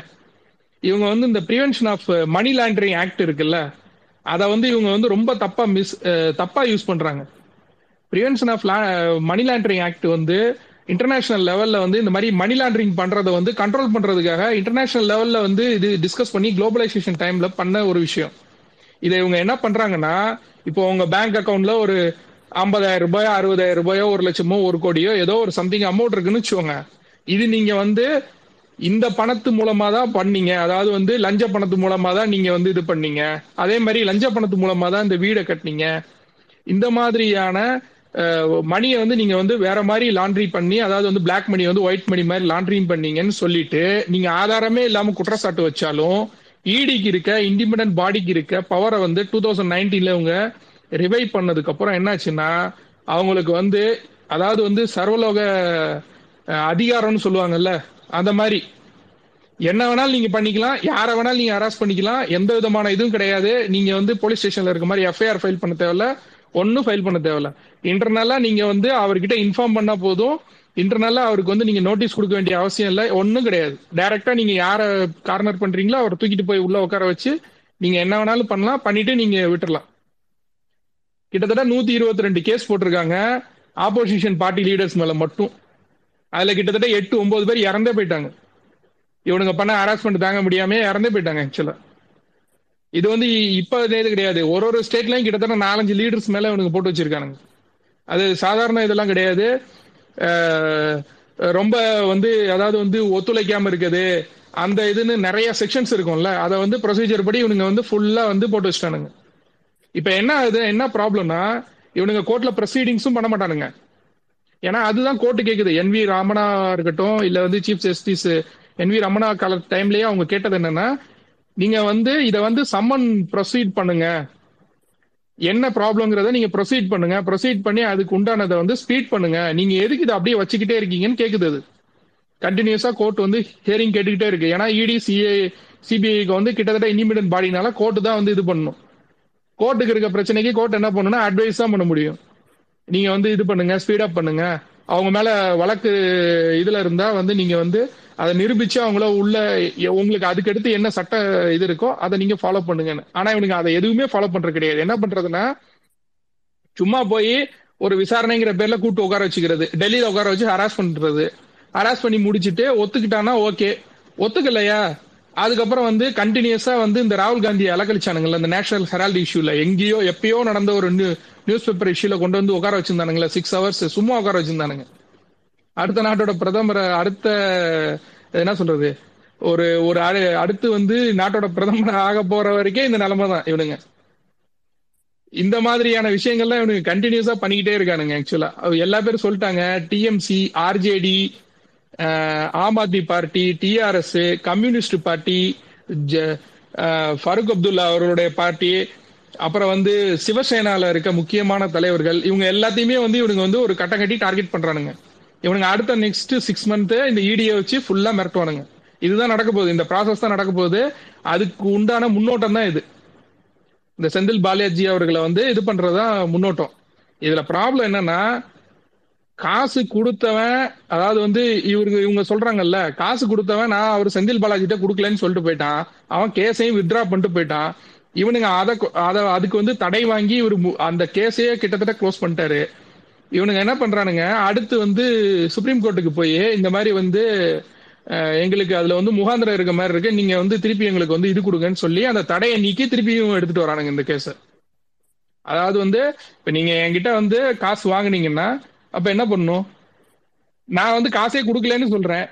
அப்படி இருந்து இந்த மாதிரி ஒரு கேஸ போட்டு அது வந்து என்ன ப்ராப்ளம்னா இது வந்து இவனுங்க ப்ராசஸும் பண்ண மாட்டானுங்க. இதுதான் இங்க இருக்க பெரிய பெரிய பிரச்சனையே. இதை ப்ராசஸ் பண்ணா ஒரு மிஞ்சி போனா ஒரு டென் டேஸ் ஒன் வீக்ல வந்து கிட்டத்தட்ட வந்து அந்த கோர்ட்டோட ப்ரொசீடிங்ஸ் எல்லாம் முடிஞ்சு ஓரளவு வந்து தீர்ப்பு வர ரேஞ்சுக்கு வந்துரும். இவனுங்க அதையும் பண்ண மாட்டானுங்க. இவனுங்க வந்து நாங்க வந்து இதை ரெடி பண்ண போறோம். அதாவது வந்து இந்த கேஸ் சம்பந்தமான டீடைல்ஸ் எல்லாம் ரெடி பண்ண போறோம்னு சொல்லிட்டு கண்டினியூஸா வச்சுக்கிட்டே இது பண்ணுவானுங்க. நம்ம ஆளுங்க வந்து டைரக்டா வந்து இது பண்ற ஆளுங்க. நீ நீ என்ன கேஸ்னாலும் நீ கோர்ட்ல போட நான் பாத்துக்கிறேன்னு சொல்ற ஆளுங்க. இவனுங்க என்ன பண்ணுவானுங்கன்னா அதை கோர்ட்டுக்கே எடுத்துட்டு வர மாட்டானுங்க. ஏன்னா இவங்கள்ட்ட எந்த ஆதாரமும் கிடையாது. சும்மா இவனுங்க வந்து பம்மாத்து தான் பண்ணுவானுங்க. இது மாதிரி பம்மாத்து பண்ணி இவனுங்க நிறைய பேர்த்த வந்து வலையில விளை வச்சிருக்கானுங்க. ஆனா டிஎம்கே பார்ட்டி வந்து அந்த மாதிரி பார்ட்டி கிடையாது. அவங்க நினைச்சிட்டு இருக்கானுங்க டிஎம்கே பார்ட்டியில வந்து மிரட்னா உருட்னா இது பண்ணிடுவோன்னு நம்ம கிட்ட இருக்க அந்த வக்கீல்களுடைய நம்ம வக்கீல் அந்த இது இருக்குல்ல குரூப் அது வந்து இருக்கிறதுலே வந்து ஸ்ட்ராங்கஸ்ட் இந்தியாலயே வந்து நம்ம டிஎம்கே லாயர் விங் மாதிரி வேற எந்த பார்ட்டிட்டையும் கிடையாது. அந்த அளவு ஸ்ட்ராங்கான லாயர் விங் வச்சிருக்கோம். இவனுங்கனால சலீம், ஒண்ணும் பண்ண முடியாது. அந்த சின்ன குறுக்கீடு சட்டத்துறை. மத்தவங்களது எல்லாமே. சட்ட பிரிவு நம்மளது மட்டும்தான் சட்டத்துறை அந்த காலத்துல இருந்து அதான் சட்டத்துறை வந்து இங்க வந்து பெருசா வந்து இவனுங்களால ஒண்ணும் பண்ணிட முடியாது. என்ன பண்ணுவானுங்கன்னா பொறுமையா ஆற போட்டு ஆற போட்டு ஒரு ஒரு விஷயமா இது பண்ணுவானுங்க. அவரை வந்து பிசிக்கலா இல்ல சைக்கலாஜிக்கலா என்னென்ன டார்ச்சர் பண்ண முடியுமோ எல்லா டார்ச்சரும் பண்ணுவானுங்க. ஆனா அது ஒரு விஷயத்த நல்லதுதான். ஏன்னா எதிர்கட்சிகளை ஒருங்கிணைக்கிறதுக்கு இது ஒரு டூலா யூஸ் பண்ணிக்கலாம். இவனுங்க இப்படிதான் ஹராஸ்மெண்ட் பண்ணுவானுங்க நல்லா தெரியும். இதை வந்து ஒரு ஒரு டூலா யூஸ் பண்ணி இனிமே வர்ற நம்ம வந்து ரெண்டாயிரத்தி இருபத்தி நாலுக்கான எலெக்ஷனுக்கு இதை வந்து ஒரு இதாவே வைக்கலாம். இவனுங்க இப்படிதான் பண்றானுங்க அப்படிங்கிறத ஒரு இதாவே வச்சு நம்ம வந்து கண்டிப்பா வந்து நாற்பதுக்கு நாற்பது நம்ம இங்க அடிக்கணும். ராகுல் காந்தியை அரெஸ்ட் பண்ணத பிஜேபி காரனே வந்து விரும்பல. ரியலா சொல்ல போனா யூபியில இருக்கிற யூபியில இருக்கிற எங்க கூட வேலை பார்க்குற ச கொலீக்ஸே வந்து இந்த மாதிரி ராகுல் காந்தியை பண்றது மிகப்பெரிய தவறு. அது அவர் வந்து அவர் என்ன இவனுங்க பேசாததையா பேசிட்டானுங்கன்னு சொல்றானுங்க. ஓப்பனா. ஏன்னா ஒரு நாட்டோட பிரதம மந்திரி வந்து ஆடைகளை வைத்து அவர்களை அடையாளம் காணலாம்னு பேசுறாரு. ஒரு நான் ஒரு ஒரு மாநிலத்தோட முதலமைச்சர் என்ன பேசுறாரு? யோகி ஆதித்யநாத் என்ன பேசுறாரு? எண்பதுக்கு இருபதுக்கு நடக்குது சண்டேல நடந்துகிட்டு இருக்குன்னு பேசுறாரு. ஒருத்தன் என்ன சொல்றான்னா கத்தாரோக்க கோலி மாறோங்கிறான் தேச துரோகிகளை எல்லாம் நீங்க வந்து சுட்டு கொல்லுங்கிறான் இந்த மாதிரியான பேச்சுக்கள்லாம் ஒரு ஒரு ஒரு அமைச்சரா இருக்கவங்க ஒரு மொ- ஒரு ஒரு ஸ்டேட்டோட முதலமைச்சரா இருக்கவங்க இந்த மாதிரியான பேச்சுக்கெல்லாம் பேசுறாங்க. இதோடய அவர் பேசிட்டாரு. அவர் என்ன பேசினாரு? ஷெல் கம்பெனில இருபதாயிரம் கோடி ஏன் வந்துச்சுன்னு கேட்டாரு. ஏன்னா பிரச்சனை என்னன்னா அந்த ஷெல் கம்பெனியை நோண்டணும்னா அதுல ஒரு சைனா லிங்க் இருக்கு. சைனா மேன் மிடில் மேன் ஒரு ஆள் சைனா மேன் இருக்காரு. அது இவர்களால நியமிக்கப்பட்ட ஒரு ஆள்னு இவனுங்களுக்கு தெரிஞ்சிடும் தெரிஞ்சிச்சுன்னா பிஜேபி காரன் மூஞ்சில எல்லா பேரும் காரி துப்பானுங்க பெரிய நீ சைனாவை எதிர்த்தேன்னு சொன்ன சைனாவுக்கு எதிராக பேசுனேன்னு சொன்ன சைனா மிடில் மேனை வச்சுட்டு சைனால இருக்க ஒரு பிசினஸ் மேனை வச்சுக்கிட்டு நீ இவ்வளவு வேலையும் பண்ணிருக்கியே கேவலமா இல்லையான்னு காரி துப்புவானுங்க. அதனால இவனுங்க வந்து அதை வந்து இது பண்றதே கிடையாது.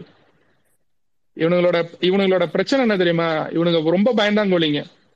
மத்தவங்க சொல்ற மாதிரி இவனுங்க வந்து பெரிய ஆக சிறந்த வீரர்கள் ஆகப்பெரிய சூரர்கள் அப்படின்னு சொல்றானுங்கல்ல அமித்ஷாவும் சரி மோடியும் சரி இருக்கறதுலே ஒன்னா நம்பர். நான் லைஃப்லயே பார்த்ததுல மிகப்பெரிய பயந்தாங்கோலிகள் ரெண்டு பேர்னா இவங்க ரெண்டு பேரே தான் நான் குறிப்பிட்டு சொல்லுவேன் ஏன்னா செராபுதீன் வழக்குல வந்து நாலு நாள் ஊரை விட்டு ஓடி போனவர் தான் அமித்ஷா அந்த என்கவுண்டர் வழக்குல போலி என்கவுண்டர் வழக்குல அதை ஃபேஸ் பண்ண முடியாம சட்ட நடவடிக்கை ஃபேஸ் பண்ண முடியாம ஓடுனாள் தான் அவரு.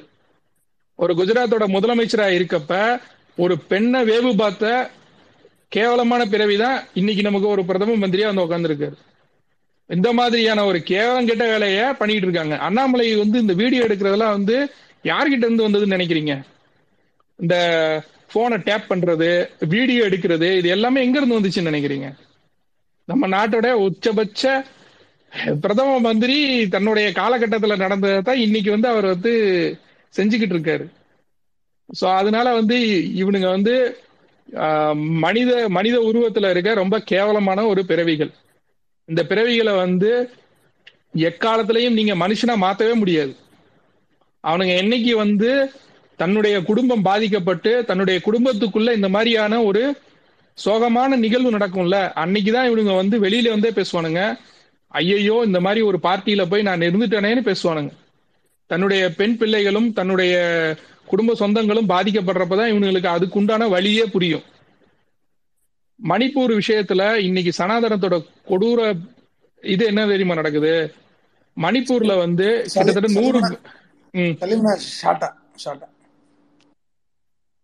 ஓகே நான் இதோட முடிச்சிடுறேன். மணிப்பூர்ல வந்து நூறுக்கும் மேற்பட்டவர்கள் இறந்துட்டாங்க. கிட்டத்தட்ட ஆயிரத்துக்கும் மேற்பட்டவர்கள் வந்து படுகாயம் அடைஞ்சிருக்காங்க. ஓகேவா நிறைய மக்கள் வீடை விட்டு வெளியே வெளியேறிட்டாங்க. தன்னோட வீட்டை விட்டுட்டு வெளியேறிட்டாங்க. இன்னைக்கு மணிப்பூர்ல இருக்க ஒரு கூட்டமைப்பு வந்து சொல்லுது இந்த போராட்டம் இந்த கலவரம் அத்தனையும் வந்து பிஜேபி பிளான் பண்ணி நடத்துற ஒரு விஷயம். பிஜேபியோட காரியகர்த்தா தான் இதை பண்றாங்கன்னு சொல்லி நியூஸ் பிளாஷ் ஆகுது. ஆனா அந்த நியூஸை எவனுமே போடல. எந்த நியூஸ் மீடியாவும் போடல எந்த நார்த் மீடியாவும் போடல எவனுமே போடல. தமிழ்நாட்டுல ஏதோ ஒரு நியூஸ் சேனல் மட்டும்தான் அதை போட்டு டிஸ்ப்ளே பண்ணிக்கிட்டு இருக்கு. இதுதான் இவனுங்களுடைய உண்மையான முகம்.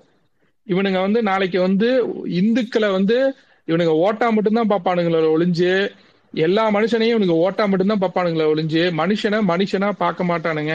நரம்பும் சதையும் ரத்தமும் ஓடுற மனுஷனா இவனுங்க எக்காலத்திலையும் பார்க்க மாட்டானுங்க. எக்காலத்திலையும் அதுக்கான அந்த இதே இவனுங்களுக்கு வரவே வராது. ஏன்னா இவனுங்களுக்கு அதிகார போதை இருக்கு. அதிகார போதை வந்து எல்லா விஷயத்தையும் மறக்கடிச்சிடும் தன்னுடைய குடும்பத்துல இருக்க நான் தன் குடும்பத்துல இருக்க மற்ற உறுப்பினர்கள் பாதிக்கப்பட்டா கூட இவனுங்களுக்கு வந்து அந்த அதிகார போதை தான் தேவைப்படுதுவே தவிர தன்னுடைய குடும்ப உறுப்பினர்கள் எக்காடு கெட்டாலும் இவனுங்களுக்கு வந்து எந்த விதமான இதுவும் பண்ண மாட்டானுங்கிறத சொல்லி முடிச்சுக்கிறேன். ரொம்ப நன்றி வாய்ப்புக்கு. நன்றி நன்றி சலீம். ஏகப்பட்ட டேட்டாஸ் ஏகப்பட்ட தரவுகள் ஏகப்பட்ட தல தகவல்கள் அத்தனையும் இருந்துச்சு. என்னன்னா எல்லாருக்கும் வாய்ப்பு கொடுக்கணுங்கிறதுனாலதான் சலீமை வந்து இதோட நாமே வந்து ரெண்டாவது தடவை கட் பண்றோம். முன்னமே ஒரு தடவை சொல்ல வேண்டியதாக போச்சு. நான் இதுல இருந்து சலீமுக்கு என்ன சொல்லிக்கிறேன்னா சலீமை கெஸ்ட் ஸ்பீக்கரா வச்சே வந்து ஒரு தலைப்பு கொடுத்து நம்ம ஏன்னா அந்த ரெண்டு தடவை பண்ணதுக்கு எங்களுக்கு தண்டனை. மற்றவர்களுக்கு வந்து அது விருந்து. அதனால சலீமை கெஸ்ட் ஸ்பீக்கரா வச்சு ஒரு ஸ்பேஸ் வந்து நம்ம டிவிஎஸ்ல இருந்தே போடுவோம் அப்படிங்கிறத சொல்லிக்கிறேன். சலீம் அதுக்கு வந்து நீங்க டைம் தரணும் வந்து பேசணுங்கிறதையும் இப்போ ஒரு வேண்டுகோளா வச்சுக்கிறேன். நன்றி நன்றி சலீம். உண்மையிலே சலீம் மாதிரியான டிஸ்டாக்ஸ தான் வந்து டிஸ்டாக்ஸ் தான் வந்து உண்மையிலேயே வந்து இந்த சனாதனத்தை அலற விடுறது. அதாவது அவர் பேசின அந்த ஒவ்வொரு புள்ளிலையும் எடுத்தீங்கன்னா எந்த இடத்துலயுமே வந்து அவர் தரவுகள் இல்லாம சொல்லல. ஏதோ இந்த தலைவர் சொல்லுவார வாய் புளித்ததோ மாங்காய் புளித்ததோன்னு அந்த மாதிரிலாம் இல்ல. ஒவ்வொரு விஷயத்தையும் இப்ப நடந்தது இப்படி நடந்தது இப்படி நடந்தது இப்படி நடந்தது. நான்கு நாள் தலைமறைவா இருந்தவர் தான் இன்னைக்கு நம்ம நாட்டோட உள்துறை அமைச்சரா இருக்கக்கூடிய மோ- அமித்ஷா அப்படிங்கிறத தெளிவா அடிச்சு சொல்ற அப்படி இதெல்லாம் வந்து ரெக்கார்ட்ஸ் இதெல்லாம் ஞாபகப்படுத்திக்கிட்டே இருக்கணும். அப்படிங்கறதுதான் நன்றி சலீம். ரொம்ப தெளிவான பார்வை. ஓப்பன் மன்னிப்பும் கூட உங்களை ஸ்டாப் பண்ணதுக்கு தப்பா நினைச்சுக்காதீங்க. மற்றவர்களுக்கு வாய்ப்பு கொடுக்கணும் பரவாயில்லண்ணே பரவாயில்லண்ணே பரவாயில்லண்ணே. தேங்க்ஸ் நன்றி நன்றி சலீம். ஆதி தமிழன் நீங்க போடுங்க. நீங்க பேசுங்க.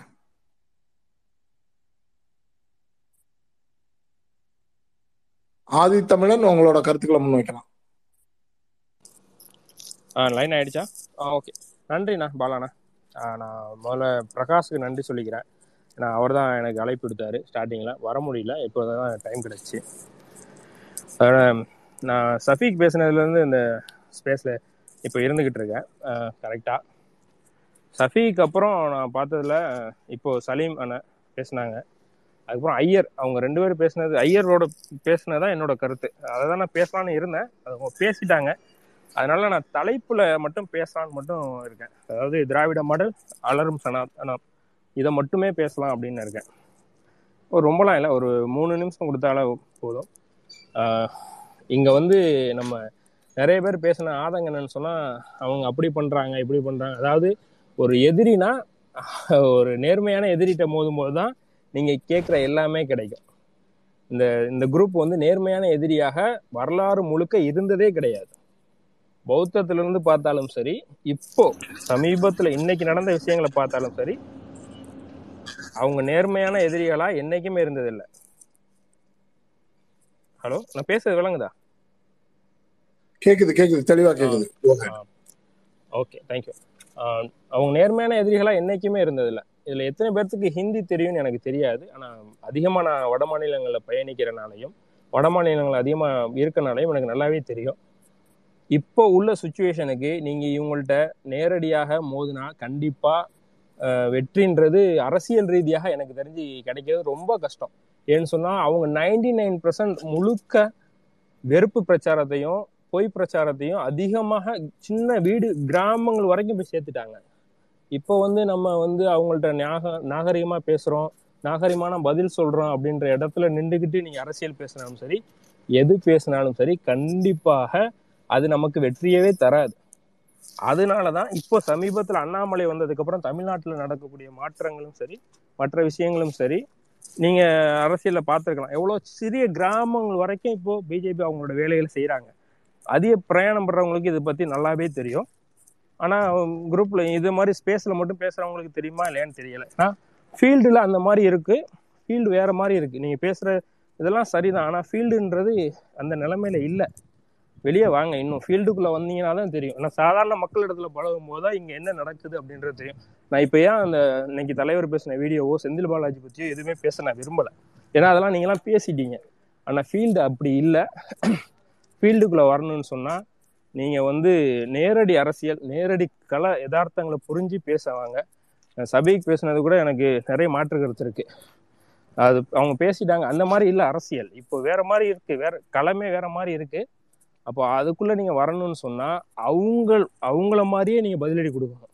அதை நீங்கள் எப்படி வேணாலும் எடுத்துக்கலாம். என்ன நம்மளும் இந்த மாதிரி தவறான செய்திகளை பரப்புகிறோம் தவறான இதை பண்ணணுமா அப்படின்லாம் அதுதான் அரசியல் இங்கே. இப்போ அதான் நடந்துக்கிட்டு இருக்கு.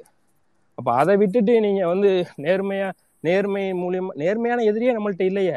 அப்புறம் நீங்கள் மட்டும் எப்படி நேர்மையாக மோத போறீங்க அவன்கிட்ட? நேர்மையான எதிரிகள் இருந்தால் தான் நேர்மையாக நம்ம சண்டை போட முடியும். இங்கே நே எதிரியை நேர்மையாக இல்லாத போது நம்ம மட்டும் நேர்மையாக இருந்து என்னத்த பண்ண போகிறோம் கண்டிப்பா கிடையாது. அதனால என்னோட என்னோட இந்த ஸ்பேஸ் மூலியமா நான் இங்க இருக்க கேட்குற எல்லாத்துக்கும் தெரிவிச்சுக்கிறது ஒரே ஒரு விஷயம் மட்டும்தான். இங்க அரசியல் களம் வேற. அதை அதை தெரிஞ்சுக்கிட்டு பயணிக்கிறது சிறந்ததா இருக்கும். சும்மா அந்த ஸ்பேஸ்ல பேசுறனாலயோ இப்படி. ஒரு நாளைக்கு மூணு பதிவாவது குறைஞ்சது பழைய பதிவுகளை இன்னைக்கு சலிமனை சொன்ன மாதிரி அமித்ஷாவே நாலு நாள் ஓடி போய் ஒளிஞ்சவர் தான். யாராவது இதை பதிவா போட்டிருக்கீங்களா? யாருமே போடலையே. அப்போ நீங்க என்ன பது என்ன சொல்லி இப்ப ஸ்பேஸ்ல பேசுறது மட்டும் இல்ல. அந்த மாதிரி விஷயங்களை முன்னெடுங்க. மோடி ஒரு பெண்ணை வேவு பார்த்து தான் அவருக்கு இது வேவு பார்த்ததுல அவர் மேல ஒரு கேஸ் இருக்கு. அந்த மாதிரி பதிவுகளை முன்னெடுங்க. அப்பதான் மக்கள் இடத்துல நம்ம கொண்டு போய் சேர்க்க முடியுமே தவிர சும்மா ஸ்பேஸ்ல பேசுறதுனாலயோ நாங்களாம் ஒன்று கூடி ஒன்று கிடைச்சா நீங்களாம் மூலிகிரின்னு சொல்றதுனாலயோ ஒன்றும் நடக்காது. சரி வேலை வந்து இன்னொரு சின்ன ஒரு ஒர்க் இருக்கு. நான் இதோட முடிச்சுக்கிறேன். அடுத்த ஸ்பேஸ்ல நான் பேசுறேன். வாய்ப்பு கொடுத்ததுக்கு நன்றிண்ணா. நன்றி நன்றி ஆதித்தமன் ஆக்சுவலா இன்றைய காலகட்டத்துக்கு தகுந்த மாதிரி நாமளும் செயல்படணும் அப்படின்னு சொன்னா உங்க கருத்துக்க கருத்தை வந்து அப்படியே நம்ம ஏத்துக்கிறோம். ஆனா ஷஃபீக் வந்து அவர் பேசிட்டு போற அவர் இந்த சைட்லயும் களமாடுறவர் அந்த சைட்லயும் களமாடுறவர். இப்படி இல்ல இல்ல நீங்க தனிப்பட்ட மனிதரை சொல்லல. நீங்க சொன்னது எனக்கு புரியுது. அதேதான் சஃபீக்கோட தனிப்பட்ட கருத்தை நீங்க சொல்லல. நீங்க ஒட்டு மொத்தமா அதுல இருக்கக்கூடிய அந்த எசன்ஸ் தான் சொல்றீங்கிறது தெரியுது. அவ்வளவுதான். நான் நீங்க. வட மாநிலத்தோட இதுதான் இப்போ தொண்ணூறு சதவீதம் தமிழ்நாட்டுக்குள்ள வந்துகிட்டு இருக்கு. நீங்க அதை விட்டுட்டு நீ மத்தெல்லாம் பேசுறது வேஸ்ட் இல்ல அததான் சொல்றேன் வேற இல்ல. அதுதான் அதான் அது என்னன்னா நாம வந்து எப்பவுமே எப்படி இருக்கணும்னா என்னைக்கு போனாலும் எந்த இடத்துல எப்படி வந்துகிட்டாலும் பின்கா பிற்காலங்கள்ல வரும்போது எ- எத்தனை வருஷம் கழிச்சுனாலும் நம்மளை வந்து இன்னொருத்தர் வந்து நீயும் அன்னைக்கு அப்படித்தானே பண்ணின? அப்படிங்கிற அந்த கேள்வி இதுவரைக்கும் நம்மளோட தலைவர்கள் வந்து நமக்கு அந்த வாய்ப்பை விட்டு கொடுத்துட்டு போனதில்லை. அதாவது நம்மளும் தப்பு பண்ணிட்டோம். நீயும் அன்னைக்கு அப்படி இந்த தப்பு தானே பண்ணின? அப்படிங்கிற அந்த இதை வந்து நம்ம தலைவர்கள் என்னைக்குமே நமக்கு வழிகாட்டிட்டு போனதில்லை. அந்த அடிப்படையில தான் வந்து இன்னைக்கு இருக்க காலகட்டத்துக்காக நம்ம பயணிக்கணும் அப்படின்னா கூட அது அந்த- தளத்துல பயணிக்கிறோம்னா கூட நமக்கு உண்டான அந்த திராவிட அறத்துல தான் வந்து நாம செயல்படணும். அதுல அததான் வந்து நீங்களும் விரும்புவீங்க அப்படிங்கிறத நான் அந்த அறத்தை மாத்திலாம் பேச விரும்பல. அறத்தை மீறி எதுவும் செயல்பட விரும்பல. நான் இருக்கிற உண்மைகளை எந்த அளவுக்கு நம்ம எடுத்து சொல்றோம் அப்படின்றதெல்லாம் இங்க பேச அது அது வந்து என்னன்னா இப்ப நிறைய முன்னமே இருந்ததுக்கு கடந்த மூன்று வருஷங்கள்ல நிறைய மாற்றங்கள் இருக்கு. இன்னும் நிறைய கொண்டு போய் சேர்க்கணும். நம்ம நிறைய பேசணும் நீங்க ஸ்டார்டிங்ல இருந்த அந்த தெருமுனை பிரச்சார கூட்டம் கூட இப்ப இல்லையே நம்ம இடத்துல. இல்ல இருக்குது இருக்கு. அதாவது என்னன்னா நம்ம இன்னொரு விஷயத்தையும் நான் இந்த இடத்துல உங்களுக்கு இல்ல பொதுவா சொல்லணும்னு நினைக்கிறேன். அதாவது என்னன்னா நம்ம நிறைய விஷயங்கள் வந்து நமக்கு தெரியலங்கிறதுக்காகவே நாம செய்யலன்னு நினைச்சுக்கிறோம். இப்போ தலைவரை வந்து உங்களை சொல்லல ஆதித்தமிழ் இல்ல உங்களை சொல்லல. நேத்து வந்து நேற்று முந்தா நாட்கள் எல்லாம் பாத்தீங்கன்னா இதுக்குத்தான் வந்து நாகரிக அரசியல் கூடாதுன்னு நம்ம பாருங்க கண்டவெல்லாம் நம்ம ஏறி அடிக்கிறோம். நம்ம இப்ப அவமானப்பட்டு நிக்கிறோம். அரஸ்ட் பண்ணிட்டாங்க. அப்படி த- தலைவருக்கு வந்து அரசியல் தெரியல. அவர் வந்து நல்ல மனுஷன் நல்ல ஆட்சி நிர்வாகம் பண்றாரு. ஆனா அவருக்கு வந்து அரசியல் தெரியல. இப்படி எல்லாம் பதிவுகள் நமக்கு சுத்தி சுத்தி ஓடிக்கிட்டே இருந்தது. ஆனா ஒரு விஷயத்த பார்க்கணும். அவர் எ- எப்படி காய் நகர்த்தி கொண்டு போறாருங்கிறத யாராலையும் நம்ம யாராலையும் கெஸ் பண்ண முடியலங்கிறதா உண்மை ஆக்சுவலா சோ நாம நினைச்சுக்கிட்டு இருந்தோம் நான் ப- பதிவு போட்டவங்க எல்லாம் என்ன நினைச்சிருப்பாங்க அப்படின்னா ஓ என்னடா அவங்க சொன்னது சரிதான் போலயே அப்படின்னு அதை பாக்குறவங்களுக்கும் தோணுச்சு. ஆனா அவர் அங்க சுத்தி ஒரு அடிச்சு வராரு பாத்தீங்களா? வரும்போது தெரியுது ஓ இதுதான் அரசியலான்னுட்டு. நேற்று நம்ம நண்பர் கூட ஒருத்தர் வந்து இதை இப்படி கொண்டு போயிருக்கலானே இதை வந்து நம்ம தவற விட்டுட்டோம் அப்படின்னாரு. நான் சொன்னேன் முப்பது அடி சோகத்துல ஒரே அடியா பாய முடியாதுப்பா. நேரா போய் பாயந்தோன்னா மூக்கு உடஞ்சு போயிடும் முட்டி. அதுக்கு அதுக்குன்னு சில ஸ்ட்ராட்டஜிஸ் இருக்கு அதுக்குன்னு சில வழிமுறைகள் இருக்கு அதுக்குன்னு சில ப்ராக்டிஸ் இருக்கு. அந்த அடிப்படையில தான் போகணும். அந்த அடிப்படையில போறாங்களா இல்லையாங்கிறத பாக்குறதுக்கு நமக்கு வந்து ஒரு ஸ்பெஷல் விஷன் வேணும். அந்த விஷனை வந்து எல்லாரும் திறந்து வைக்கணும். அது கூட நம்ம பயணப்படணும் அப்படிங்கிறத இப்ப ஆதித்தமிழன் சொன்ன அந்த புள்ளியில இருந்து அதைத்தான் நான் எடுக்கணும்னு நினைக்கிறேன். அதாவது இதுல ஒரு நிமிஷம் ஒரு நிமிஷம் இருங்க ஒரு நிமிஷம் வருஷப்படி வருவோம். உங்க டேர்ன் வரும்போது பேசுங்க. தயவு செஞ்சு நம்ம ஸ்பேஸ் வந்து ஓப்பன் ஸ்பேஸ் மைக் ஓபன் பண்ணி பேசுறது இல்ல. இது பிரகாரம் தான் வருவோங்கிறத சொல்லிக்கிறேன். ஸோ ஆதித்தமிழனோட அந்த கருத்து அப்படின்றது வந்து இன்றைய காலகட்டத்திற்கு தகுந்த மாதிரி செயல்படுறதோட நம்மளோட விஷனையும் வந்து அகலப்படுத்தணும் அப்படிங்கிறது தான் நம்மளோட நம்மளோட செயல்பாடுகளை வந்து இன்னும் ஆக்ரோஷப்படுத்தணும் அப்படிங்கிறது தான் அவரோட பதிவுன்னு நான் எடுத்துக்கிறேன். அதோட அடுத்தது வந்து ஜாக் நீங்க என்னமோ சொல்லணும்ன்றீங்களா சொல்லிடுங்க. அடுத்தது ஒரே அடுத்த ஒரே கிளாரிஃபிகேஷனு ஆதி தமிழன் அவர்களுக்கு. ஒண்ணே ஒன்று நீங்கள் சொன்னீங்க அதாவது இப்போ சோஷியல் மீடியா வந்ததுக்கப்புறம் வந்து நம்ம எல்லாரும் என்ன பேச ஆரம்பிச்சிட்டோம் அப்படின்னா முன்ன மாதிரி இல்லை முன்ன மாதிரி இல்லை அப்படிங்கிறது இல்லையா? அதாவது we we try to forget our basic work அதாவது இப்போ பழைய திமுகவோட பேசிக் ஒர்க்கை மறந்த மாதிரி நம்ம எல்லாருமே பேச ஆரம்பிச்சிட்டோம். அப்படி இல்லை. இந்த தெருமுனை பிரச்சாரம் சரிங்களா? வார்டு பிரச்சாரங்கள் இந்த மைக்கு போட்டு மைக் செட்டு போட்டு மேடை ஏறி பேசுறது வந்து இன்னும் நடந்துகிட்டு இருக்கு. இல்ல இல்ல என்னைய மாதிரி யங்ஸ்டர்ஸ் வந்துக்கு வந்த உண்டான மக்களுக்கு மனசுல வந்து இந்த ட்விட்டர் மட்டும்தான் உலகம் அப்படிங்கிற மாதிரி ஒரு ஒரு பிம்பம் இப்ப தற்போது கட்டமைக்கப்பட்டுக்கிட்டு வருது. ஆனா திமுக பொறுத்த வரைக்கும் சரி திராவிட கட்சிகள் திராவிடத்தை பொறுத்த வரைக்கும் மட்டும் பேசிக் ஒர்க்கு நடந்துகிட்டு தான் இருக்குது. சரிங்களா? இப்ப இப்ப கலைஞரோட நூற்றாண்டு செலிப்ரேஷன் வந்து ஒவ்வொரு வார்டு ஒவ்வொரு தெருவுலயும் வந்து மைக் போட்டு பேசிக்கிட்டு இருந்தாங்க. சரிங்களா? கண்டிப்பா கண்டிப்பா. எனக்கு தெரியும். நான் அத நம்ம கொஞ்சம் இல்ல நான் அது அது அவர் அவர் கருத்தை வைக்கட்டும். அதுக்கப்புறம் நீங்க சொல்லி முடிச்சதுக்கு அப்புறம் நம்ம அடுத்த ஸ்பீக்கர்ட்ட போவோம். ஆனா குறுக்க குறுக்க பேசினா வந்து அந்த இது இருக்காது. நம்ம வந்து இன்டர்நெட் வேர்ல்டுக்கு வந்துட்டதுனால அந்த பேசிக் ஒர்க் நடக்கல அப்படிங்கிறது வந்து ஒரு ஒரு தற்போது ஒரு பிம்பம் கட்டமைக்கப்பட்டு வருதுன்னு தான் நான் பாக்குறேன் ஆதித்தமிழன். சரிங்களா? ஜஸ்ட் என்னோட என்னோட அப்சர்வேஷன் அப்படி சரிங்களா? ஆனா யாரு அந்த களத்துல ஃபீல்டுல உட்காந்து வேலை பார்க்குற தொண்டர்கள் வந்து இப்பவுமே அந்த மைக் செட்டு போட்டு அந்த ஸ்டேஜ் போட்டு திருமுனை பிரச்சாரங்கள் பண்ணிக்கிட்டு தான் இருக்கிறாங்க. அப்படிதான் அப்படிங்கிறது தான் என்னோட கருத்து. We are minor point one பர்சன்டேஜா இருக்கலாம். அஹ் கொஞ்சம் கூட இருக்கலாம். இப்போ சரிங்களா? அஹ் இப்ப தலைமை வந்து சொன்னதுபடி எல்லாரும் சோஷியல் மீடியாவில் வந்து நெட்வொர்க் இது அக்கௌண்ட் ஓப்பன் பண்ணணும் சொன்னதுக்கு அப்புறம் கொஞ்சம் இன்க்ரீஸ் ஆயிருக்கலாமோ அப்படிங்கிற ஒரு பார்வை தான். ஆனால் யார் யார் அந்த ஃபீல்டு ஒர்க் பண்ணுறாங்களோ களத்தில் ஃபீல்டில் ஒர்க் பண்ணிக்கிட்டு இருக்காங்களா? வார்டு லெவலில் ஒர்க் பண்ணிக்கிட்டு இருக்காங்களோ? ஒன்றிய லெவலில் ஒர்க் பண்ணுறாங்களோ அவன் என்னைக்குமே அந்த மைக்கு போட்டு எப்பா நான் நாலு ஸ்பீக்கர் வச்சேனா எட்டு ஸ்பீக்கர் வச்சேனா அந்த பாட்டை போட்டேனா அத கலக உடன் பிறப்பே அப்படிங்கிற ஒரு பாட்டு இருக்கு பாத்தீங்களா? ஒவ்வொரு தெருமுனைக்கும் போன வாரம் ஒழிச்சுதுங்க. அத அத வந்து நான் ஒரு முடிச்சிட்டீங்களா? நான் சொல்லவா? பதில் நன்றி. ஆக்சுவலாக நான் நீங்கள் சொன்னதுக்கெலாம் ஏற்றுக்கிறேன் பாலா நான் சொன்னதுக்கும் சொல்லிக்கிறேன். என்ன விஷயம்னு சொன்னால் நீ நான் சொல்கிறது தெருமுனை பிரச்சாரன்றது நீங்கள் ஒன்றும் அந்த பழைய ஸ்டைலே நீங்கள் சொல்லிக்கிட்டு இருக்கீங்கன்னு நினைக்கிறேன். நான் அதை பற்றியே பேசலை. நீங்கள் இங்கே வாங்க. வடக்கு எப்படி தெரியுமா தெருமுனை பிரச்சாரங்கள்லாம் இருக்குது? மைக் போட்டு பேசலை. ஒவ்வொரு வீட்டுக்கும் பத்து பேர் பதினஞ்சு பேர் உட்காந்துருக்க இடத்துல வந்து பேசுகிறாங்க இப்போ பெரு பிரச்சாரம்ன்றது இதுதான். மைக் போட்டு பேசுறது நான் பிரச்சாரமா சொல்லவே இல்லை. நான் அப்ப இருந்த பிரச்சாரத்தை பத்தி நான் சொல்லல. நான் என்ன சொல்றேன்னா ஒரு உதாரணமா தான் சொன்னேன். இங்க எப்படி நடக்குது? நம்ம வந்து இத பத்தி இன்னொரு ஸ்பேஸ்ல பேசுவோம். கண்டிப்பா கண்டிப்பா. எப்படி வந்து இப்ப கண்டிப்பா நீங்க சொல்றத பிரச்சாரங்களை பத்தி பேசல. பிரச்சாரங்களை பத்தி பேசல. ஆனா அந்த அந்த அந்த பேசிட்டீங்க. அடுத்து நம்ம இதுலயே கண்டினியூ பண்ணிட்டு இருந்தோம்னா அடுத்த ஸ்பீக்கர்ஸ் வந்து ரொம்ப இல்ல என்னோட லாஸ்ட் கருத்தை மட்டும் சொல்லிடுறேன். அவங்க அந்த அந்த ஸ்டேஜுக்கு வந்துட்டாங்க. ஒவ்வொரு வீடுகளா அவங்களோட விஷயங்களை கொண்டு போற ஸ்டேஜுக்கு வந்துட்டாங்க.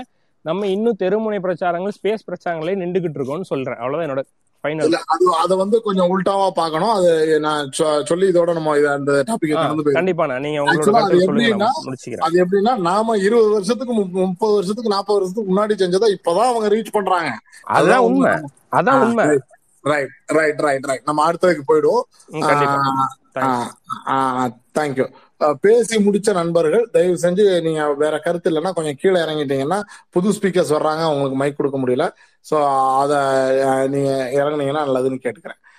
அடுத்தது வந்து டேபிள் ஃபேன் டேபிள் ஃபேன் நீங்க உங்களோட கருத்துக்களை முன் வச்சிருங்க. வணக்கம்ண்ணே மிக்க மிக்க நன்றி. ரொம்ப ஹீட்டாக தான் போயிட்டு இருக்குது டாபிக்கு ரொம்ப நாள் கழிச்சு நீங்க அந்த கலைஞர் நூறுன்ற அந்த ப்ரோக்ராம் வந்து போட்டுருந்தீங்க. அதுல நான் ஒரு மூணு வாட்டி நான் பேசணும்னு நினைக்கிறேன். அதுக்கப்புறம் இப்போதான் நான் பேசுறேன். வாய்ப்பு கொடுத்ததுக்கு மிக்க நன்றி.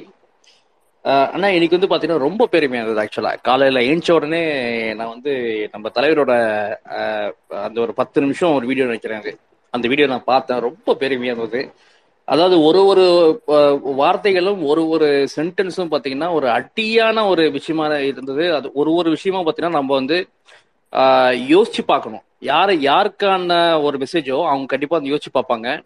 ஒரு பொதுமக்களுக்கு வந்து இது வந்து தெரியாம இருக்கலாம் ஆனா அவங்க வந்து கொஞ்சம் வந்து கதிகலங்கி போய் தான் இருப்பாங்கன்னு நினைக்கிறேன் நான். ஏன்னா அந்த அளவுக்கான ஒரு கருத்து வந்து இருந்துச்சு. ஒரு ஒரு வார்த்தைகளும் கரெக்டாக பேசியிருக்கா தலைவர். இப்- இப்படிதான் பேசணுன்றது நம்மளோட கருத்தா இருந்திருக்கு.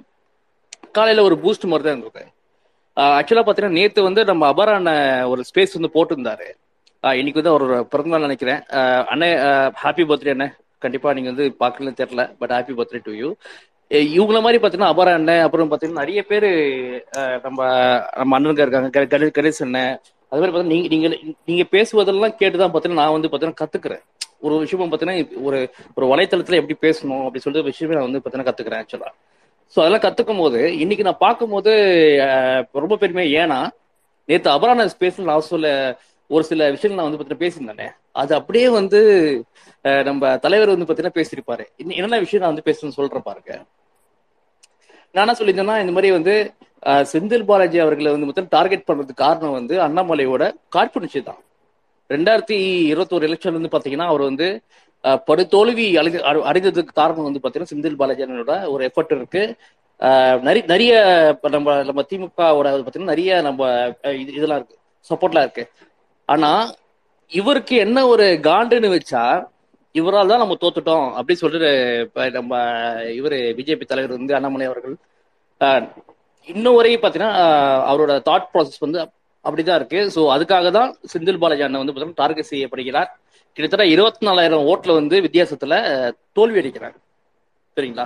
இது இதுதான் பாத்தீங்கன்னா இது இப்போ இப்போ வந்து பாத்தீங்கன்னா நீங்க வந்து செந்தில் பாலாஜி அண்ணன் மேல வந்து எதுக்கு இப்ப இவ்வளவு தூரம் அண்ணாமலை அவர்களுக்கு கால் புரிஞ்சுன்னா ஒரு தோல்வி அடைந்து விட்டார் சொல்லிட்டு தான். ஆனா அவருக்கு வந்து ஒரு விஷயம் வந்து புரிய மாட்டேங்குது தமிழக மக்கள் வந்து பாத்தீங்கன்னா பிஜேபியை வந்து ஆதரிக்காம மட்டும் இல்லை வெறுக்கிறார்கள்.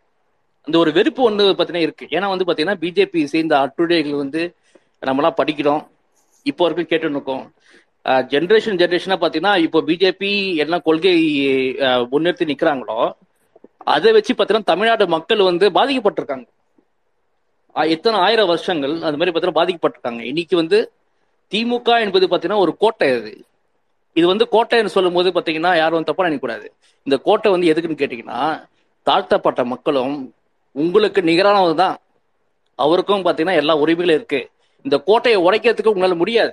சரிங்களா? இப்போ வந்து இப்போ வந்து பிஜேபி வந்து பார்த்தீங்கன்னா பொலிட்டிக்கல் வைஸ் நம்ம வந்து பார்ப்போனே இப்போ வந்து பார்த்தீங்கன்னா அதிமுக வந்து பார்த்தீங்கன்னா இது என்ன ஆஹ் இதுவே நம்மளுக்கு வந்து பார்த்தீங்கன்னா புரிய மாட்டேது. ஏன்னா அதிமுகவுக்கும் பிஜேபிக்கும் இருக்குது அலையன்ஸா? இல்லைன்னா வந்து அடிமைக்கும் ஒரு ஒரு முதலாளிக்கும் உள்ள ஒரு சொந்தமா? அப்படின்ற விஷயமே நம்மளுக்கு வந்து பார்த்தீங்கன்னா ஒன்றும் புரிய மாட்டேது. இவங்க திட்டுறாங்க. ஏங்க அதிமுகவோட ஒரு கோரே பார்த்தீங்கன்னா இப்போதைக்கு இருக்கிறது மறைந்த முன்னாள் முதல்வர் ஜெயலலிதா அவர்கள். அவரை வந்து அண்ணாமலை அவர்கள் ஒரு கரப்ட்னு சொல்றாரு. இதை கூடவா ஏத்துட்டு இருப்பீங்க? இதுக்கு மேலேயுமா நீங்க வந்து கட்சி அலையன்ஸ் வேணாம் சொல்லிட்டு போறதுக்கு ஒரு திராணி இல்லையா? நான் கேக்குறேன் ஒரு ஒரு அடிமட்ட தொண்டரோட மனசுல வந்து என்ன இருக்கும்? நம்ம வந்து நம்ம அம்மாவோட கொள்கையில வச்சு நம்ம வந்து வளர்ந்தோமா? இல்லைன்னா வீடு சாவ இருக்கிறத வச்சு நம்ம வந்து வளர்ந்தோமா? சொல்லிட்டு அந்த சந்தேகம் வராது அவனுக்கு? எவ்வளவு வெறுப்பா இருக்கும் அது. ரொம்ப அசிங்கமான விஷயமாக இருக்கிறது. இது வந்து பாத்தீங்கன்னா நேத்து நான் வந்து அபரான ஸ்பேஸ்ல வந்து பேசியிருந்தேன். இன்னைக்கு நம்ம தலைவர் வந்து அது வந்து இப்ப சொன்னதுல வந்து ரொம்ப சந்தோஷமா இருந்தது. நான் டக்குன்னு நான் வந்து அபரானனுக்கு வந்து பாத்தீங்கன்னா டிஎம் கூட பார்த்தா போட்ட காலைல. அண்ணா பாருங்க நேத்து நான் சொன்னது வந்து நம்ம தலைவர் வந்து பேசி ரொம்ப சந்தோஷமா இருக்கு அப்படின்னு சொல்லிட்டு. அவ்வளவு தூரம் பார்த்தீங்கன்னா ரொம்ப சந்தோஷமா இருந்தது.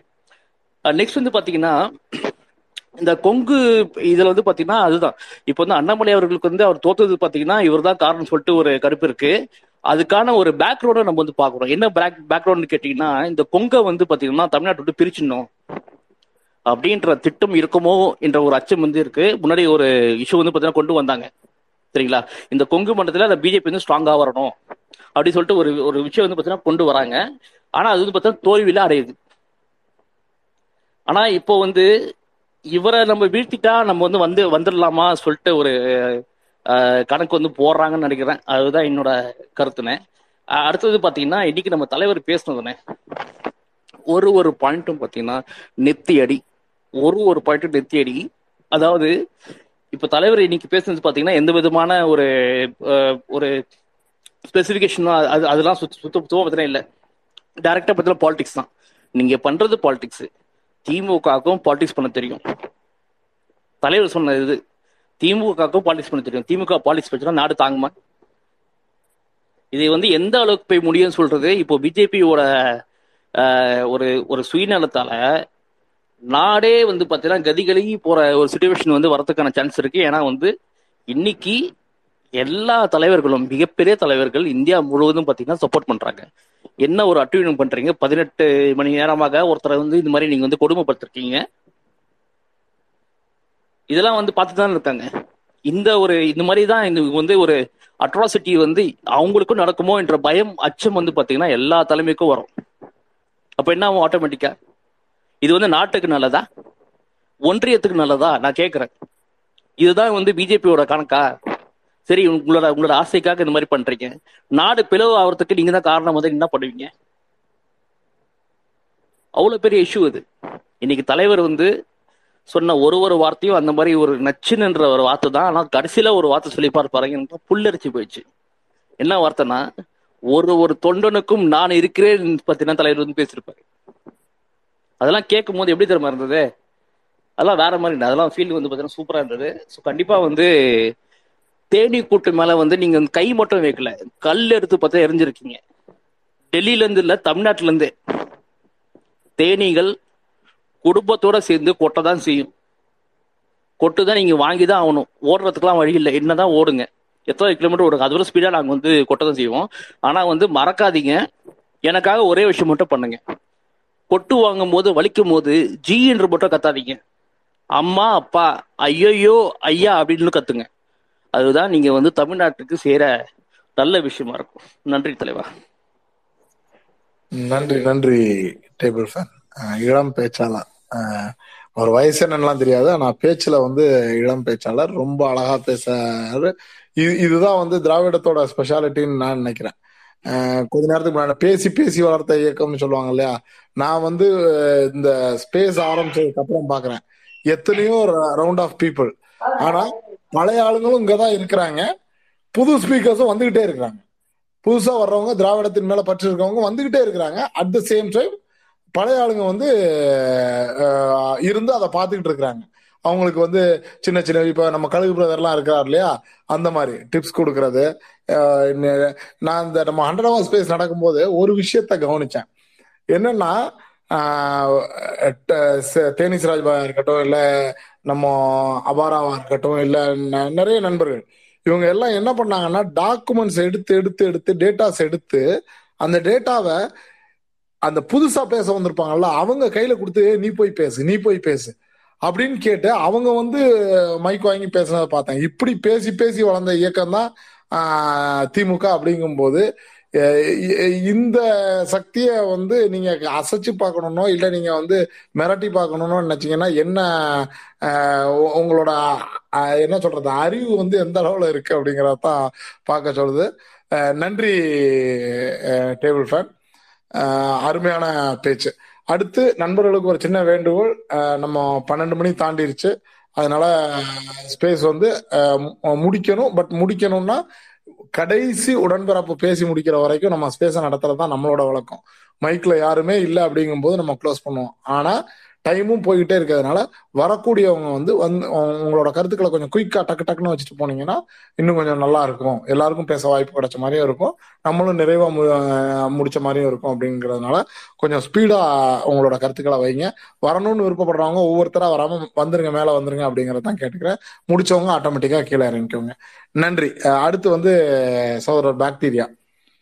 Bacteria brother over to அண்ணா வணக்கம்ண்ணா. வாய்ப்புக்கு ரொம்ப நன்றி. நம்மளுக்கு எல்லாரும் பேசின மாதிரி நம்மளுக்கு அந்த கோர்வையா பேச வராது.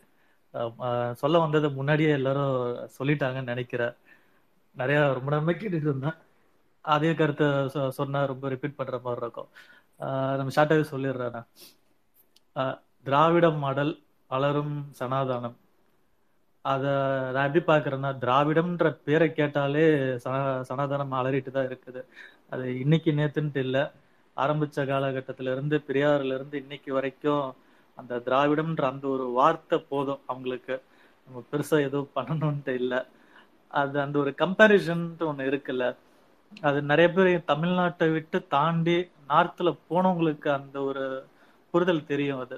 நம்ம தமிழ்நாட்டுக்குள்ளேயே இருக்கிறதுனால திராவிடம் நம்மளுக்கு என்ன செஞ்சுது அப்படின்ற அந்த ஒரு கேள்வியை வந்து ஈஸியா எடுத்து வச்சிடுறாங்க எல்லாரும். ஒரு காலேஜ் படிக்கிற பசங்களோ இல்ல ஸ்கூல் படிக்கிற பசங்களோ எனக்கு என்ன செஞ்சிடுச்சு அப்படின்றான். ஏன் எனக்குமே அந்த ஒரு அந்த ஒரு அனுபவம் இருந்தது. நான் காலேஜ் படிக்கிற வரைக்கும் ஆஹ் நம்ம டிஎம்கே கொண்டு வந்த திட்டத்துல தான் நிறைய பய பயன்பெற்றிருக்கேன். ஆனா அதெல்லாம் எனக்கு தெரியாமலே இருந்தது. ஓகே இந்த திட்டத்துல தான் ஆஹ் ஒரு இந்த ஸ்கூல் பஸ் பாஸ்ல இருந்து ஒரு ஸ்கூல் சைக்கிள் வாங்கினதுல இருந்து அது டிஎம்கே தான் கொடுத்தது. அதுக்கு பின்னாடி ஒரு அரசியல் இருக்குது. எங்களை பா அந்த ஒரு அரசியலுக்கு பழக்கப்படுத்துனாங்கன்றதை எனக்கு தெரியாமலே தான் நான் வளர்ந்தேன். ஒரு கட்டத்துல அது தெரிய வந்ததுக்கு அப்புறம் நம்ம இங்கிருந்து தமிழ்நாட்டை விட்டு வெளியே போனதுக்கு அப்புறம் தான் இந்த அருமை புரியுதுன்னு நம்மளுக்கு சொல்லலாம். அது எப்படின்னா ஒரு சின்ன உதாரணம். ஆஹ் நம்ம இடத்துல வந்து நம்ம இருக்கிற ஏரியா தமிழ்நாட்டுல நீ எங்க வேணாலும் இருங்க. ஒரு உடம்பு சரியில்லை அப்படின்னா பக்கத்துல வந்து ஆஹ் ஒரு அந்த கார்பரேஷன் ஹாஸ்பிட்டல் இருக்கும். நம்ம அந்த ஒரு ஏரியாக்குள்ள ஒன்று குட்டியா ஒன்று இருக்கும். அதுல ஒரு டாக்டர் ஒரு நர்ஸ் ஒரு ரெண்டு பேர் அவ்வளவுதான் இருப்பாங்க. நம்ம டக்குன்னு போய் பார்த்துடலாம் காலையில போனா பார்த்துடலாம் மருந்து கொடுத்துருவாங்க. அதையும் தாண்டி நம்மளுக்கு வேணும்னா கொஞ்சம் பெரிய ஆஸ்பத்திரிக்கு அப்படி போடலாம் அந்த ஒரு வசதி இருக்கும் நம்மளுக்கு. அந்த மருத்துவ கட்டமைப்புலயே அவ்வளவு இருந்தது. இது அப்படியே வடநாட்டு பக்கம் போய் பார்த்தீங்கன்னா அங்க லிட்டரலா அந்த கவர்மெண்ட் ஹாஸ்பிட்டல்ன்றது ஒண்ணு பாக்குறதே வந்து ஒரு அதிசயமாக தான் இருக்கும். அப்படியே இருந்தாலும் அங்க அந்த போதுமான வசதி இருக்காது. அங்க இருக்கிற டாக்டர்ஸும் பாத்தீங்கன்னு வச்சுக்கோங்களேன் ஒரு பர்சனல் எக்ஸ்பீரியன்ஸ் தான். உடம்பு சரியில்லைன்ட்டு போற அங்க இருக்கிற ஒரு பிரைவேட் டாக்டர் நம்ம இங்க நாட்டு மருந்து கடையில கொடுக்க மாட்டாங்க. மஞ்சள் கலர்ல ஒண்ணு பச்சை கலர்ல ஒரு மாத்திரை ப்ளூ கலர்ல ஒரு மாத்திரை அப்படிதான் எடுத்து கொடுத்தாரு தவிர்த்து நான் நம்ம சொல்றதை அவங்க வந்து முழுசா லிசன் பண்ணிக்க மாட்டாங்க. உம் அது எப்படி சொல்றது? அது பார்த்தன அஹ் அது அங்க இருக்கிறவங்களுக்கு வந்து அதுதான் அது அவங்க ப பழகுனது அவங்க அதுலதான் வளர்ந்தாங்க. ஆனா நம்ம இங்க வந்து இந்த ஒரு ஃபெசிலிட்டில இருந்துட்டு இப்ப எனக்கு இங்க ஒரு உடம்பு முடியல ஏதோ ஒரு எமர்ஜென்சினா பக்கத்துல அதிகபட்சமா ஒரு அரை மணி நேரத்துக்குள்ள ஒரு ஹாஸ்பிட்டலுக்கு வந்து எமர்ஜென்சி தான் சொல்றேன். ஒரு மேஜர் எமர்ஜென்சினாலும் ஒரு அரை மணி நேரத்துக்குள்ள என்னால வந்து அந்த பர்சனை கூட்டிட்டு போய் சேர்த்து ஒரு ட்ரீட்மெண்ட் பண்ண வச்சிட முடியும். ஆனா இதே நார்த்ல வந்து அது ரொம்ப ரொம்ப கஷ்டம். அதான் நம்ம முன்னாடியே சொன்ன மாதிரி எல்லாரும் பேசின மாதிரி ஒரு ஐம்பது வருஷம் பின்தங்கி தான் அங்க இருக்கிறானுங்க. நம்ம ஐம்பது வருஷத்துக்கு முன்னாடி பண்ணதை தான் இன்னைக்கு அவங்க சில இடத்துல பண்ணிட்டு இருக்கிறாங்க. சில திட்டங்களும் நிறைய படிப்பா இருக்கட்டும் மருத்துவ வசதியா இருக்கட்டும் ஒன்னொன்னு ஒரு ஒரு இடத்துல சொல்லிக்கிட்டே இருக்காங்க. ஆனா இங்க தமிழ்நாட்டுல வந்து அதெல்லாம் தாண்டி நம்ம ரொம்ப அட்வான்ஸ்டா வந்துட்டோம். ஸோ அதனால வந்து இந்த பிஜேபி இவனுங்க வந்து இங்க பண்ணிட்டு இருக்கிற இந்த காமெடிலாம் வந்து இப்ப முன்னாடி ஒரு பேசும்போது ஒருத்தர் சொல்லியிருந்தாருல்ல. அவங்க வந்து ஒரு கிராமத்துல வரைக்கும் போய் பேச ஆரம்பிக்கிறாங்க. ஒரு தெருவுல இதெல்லாம் நம்ம பண்ணி பண்ணி ஆரம்பிச்சு ரொம்ப வருஷம் ஆயிடுச்சு இதெல்லாம். நம்ம அந்த ஸ்டேஜ்லாம் தாண்டி வந்துட்டோம். இன்னைக்கு ஒரு இன்ஃபர்மேஷனை கொடுக்கணும் அப்படின்னா ஒரு கடைசியில இருக்கிற ஒரு தொண்டனுக்கு போய் சேரணும். தலைமையில இருந்து ஒரு தகவல் வருது ஒரு அறிக்கை வருது அப்படின்னா கடைசி தொண்டனுக்கு போய் சேரணும்னா மேக்சிமம் நம்மளால ஒரு நாளுக்குள்ள அதை கொண்டு போய் சேர்த்துட முடியும். அந்த ஒரு இன்ஃப்ராஸ்ட்ரக்சர் நம்ம கிட்ட இருக்கு. இப்ப இந்த சோசியல் மீடியா இது வந்ததுனால நெ- நிறைய பேருக்கு வந்து தெரிய ஆரம்பிக்குது. டக்குன்னு நம்ம தெரிஞ்சுக்கிறோம். எ- எந்த இடத்துல என்ன நடக்குது அப்படின்றது நம்மளா தெரிஞ்சுக்கிறோம். முன்னாடி வந்து ஒரு நியூஸ் பார்த்து தெரிஞ்சிருப்போம். ஒரு அறிக்கை வந்து தெரியும். இப்ப இப்ப டக்குன்னு வந்து சோசியல் மீடியா இருக்கனால எல்லார் கையிலயும் ஒரு போன் இருக்கு. டக்குன்னு பாத்துறோம் தெரிஞ்சிடுறோம். இப்போ ஒருத்தன் ஃபேக் நியூஸ் ஸ்ப்ரெட் பண்றானா நம்ம டக்குன்னு கூகுள் பண்ணிட்டு ஏதோ ஒன்று தெரிஞ்சல ஓகே இது ஃபேக்குன்னு நம்ம ஸ்பாட் ஸ்பாட் பண்ணிடுறோம். முன்னாடி இருந்த மாதிரி இப்போ அந்த அரசியல் கலன்றது மாறிடுச்சு டோட்டலா ஆனா பிஜேபியோட பார்வையில இந்த சங்கிங்க தம்பிங்களோட பார்வையில எப்படின்னா இந்த சோஷியல் மீடியா தான் அவங்கள பொறுத்த வரைக்கும் ஒரு அரசியல் களம்ன்ட்டு நம்பிட்டு இருக்கிறாங்க. கிரவுண்ட் ரியாலிட்டியில இன்னைக்கும் பிஜேபி இப்போ பிஜேபியோ நாம் தமிழரோ ஆஹ் முற்றிலுமா இல்லைன்னுலாம் சொல்லிவிட முடியாது. இருக்கிறாங்க. ஆனா அந்த கடைசி அந்த இது இருக்குல்ல ஒரு திமுகவும் சரி அதிமுகவோ அந்த திராவிட கட்சிகள்னு இருந்தது அந்த எஸ்டாப்ளிஷ் பண்ண அந்த பேஸ் வந்து அது ரொம்ப ஸ்ட்ராங்கா இருக்குது. அதை அசைக்கலாம் முடியாது அவ்வளவு சீக்கிரத்துல. நம்ம இன்னொருத்தன் சொல்றத நம்ம கேட்கலாம். பட் அது எப்படி சொல்றது எனக்கு சீரியஸா எனக்கு தெரியல. ஆஹ் முன்னாடி பேசும்போது நிறைய பேர் சொல்லிட்டு இருந்தாங்கன்னு நினைக்கிறேன். இந்த நாகரிக அரசியல் அப்படின்ட்டு ஏன்னா ரெண்டு நாளா பார்த்தப்போ ஆஹ் செந்தில் பாலாஜி அண்ணா அரெஸ்ட் ஆனப்போ சொன்ன உடனே எல்லாரும் எதிர்பார்த்ததுன்னா எல்லாருக்குள்ளயும் ஒரு கோபம் இருந்தது. ஆஹ் கண்டிப்பா நமக்கும் உங்களுக்கும் இருந்தது எனக்கும் இருந்தது. எல்லா உடன்பிறப்புகளுக்கும் ஒரு கோவம் இருந்தது. என்னடா இப்படி பண்ணிட்டாங்க? நம்ம ஒரு நடவடிக்கை எடுக்கணும் அப்படின்ட்டு. சில பேர் என்ன எதிர்பார்த்தாங்க அப்படின்னா அது ஒரு ஒருத்தரோட புரிதல் தான். டக்குன்னு ஒருத்தர் இப்போ அண்ணாமலையோ இல்ல அமர் பிரசாத் ரெட்டி இந்த மாதிரி ஒரு பெரிய பெரிய தலைங்களை போட்டு டக்குன்னு அவங்க மேல ஒரு நாலு கேஸை போட்டு உள்ள தள்ளிடணும். அது வந்து இமிடியேட்டா பண்ண முடியாது. ஒரு பொலிட்டிக்கல் இதுல பண்ணும்போது ஒரு சட்ட ரீதியா போகும்போது இட் டேக் சம் டைம் அது எடுத்துக்கும் அதை புரியணும். ஆஹ் நம்ம வந்து இங்க இருக்கிற நிறைய பேர் வந்து சிஎம்க்கோ மினிஸ்டர்ஸ்க்கோ வந்து அட்வைஸ் பண்ணிட்டு இருக்காங்க. நீங்க இப்படி பண்ணிருக்கலாம் இல்ல அப்படி பண்ணிருக்கலாம் அப்படின்ட்டு. ஆஹ் நம்மளுக்கெல்லாம் எவ்வளவு அரசியல் நம்மளுக்கு புரிதல் இருக்குதோ அதை விட அவங்கெல்லாம் வந்து பரம்பரை பரம்பரையா அவங்க அதுலயே குழந்தையில இருந்து அவங்க பார்த்துட்டு இருக்கிறாங்க.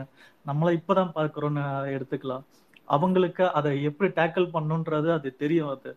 ஒருத்தரை எந்த இடத்துல அடிக்கணும் அப்படின்ட்டு. ஆஹ் ஒரு பொதுவான கருத்து எப்படின்னா இப்போ இப்ப இருக்க புதுசா ஒரு யங்ஸ்டர்ஸோ இல்ல ஒரு ஒரு அரசியல் பேச ஒரு அஞ்சு வருஷம் பத்து வருஷம் இருக்கிறவங்களுக்குமே என்ன எதிர்பார்க்குறாங்கன்னா ஒரு அரசியல் களம் அப்படின்றது வந்து ஒரு பாக்ஸிங் ஸ்டேஜ் ஒரு பாக்ஸிங் மேட்ச் அவர் பஞ்ச் பண்ணனா நான் அவனை அடிச்சு நாக் அவுட் பண்ணிடணும் இப்படிதான் பாக்குறாங்களே தவிர்த்து அது வந்து ஒரு செஸ் கேம் மாதிரி அது ஒரு மைண்ட் சம்மந்தப்பட்டது அது. ஒரு சின்ன மூவும் வந்து அது எங்க ரெஃப்ளெக்ட் ஆகும் அப்படின்றத கணிச்சு பண்ண வேண்டியது இருக்குது. ஏன்னா நேத்து நடந்த அந்த சம்பவத்துக்கு ஆஹ் இங்க பாத்தீங்கன்னா இங்க நடந்ததுக்கு எங்க ஆல் இந்தியா லெவல்ல வந்து எல்லா இடத்துலயும் வந்து பிஜேபிக்கு அகேன்ஸ்டா ஒரு இதுவா வந்துட்டு இருக்கு. இது அப்சல்யூட்லி வந்து நம்மளுக்கு இது ஒரு அட்வான்டேஜ் தானே இது கண்டிப்பா. இப்ப அடுத்த அப்ப இன்னைக்கு கொடுத்த அந்த ஸ்பீச் வந்து லிட்டரலா வேற லெவல் அது பார்த்ததும் வந்து என்ன சொல்றதுன்னு தெரியல. அது இந்த இடத்துல நான் அதை கண்டிப்பா பதிவு பண்ணி ஆகணும்னா. ஆனா பலானா இது வரைக்கும் நான் டிஎம்கேல ஒரு மெம்பர் கூட கிடையாது. ஆனா இன்னைக்கு பேசினதுக்கு அப்புறம் சரண் கிட்ட சொல்லிட்டு இருந்தேன். சரணே எனக்கு மெம்பர்ஷிப் ஒரு ஐடி ஒன்று வாங்கி கொடுத்துரு. அது என்ன பண்ணுன்னு தெரியல. இந்த ரெண்டாயிரத்தி இருபத்தி நாலு எலெக்ஷனுக்கு இங்க ட்விட்டர்லயும் சரி நேரில் நேர்ல களத்துல இறங்கி என்னால என்ன பண்ண முடியும்? என்னோட பங்கு கொடுக்கறதுக்கு நான் ரெடியா இருக்கேன். அதுக்கு யார் என்னன்னு சப்போர்ட்டு கேளுன்னா நான் சரண் கிட்ட கேட்டிருந்தேன். முக்கியமா பேச வந்ததே அதுக்காண்டி தான் உங்ககிட்ட. அதுக்கு என்ன உதவி பண்ண முடியுமோ உங்களால ஒரு அட்வைஸ் இருந்தா சொல்லுங்கண்ணா கண்டிப்பா கண்டிப்பா கண்டிப்பா. சூப்பர் பாக்டீரியா அதாவது ஒரு சாதாரண மனுஷனோட வாழ்க்கையில தலைவர் கலைஞரும் சரி திராவிட சித்தாந்தமும் சரி அதோட ச- திட்டங்களும் சரி எப்படி போய் சேர்ந்திருக்கு அப்படிங்கறது நம்ம நிறைய பேருக்கு உணராம தான் நம்ம வந்து வளர்ந்து வந்திருப்போம்.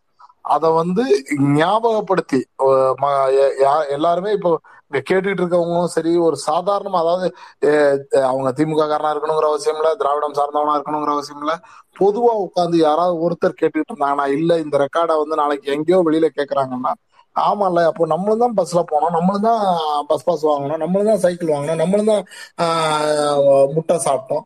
அப்படின்னு நினைக்கிறாங்க இல்லையா? அந்த எண்ணங்களை வந்து நீங்க ஞாபகப்படுத்தி விட்டீங்கன்னு நினைக்கிறேன். ஆஹ், அது ஞாபகப்படுத்தி விட்டதோட மட்டும் இல்லாம இது நாள் வரைக்கும் நானும் திராவிடம் சார்ந்து தான் களமாடுறேன். ஆனா ஒரு உறுப்பினர்கிட்ட கூட வாங்க இன்னைய ஸ்பீச்சுக்கு அப்புறம் வந்து எனக்கு அந்த நம்ம இறங்கி செய்யணுங்கிற அந்த எண்ணம் வந்துருச்சு.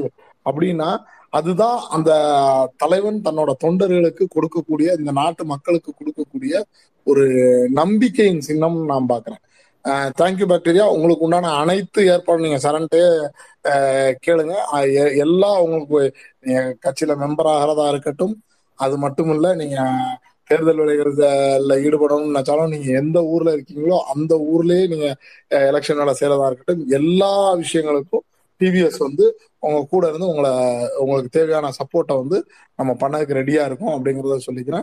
நீங்க சரண் வந்து நம்ம மெம்பர் தான். ஸோ சரண்ட டச்ல இருங்க. அவரு உங்களை இது பண்ண- நீங்க எல்லாம் நல்ல ஃப்ரெண்ட்ஸ்னு தெரியும். பட் இருந்தாலும் அது அப்படியே நம்ம கொண்டு போகலாம் அப்படிங்கிறது எஸ் பிரகாஷ். நன்றி நன்றிண்ணா இல்ல பாலனா பிரகாஷ் ஒரே ஒரு நிமிஷம். பிரகாஷ் பேசுறதுக்கு முன்னாடி பேக்டி பேக்டி வந்து இவ்வளவு ஃபார்மலா வந்து அவர் அவரோட ட்வீட் எல்லாம் பார்த்து இது இது பண்ணாதான் ஃபன் பண்ணிக்கிட்டு இருப்போம் எல்லாரும் சரிங்களா இவ்வளோ ஃபார்மலாக பேசி கேட்குறது வந்து ரொம்ப சந்தோஷமா இருக்கு இன்க்ளூடிங் மீ பேக்டி மாம்ஸ் சாரி இல்ல நான் அதனால தான் முன்னாடியே சொன்னேன் எனக்கு வந்து இந்த கோர்வையா பேச வராது ஒரு முப்பது செகண்ட் தான் நம்ம லிமிட் இல்ல இல்ல நானும் நானும் பேச தான் வராதுன்னு சொன்னதுதான் இப்ப வந்து காமெடியா இருக்கு அது- அது- அது- அது- அதத்தான் அது- அதுதான் ஒரு ஒரு ஒரு இதா சொல்றேன் டாக்டி மாம்ஸ் வந்து இவ்வளோ ஃபார்மலாக பேசினது வந்து ஓகே ட்வீட் ஒரு ட்வீட்டை வச்சு ஒவ்வொருத்தரோட ட்வீட்டை வச்சு நம்ம அனலைஸ் பண்ணிக்கலாம் இல்லையா? பட் இவ்வளோ ஃபார்முலாக பேசினது பேக்டி மாம்ஸ் இல்லை நான் வந்து ஏற்கனவே பார்த்துருக்குறேன். அவர் வந்து ஒரு அவர் ஒரு ஸ்பேஸ் கண்டக்ட் பண்ணாரா இல்லை கோஹோஸ்டாக இருந்தாரான்னுட்டு? அதுல வந்து ஒ- ஒரு நேர்த்தி ஒண்ணு பார்க்க முடிஞ்சுது. என்னன்னா ஏதோ ஒரு கடுமையான காரசாரமான விவாதம் நம்ம ஆளுங்களுக்குள்ளேயே ஒரு விவாதம். இந்த சண்டை கிண்டெல்லாம் கிடையாது. புறணி பேசுற அப்படியெல்லாம் இல்ல. ஒரு கருத்தியல் சார்ந்து ஒரு ஏதோ சாமியை வச்சு நினைக்கிறேன். ஏதோ ஒரு இதுல கடுமையான ஒரு வாதம் நடந்துட்டு இருந்தது. அதுல அவர் ந- நடத்தும் போது சில விஷயங்களை வந்து அந்த சுயமரியாதையில வந்து அவ்வளவு தெளிவா நடத்தினாரு. ஆஹ் இது இப்படித்தான் பேசணும். இப்படி இல்லையா? இது இப்படி இருக்க முடியாது. போ. ஆஹ் இது இப்படித்தான் இருக்கணும் இப்படித்தான் பேசணும். நீ அவன் பேசி முடிச்சதுக்கு அப்புறம் தான் பேசணும். இந்த கருத்துக்களை சொல்லணும். அந்த அளவுக்கு உங்களுக்கு பொறுமை இல்லையா? இருங்க நீங்க கொஞ்ச நேரம் கீழே இருங்க. அதுக்கப்புறம் உங்களுக்கு வாய்ப்பு இது யாரு என்ன எ- எல்லாம் தராதரம்லாம் பார்க்கல. அவரா அந்த அந்த எல்லாரும் நம்ம ஆளுங்க நாங்க உட்கார்ந்துட்டு இருந்தது. ஆர்கியூ பண்றது திஸ் அண்ட் தட் நம்ம ஆளுங்க தான் இருந்தாங்க. அழகா கொண்டு போனாரு. பிரகாஷ் முடிச்சிடட்டும். அடுத்து நம்ம செல்வகுமார் பிரதர் ரொம்ப நேரமா வெயிட் பண்றாரு. நீங்க எல்லாம் கை வச்சுனீங்கன்னா செல்வகுமார் பிரதர் வந்து அவர் ரொம்ப பொறுமையா இருக்கிற ஆளு. அடிக்க வந்துருவாரு. கொஞ்சம் வெயிட் பண்ணுங்க. அடுத்து நம்ம ஃபாஸ்டா போய் முடிச்சிடலாம். ஆஹ் பிரகாஷ் ஓவர் டு ஆஹ் நன்றிண்ணா. ஆஹ் நாம தெளிவடைவது ஒரு விஷயம்னா அந்த தெளிவை மத்தவங்களுக்கு கடத்துறதுங்கிறது அடுத்த லெவல் ஐ திங்க் பாக்டீரியா அடுத்த லெவல் உங்க தெளிவை வந்து அடுத்த லெவலுக்கு கொண்டு போயிட்டீங்க. I am so happy that you know நீங்க கள சமூக வலைதளம் பிளஸ் களம் இரண்டுலயும் பங்கு பெற போறேன்னு சொல்லியிருக்கீங்க. நிச்சயம் உங்களுக்கு தேவையானது தேவையான இடத்துல வந்து கிடைக்கும். கவலையே படாதீங்க. I am so glad for you bro thank you so much நன்றி நன்றிண்ணா thank you Prakash Selvakumar brother over to Vivek. கொஞ்சம் இருங்கம்மா. அவரு செல்வகுமார் பிரதர் ரொம்ப நேரமா வெயிட் பண்ணிட்டு இருக்காரு. செல்வகுமார் பிரதர் ஓவர் டு நன்றி பாலன். நான் பெருசா கோர்வையா சொல்லல. சில நிகழ்ச்சிகளை நிகழ்ச்சிகள் அப்படியே சொல்லிட்டே வரேன். நம்ம எமர்ஜென்சி டைம்ல இப்ப இருக்கிற இந்த சங்கி கூட்டமா இருக்கவங்கலாம் வந்து தேடி ஓடி வந்தது தமிழ்நாடு. கம்யூனிஸ்ட் எல்லாம் ஓடி வந்தது தமிழ்நாடு. நிறைய கரு கருத்து வேறுபாடு இருக்கிற கடைசி வரைக்குமே வந்து பின்னாடி இருந்து வேலை செஞ்ச ஷோ வந்து எமர்ஜென்சி டைம்ல வந்து பத்திரிக்கை பிரிண்ட் அடிக்க முடியல. பிரிண்ட் அடித்தது ஆஃபீஸ் வந்து முரசொலி. இவங்க எல்லாத்துக்கும் அடைக்கலம் கொடுத்துருந்தோம். இத்தனையும் மீறி நம்ம தலைவர் வந்து மிசால கிட்டத்தட்ட சாக கிடந்தார். கொலை செய்ய பார்த்துருக்காங்க. போலீஸோட புட்டாலிட்டி நேராக வந்து இந்திரா காந்தியே வந்து பண்ணாங்கன்னு சொல்ல முடியாது. போ போலீஸ் புட்டாலிட்டி அப்படிதான் இருக்கும். அதுவும் நடந்தது. அதற்கு பிறகு வந்து நம்ம தலைவரையே வந்து மிஸ்ஹேண்டில் பண்ணி அந்த வயசுலையுமே வந்து அலைகழிச்சு கொண்டு போனாங்க. இத்தனைக்கும் அதில் எஃப்ஐஆரும் கிடையாது எதுவும் கிடையாது. ஐந்து முறை முதல்வராக இருந்தவருக்கு. அந்த போலீஸ் நபருக்கு அதற்கு பின்னாடி அவரோட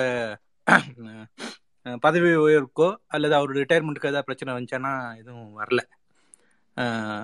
இதெல்லாம் வந்து நிகழ்ச்சிகள். இதுக்கப்புறம் நடந்ததெல்லாம் பார்த்தீங்கன்னா நம்ம எதிர்கட்சியாக இருக்கும்போது திருமுருகன் காந்திக்கு வந்து சிறையில் பிரச்சனை நடந்தது. அப்போ போய் நம்ம தலைவர் பார்த்தாரு.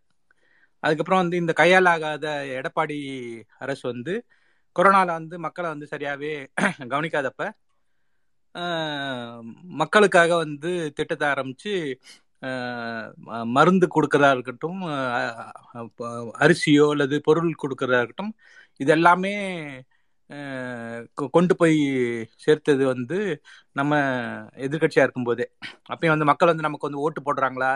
இல்ல அதுக்கப்புறம் நம்ம வருவோமா? உயிரோட இருப்போமான்னு கூட தெரியாது.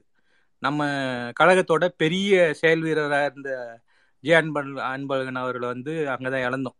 அவர் மட்டும் இல்லை நிறைய பேரை. அவங்களாம் நமக்கு ஓட்டு போடுவாங்க அப்படின்னு நினச்சி நம்ம போய் பண்ணல. அது ஒன்று அடுத்து கலைஞரும் சொல்லுவார் கண்ணொலி திட்டம் கொடுத்தேன் அப்படின்னு. கொண்டு வந்து திரும்ப வந்து ரெட்டலைக்கு குத்திட்டு போயிட்டாங்கன்னு. இதெல்லாம் நிகழ்ச்சிகள். இதுக்கு அடுத்து வந்து பார்த்தா நம்ம உதயநிதி அவர் வந்து ஃபர்ஸ்ட் ஃபர்ஸ்ட் வந்து அரசியலுக்கு உள்ள வரும்போது ஒரு நிகழ்ச்சி நடந்தது. தொண்டர்கள் மேல கை வைக்க போகும்போது அவர் சொன்னார் தொண்டர்கள் மேல கை வச்சா நான் அங்கேயே நின்றுறேன். அப்படின்னு சொல்லிட்டு அங்கேயே போராட்டம் நடத்தினார். போலீஸ் வந்து தொண்டர் மேல கை தொண்டர்கள் மேல கை வைக்க போகும்போது. அதே தான் இங்கேயும் நடந்தது. நம்ம மெயின் ரோ மெயின் ரோடு வந்து நம்ம தொண்டர் மேல கை வைக்கும்போது தலைவர் வந்து எந்த அளவுக்கு கவனிச்சாரு அவங்களன்னு பிரகாஷ் செல்வனா பேசுறது கேக்குதா?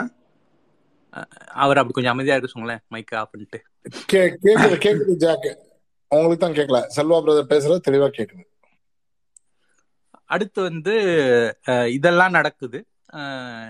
நம்ம ஆராசா அவர்களையும் சரி க கனிமொழி அவர்களையும் சரி அஹ், திகார் ஜெயிலில் போட்டாங்க. அஹ், அப்பயும் நடந்தது. இது எல்லாமே நடந்தது. இது எல்லா இடத்துலையுமே ஏதாவது ஒரு இடத்துல வந்து நம்ம வந்து சட்டத்தை மீறினோமா? அல்லது வந்து பாதிக்கப்பட்டவங்க பக்கத்துல இருந்து விலகி நின்னோமா? அப்படின்னா யாருமே நமக்கு ஓட்டு போடாத மக்களா இருந்தாலும் சரி ஓட்டு போடுறாங்கன்னாலும் பாக்குறது இல்ல எதிர்க்கட்சி தலைவர்களா எதிர்ச்சி தான் இந்த ஆளுங்களான்னு பாக்குறது கிடையாது. அவங்களால நமக்கு வந்து பைசா பிரயோஜனம் இருக்காது அப்படின்னு தெரியும். திருமுருகன் காந்தி மாதிரி ஆளுங்கள்லாம். இந்த மாதிரி யாரா இருந்தாலும் அவங்களோட கஷ்டமான காலத்துல துக்கமான காலத்துல அவங்களுக்கு போய் நேரா போய் பார்க்கறதுல அவங்கள வந்து நீங்க எத்தனாவது வரிசையில நீங்க வச்சாலும் அந்த இடத்துல அவங்களுக்கான கொடுக்குற மரியாதையை கொடுத்து பண்ற இடத்துல இவ்வளோ பண்றவங்க வந்து கட்சியில இருக்கிற ஒருத்தரை அதுவும் அமைச்சரா இருக்க ஒருத்தரை வந்து தொட்டா சும்மா விட்டுருவாங்களா? ஆஹ் இதுதான் என்னோட கேள்வி. இதை இதையும் தாண்டி வந்து கை வைக்கணும்னு நினைச்சவங்க வந்து எங்க கை வச்சிருக்காங்கன்ற சூடு இப்போ அவங்களுக்கு தெரிஞ்சிருக்கும். ரெண்டாவது இன்னொன்று நல்லா கவனிச்சு பாருங்க. ஒவ்வொரு தடவையுமே வந்து அந்த கூட்டம் நம்ம மேல வந்து கல் எரியும் இல்லை பாறையெல்லாம் எரியும் எல்லாமே வந்து தடுப்பாரு அல்லது அடிச்சு சிக்ஸர் போடுவார். அவங்க வந்து பண்றதுக்கு ரெஸ்பாண்ட் தான் பண்ணிட்டு இருந்தாங்க. ஆனா முதல் முறையா இப்போ வந்து அமித்ஷா வரும்போதே நீ என்ன பேசணும்னு நான் தான் முடிவு பண்ணுவேன் அப்படின்றது மாதிரி நீ என்னெல்லாம் கிழிச்ச? அப்படின்னு சொல்லி ஒரு கேள்வி கேட்டார். டோட்டல் ஃப்ளாப் அவங்களோட அந்த இதே ஃப்ளாப்பு இப்போ அவங்க கோவத்தை எங்கேயும் காமிக்க முடியல. ஏறி அடிச்சிட்டோம். அவங்க அதுக்கு ப- பதறி என்னவோ பண்ண ஆரம்பிச்சாங்க. இந்த இடத்துலையுமே அவங்க என்னென்னலாம் ட்ரை பண்ணான்னு நினைச்சாங்களோ எல்லா இடத்துலையும் பிளாக் பண்ணியாச்சு. செக்மேட் தான். நம்ம சைட்லேருந்து வந்து அவன் என்ன பண்ணாலும் ஒன்றும் பண்ண முடியல. இப்போ ஏறி அடிக்க ஆரம்பிச்சிருக்கோம். நம்ம ஏறி அடிச்சிருக்கோம் அப்படின்றது நமக்கு மட்டுமே தெரியணும்னு இல்லை. தொண்டர்கள் வரைக்கும் எல்லாருக்கும் புரியணுன்றதுக்காக தான் அவர் வந்து இன்னைக்கு கொடுத்த அந்த வீடியோ. அது வந்து வெறும் திமுக காரங்களுக்கு மட்டும் கிடையாது தமிழ்நாட்டில் இருக்கவங்களுக்கு மட்டும் கிடையாது. இந்தியாவில் இருக்க எல்லாருக்குமான சிக்னல் தான். நாங்கள் ஏறி அடிக்க ஆரம்பிச்சிட்டோம். ரெண்டு தடவை அடிச்சு தோத்து அவங்க தோத்து போட்ட போயிட்டாங்க. எல்லாரும் ஏறி அடிங்க அப்படின்றதுக்கான சிக்னல் தான். ஸோ அதனால வந்து தோத்து போகிறவங்க வந்து என்ன வேணாலும் பண்ணலாம். பதறலாம் என்ன வேணாலும் போஸ்ட் போடலாம். நம்ம கூலாக வந்து ஹேண்டில் பண்ணுறதா இருக்கும். லெஃப்ட் ஹேண்டில் ஹேண்டில் பண்ணுற மாதிரி தான் ஹேண்டில் பண் பண்ணணும்னு தோணுது. ஏன்னா நம்ம இப்போ நம்ம கை ஓங்கி இருக்கு. அதனால இந்த ரெண்டரை வருஷமா வந்து கை ஓங்கி இருக்கனால நான் ரொம்ப கோவப்படுறது ஆத்திரப்படுறதெல்லாம் பதறியெல்லாம் இல்லை. மனசுல சந்தோஷத்தோட நான் தெரிஞ்சே தான் கோவத்தோட அடிக்கிறதெல்லாம் இருக்கும். லெஃப்ட் ஹேண்ட்ல டீல் பண்றதெல்லாம் இருக்கும். ஏன்னா தலைவர் வந்து நமக்கு இருக்காரு. அது நடக்குது. இன்னொன்று வந்து நம்ம நாகரிக அரசியல் அப்படின்னு சொல்லிட்டு டேக் ஓட்டுறவங்களுக்குலாம் அண்ணா படிச்சிருக்க மாட்டாங்க கலைஞர் படிச்சிருக்க மாட்டாங்க த- தலைவரையும் படிச்சிருக்க மாட்டாங்க. அடுத்தடுத்த தலைமுறையில நம்ம தலைமுறையில் வர தலைவர்கள் எல்லாம் படிச்சிருக்க மாட்டாங்கன்னு நினைக்கிறேன். அவங்களோட ஈகோக்கெல்லாம் கட்சியோ தலைமையோ கழகமோ வே- வேலை செய்யாது. அது வேலை செய்யும் போது தான் உங்களுக்கு புரியும். இப்ப நம்ம பண்றதை பார்த்து கர்நாடகா ஜெயிச்சது போலவே ஒவ்வொருத்தரும் நமக்கு துன்பத்தை கொடுத்தாலும் நமக்கு வந்து எமர்ஜென்சி எமர்ஜென்சி டைம்ல வந்து இந்திரா காந்தி எதே எந்த இந்திரா காந்தி நமக்கு வந்து பிரச்சனை பண்ணாங்களோ அவங்க வந்து அவ்வளவு ஹை பவர்ல இருக்கும்போது அவங்கள எதிர்த்தோம். அப்பெல்லாம் அவங்களுக்கு அதுக்கப்புறம் அவங்களுக்கு பவரும் கிடையாது ஒன்றும் கிடையாது. அவங்க வந்து ஜெயிச்சா நாட்டுக்கு நல்லது பண்ணுறக்கூடிய மனநிலைக்கு மாறி வரும்போது கை கொடுத்தோம். இதுதான் வந்து திமுக வந்து பண்ணும். அதிமுக மாதிரியோ மற்றவங்க மாதிரியோ பவர்ல இருக்கும்போது காலில் விழுறதும் அவங்க பவர் விட்டு போன பிறகு அவங்கள திட்டதுமான விஷயம் பண்றதில்ல. அதே போல நம்ம கொள்கையில எவ்வளவு தெளிவா இருக்குமோ நாகரிக அரசியல்ன்றது தான் திமுக பண்ணுன்றது. மற்றவங்க யார் யாரு புரிஞ்சிட்டாங்களோ இல்லையோ ராகுல் காந்தி புரிஞ்சுக்கிட்டார். நீங்க வெறுப்பை விதைக்கலாம் என்ன வேணாலும் விதைக்கலாம். நான் அன்பை மட்டும்தான் விதைப்பேன் அப்படின்னு சொல்லிட்டு ரொம்ப கூலா பாரத் ஜோடோ யாத்ரான்னு சொல்லி அவர் போன விஷயத்துல இந்தியா பத்தி அவர் புரிஞ்சிருப்பாரு. தமிழ்நாடு ஃபுல்லாமே நம்ம தலைவர் கால் வைக்காத இடமே இல்லை. அவர் எல்லா இடத்துக்கும் சுற்றுப்பயணம் போனார். கிட்டத்தட்ட அவர் அப்படியே பார்த்து அதை போலவே அன்பை விதைப்பேன். அன்பம் அன்புல தான் ஜெயிப்பேன்னு சொல்லிட்டு முதல் வெற்றி அவர் பெற்றார். ஸோ இப்போ வந்து நம்ம சைடில் நம்ம கொள்கையும் ஓங்கி இருக்கு நம்ம நேரமும் ஓங்கி இருக்கு நம்ம வந்து அடிச்சு தான் ஆடுறோம். சந்தோஷமாக சந்தோஷமா அடிச்சு ஆடுவோம். ரொம்ப டென்ஷன் ஆகாம ரொம்ப கூலா வேலை செய்யுங்க. அதே போல பாக்டீரியா மாதிரி யார் யாரெல்லாம் வந்து களத்துல வந்து சந்திக்க முடியுமோ களத்துல வந்து வேலை செய்யுங்க. ரொம்ப மகிழ்ச்சியா தான் நான் இருக்கேன். இந்த மகிழ்ச்சியோட நன்றி சொல்லி விடைபெற்றுறேன் நன்றி. நன்றி நன்றி. வழக்கமே வழ- வழக்கம் போல செல்வா பிரதரோட அந்த ஸ்டைல் நிதானமா போற மாதிரி இருக்கும். ஆனா போற வாக்குல நாலு மிதிய மிதிச்சு விட்டுட்டு தான் போவாரு. அதை இன்னைக்கு கொஞ்சம் சாஃப்டாவே பண்ணியிருக்காருன்னு நினைக்கிறேன். ஆஹ் நிறைய விஷயங்களையும் சொல்லிட்டு போயிருக்கிறாரு. அந்த ஒவ்வொரு இன்சிடென்ட்ஸையும் சொல்லி சொன்ன விதம் வந்து நல்லா இருந்து நான் பாக்குறேன் தேங்க்யூ செல்வா பிரதர். அடுத்து வந்து ராவணன் விவேக் தி கிங் இந்த மூணு பேரோட மூணு பேர் ஸ்பீக்கர்ல இருக்கிறாங்க.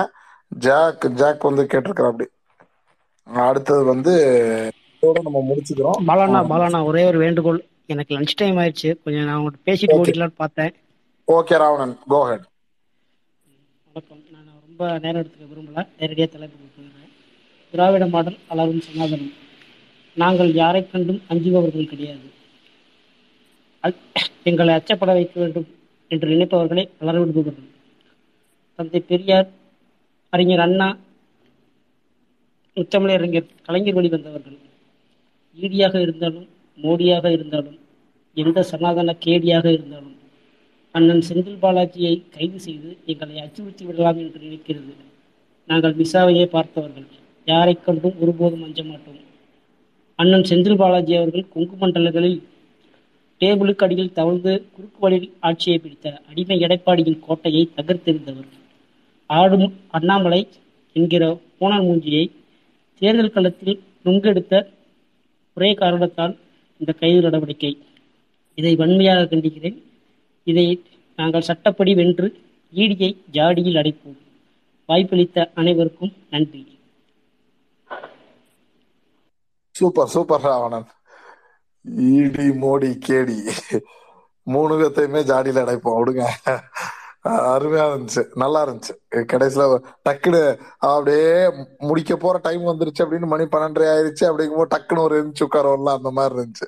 சூப்பர் நல்ல ஒரு அந்த ரைமிங் அருமை ரவன் ரொம்ப நன்றிண்ணா. எனக்கு இன்னைக்கு தலைவர் பேசின ஸ்பீச் வந்து ரொம்ப பிடிச்சிருந்துச்சு. அதை பத்தி நான் விரிவா பேசலாம்.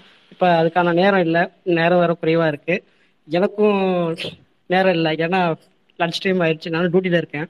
எப்படியாச்சும் பேசிடணும் அப்படின்ட்டு இருக்கேன். மைக் வேற வந்துருச்சு. இன்னும் பத்து நிமிஷம் தான் எனக்கு டைம் இருக்கு. அதுக்குள்ள ஓடிடலாம் அப்படின்ட்டு தான் மைக் கேட்டு ஓடி வந்தேன். எனக்கு பின்னாடி இருக்கவங்க யாரும் கோச்சிக்க வேண்டாம். நன்றிண்ணா நன்றிண்ணா. ரைட் நன்றி நன்றி நன்றி Ravanan. Vivekanandan over to you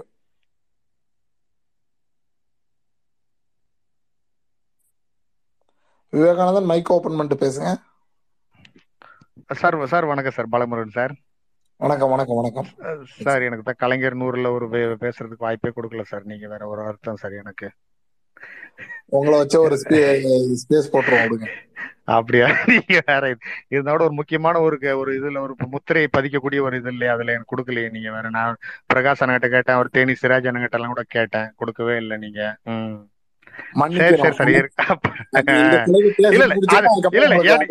இடையில திருப்பி டெக்னிக்கல் ஃபால்ட் எல்லாம் நிறைய வந்துச்சு. சரி நானும் விட்டுட்டேன். ஏன்னா அற்புதமான பேச்சாளருங்க. மிக ஒரு அறிவார்ந்த சிந்தனையாளருங்கெல்லாம் நம்மளதுல பேசுறாங்க. நம்ம பேசுறதுக்கே ஒரு இதா தான் இருக்குது. என்னடா நம்ம அவ்வளவு பெரிய ஆள் இல்லையே? அப்படின்ற ஒரு தாழ்வு மனப்பாண்டி நம்மள வந்து அழுத்துறதுனால சரி அது மேல நான் ஒன்றும் முயற்சி பண்ணல. நான் முயற்சி பண்ணியிருந்தா கண்டிப்பா உங்களை விட்டுருக்க மாட்டேன் நானு. சரி எவ்வளவு ஒரு சிறப்பான ஒரு ஒரு பெரிய விஷயம். அது வந்து இந்த நூற்றாண்டு விழா தொடக்கத்துல வந்து ரொம்ப நம்ம இயக்கத்துக்கு வந்து மிகப்பெரிய ஒரு இதுல ஒரு முத்திரை பதிச்ச ஒரு விஷயத்துல வந்து நம்மளோட அந்த கலைஞர் நூறு இது சார் தொடர்ச்சியான அந்த நூறு மணி நேர செய்தது நான் உங்களுக்கு எல்லாருக்கும் வாழ்த்து தெரிவிச்சுக்கிறேன். அதுல பங்கு பெற்றவருங்க அது இது அதுல நானும் ஒரு பங்கு எடுத்தேன். அதை நான் சொன்ன கூட நீங்க கூட சொல்லியிருந்தீங்க நீங்க நீங்களும் ஒரு இதுதான்னு சொல்லிட்டு. ரொம்ப சந்தோஷம் சார் நான் முடிஞ்ச அளவுக்கு அதுல பங்கேற்றேன் அதுல. என்னோட இது ஒதுக்கி வந்து ரொம்ப சந்தோஷம். அதே தான் இது இது திராவிட மாடல் இதுல தான் அலரும் சதாரண சனதன் இந்த அருமையா பேசினாப்புல பாக்டீரியா தம்பி எல்லாம் வந்து ரொம்ப தம்பியா தான் இருப்பாப்புல. ரொம்ப அருமையா இருந்தது. அதான் சொல்றேன் நம்ம நம்ம திமுக வந்து இப்போ ஒரு இருபத்தி மூணு அணி இயங்குது. அவங்க அவங்க அந்த களத்துல இயங்குறாங்க. இல்ல அந்த சமூக ஊடகங்கள்ல சொல்றாங்க. சில பேர்லாம் வந்து அப்படி இது அப்படி பின் ஒரு பேக் செட் இருக்குது. இப்படி ஒரு இதா இயங்குறாங்க. ஒரு ரொம்ப ஒரு மிதமான ஒரு பார்வையில இயங்கப்படுது. இப்படி எல்லாம் பேசுறாங்க வந்து சமூக வலைதளங்கள் அப்படி கிடையாது அது வந்து. கள நிலவரம்ன்றது அதான் உங்களுக்கு நீங்க தான் அண்ணன் தான் சொன்னீங்களே. நீங்க வந்து அருமையா சொன்னீங்க நீங்க வந்து. அது இயங்குறது வந்து இயங்கிட்டு இருக்கு. அந்த ஒரு இருபத்தி மூணு அணி மாதிரி இந்த இருபத்தி நாலாவது அணியா இந்த ஒரு சமூக ஊடகவியல் செயல் செயல்பாட்டாளருங்க ரொம்ப அருமையா நம்ம ஒரு பக்கம் இயங்கிக்கிட்டு இருக்கோம் இதுல வந்து. ஆஹ் அதான் சொல்றேனே. இது வந்து இப்போ நம்ம இப்போ எதனால இந்த இது வந்து இப்போ செந்தில் பாலாஜி அண்ணனெல்லாம் இப்படி பண்றாங்கன்னா என்னன்னா இந்த ஒரு கோவை மண்டலம் ஒண்ணுதான் ஒரு ஜெயிக்கக்கூடிய ஒரு ஒரு நம்பிக்கையா பாத்துக்கிட்டு இருந்தாங்க ஒரு அஞ்சு வருஷத்துக்கு முன்னாடி இருந்து. இன்னைக்கு அதுவும் போச்சு அப்படின்ற ஒரு காரணத்துக்காக இன்னைக்கு அது அது ஒரு நல்ல ஒரு தளபதியா இருக்கிறாங்க. அந்த பகுதியில ஒரு சிறப்பா செயல்பட்டு இருக்கக்கூடிய அதை ஒரு முடக்கக்கூடிய ஒரு செயலா தான் பாக்குறோம் நம்ம வந்து. நமக்கே தெரியும் இல்லையா? நம்ம சமூக ஊடகங்கள்ல செயல்படக்கூடியவங்க எல்லாருக்குமே தெரியும். இந்த இப்போ பாஜக வந்து வந்து அவங்களோட அஜெண்டா என்னது? இந்த ஒரு மத மதவாதம் சாதியவாதம். இதை பேசி அவங்க வந்து இந்த ஒரு அஞ்சு வருஷம் இப்போ ஒரு இது எட்டு வருஷம் ஓட்டினதே பெரிய விஷயம். இதை விட இந்த விலைவாசி இருக்குது. மற்ற பல விஷயங்கள் இருக்கு. மக்களுக்கான உரிமைக்கான பல விஷயம் இருக்கு. கல்வி இருக்கு சுகாதாரம் இருக்கு. இந்த மாதிரி பல விஷயத்துல அவங்களால எந்த ஒரு இதையும் சாதிக்க முடியல. இந்த ஒரு மதம் இந்த ஒரு சாதியவாதம் இந்த ஒரு பிராமணிய இந்த சனாதானத்தை வச்சு அவங்களால ஓட்டுறதுக்கான காலம் முடிஞ்சு போச்சு. அதனால என்ன செய்யறாங்கன்னா இந்த மாதிரி ஒரு விஷயங்கள்ல வந்து எதிர்கட்சி தலைவர்களை வந்து முடக்க பாக்குறாங்க. இந்த முடக்க பார்க்கக்கூடிய தலைவர்கள் எல்லாரும் பாத்தீங்கன்னா ஒரு சோசியலிசம் பேசக்கூடியவங்க ஒரு இடதுசாரி தத்துவம் பேசக்கூடிய இவங்க எல்லாம் முடக்க பாக்குறாங்க. ஏன்னா இதுக்கு அவங்களுக்கு ஒரு நேர் எதிரான ஒரு தத்துவம் உடையவங்க இல்லையா நம்ம வந்து? இதுல பாத்துங்க இந்த எப்படி சுவேந்த அதிகாரி எல்லாம் அந்த திரிணாமுல் காங்கிரஸ்ல இருந்து விலைக்கு போய் அங்க போட்டா அது அப்படியே இதாயிடுது மழுங்கடிக்க மழுங்கடிக்கப்பட்டிருக்கு அந்த வழக்கு என்போர்ஸ் டிபார்ட்மெண்ட் வந்து. இந்த ஃபரூக் அப்துல்லா எல்லாம் வந்து ரெண்டாயிரத்தி பதினஞ்சுல போட்டாங்க. இப்ப தற்ச தற்கால இது வந்து இந்த நேஷனல் ஹெரால்டு வழ ஹெரால்டு வழக்கு வந்து ராகுல் காந்தி சோனியா காந்தி மேல போட்டு இருக்கிறாங்க இன்னைக்கு வந்து இதை. அந்த மாதிரி சஞ்சய் ராவத்தை போட்டாங்க. இதுல வந்து மகாராஷ்டிரால வந்து. இந்த மாதிரி இவங்க போட்டு இது இதான் சொல்றேன். இவங்களோட தோல்விக்கான ஒரு அறிகுறி இப்ப தெரிய ஆரம்பிச்சிருச்சு வந்து. தெரிய ஆரம்பிச்சுன்னா எப்படின்னா இன்னைக்கு வந்து முனையில நிக்கிறாங்க. இந்த வந்து ஜனநாயகத்துல வந்து ஒரு தோல்வி அடையக்கூடிய ஒரு முனையில் நிற்கக்கூடியறாங்க வந்து இதை. இதை நம்ம தளபதி வந்து எப்படி சொல்றாருன்னா நம்ம பெரியாரிய தத்துவம் வந்து மிக அருமையா இன்னைக்கு வந்து இந்தியாவுக்கு இந்த திராவிட மாடல் வந்து வழிகாட்டுது வந்து இன்னைக்கு. இன்னைக்கு நம்மளோட சித்தாந்தங்கள் எப்படின்னா தளபதி மேற்கொண்ட இந்த இலவச பேருந்து ஆகட்டும் இந்த மக்கள் மகளிருக்கான உரிமை தொகையாகட்டும் இன்னைக்கு அனைத்து மாநிலங்கள்லயும் வந்து இதை வந்து ஒரு பெரிய ஒரு தேர்தல் களத்துக்கான ஒரு முக்கியமான ஒரு ஆயுதமா இன்னைக்கு மேற்கொண்டு அதை வெற்றியும் பெற்று வராங்க வந்து.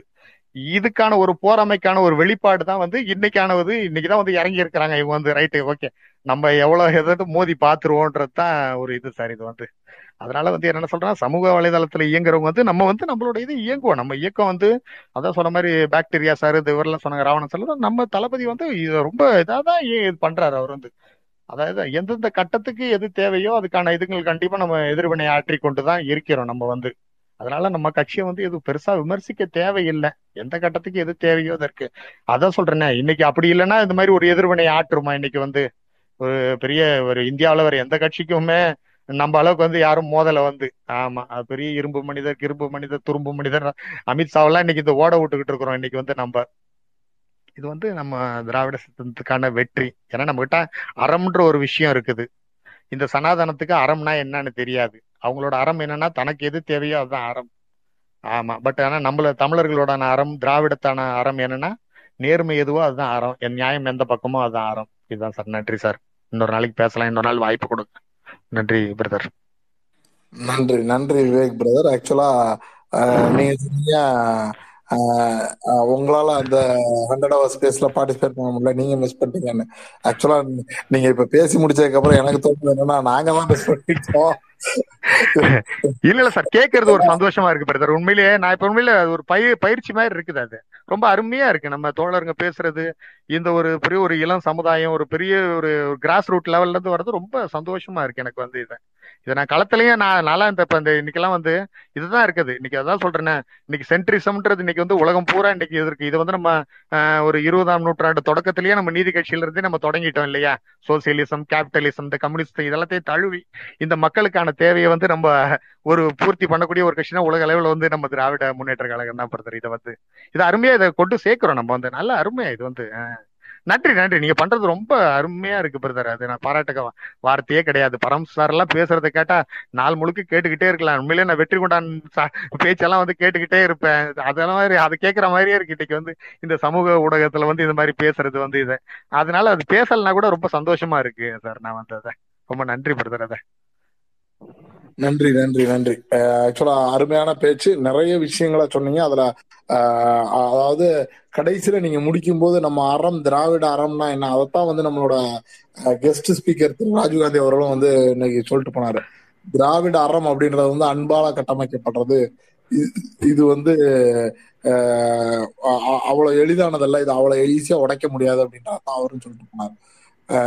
நன்றி விவேக் பிரதர் அப்புறம் நீங்க அந்த கேட்ட அந்த twenty four sorry hundred hour ஸ்பேஸ்ல வந்து இது பண்ண முடியாததுக்கு உண்டான அந்த இது வந்து அதை நம்ம நிறைய இடத்துல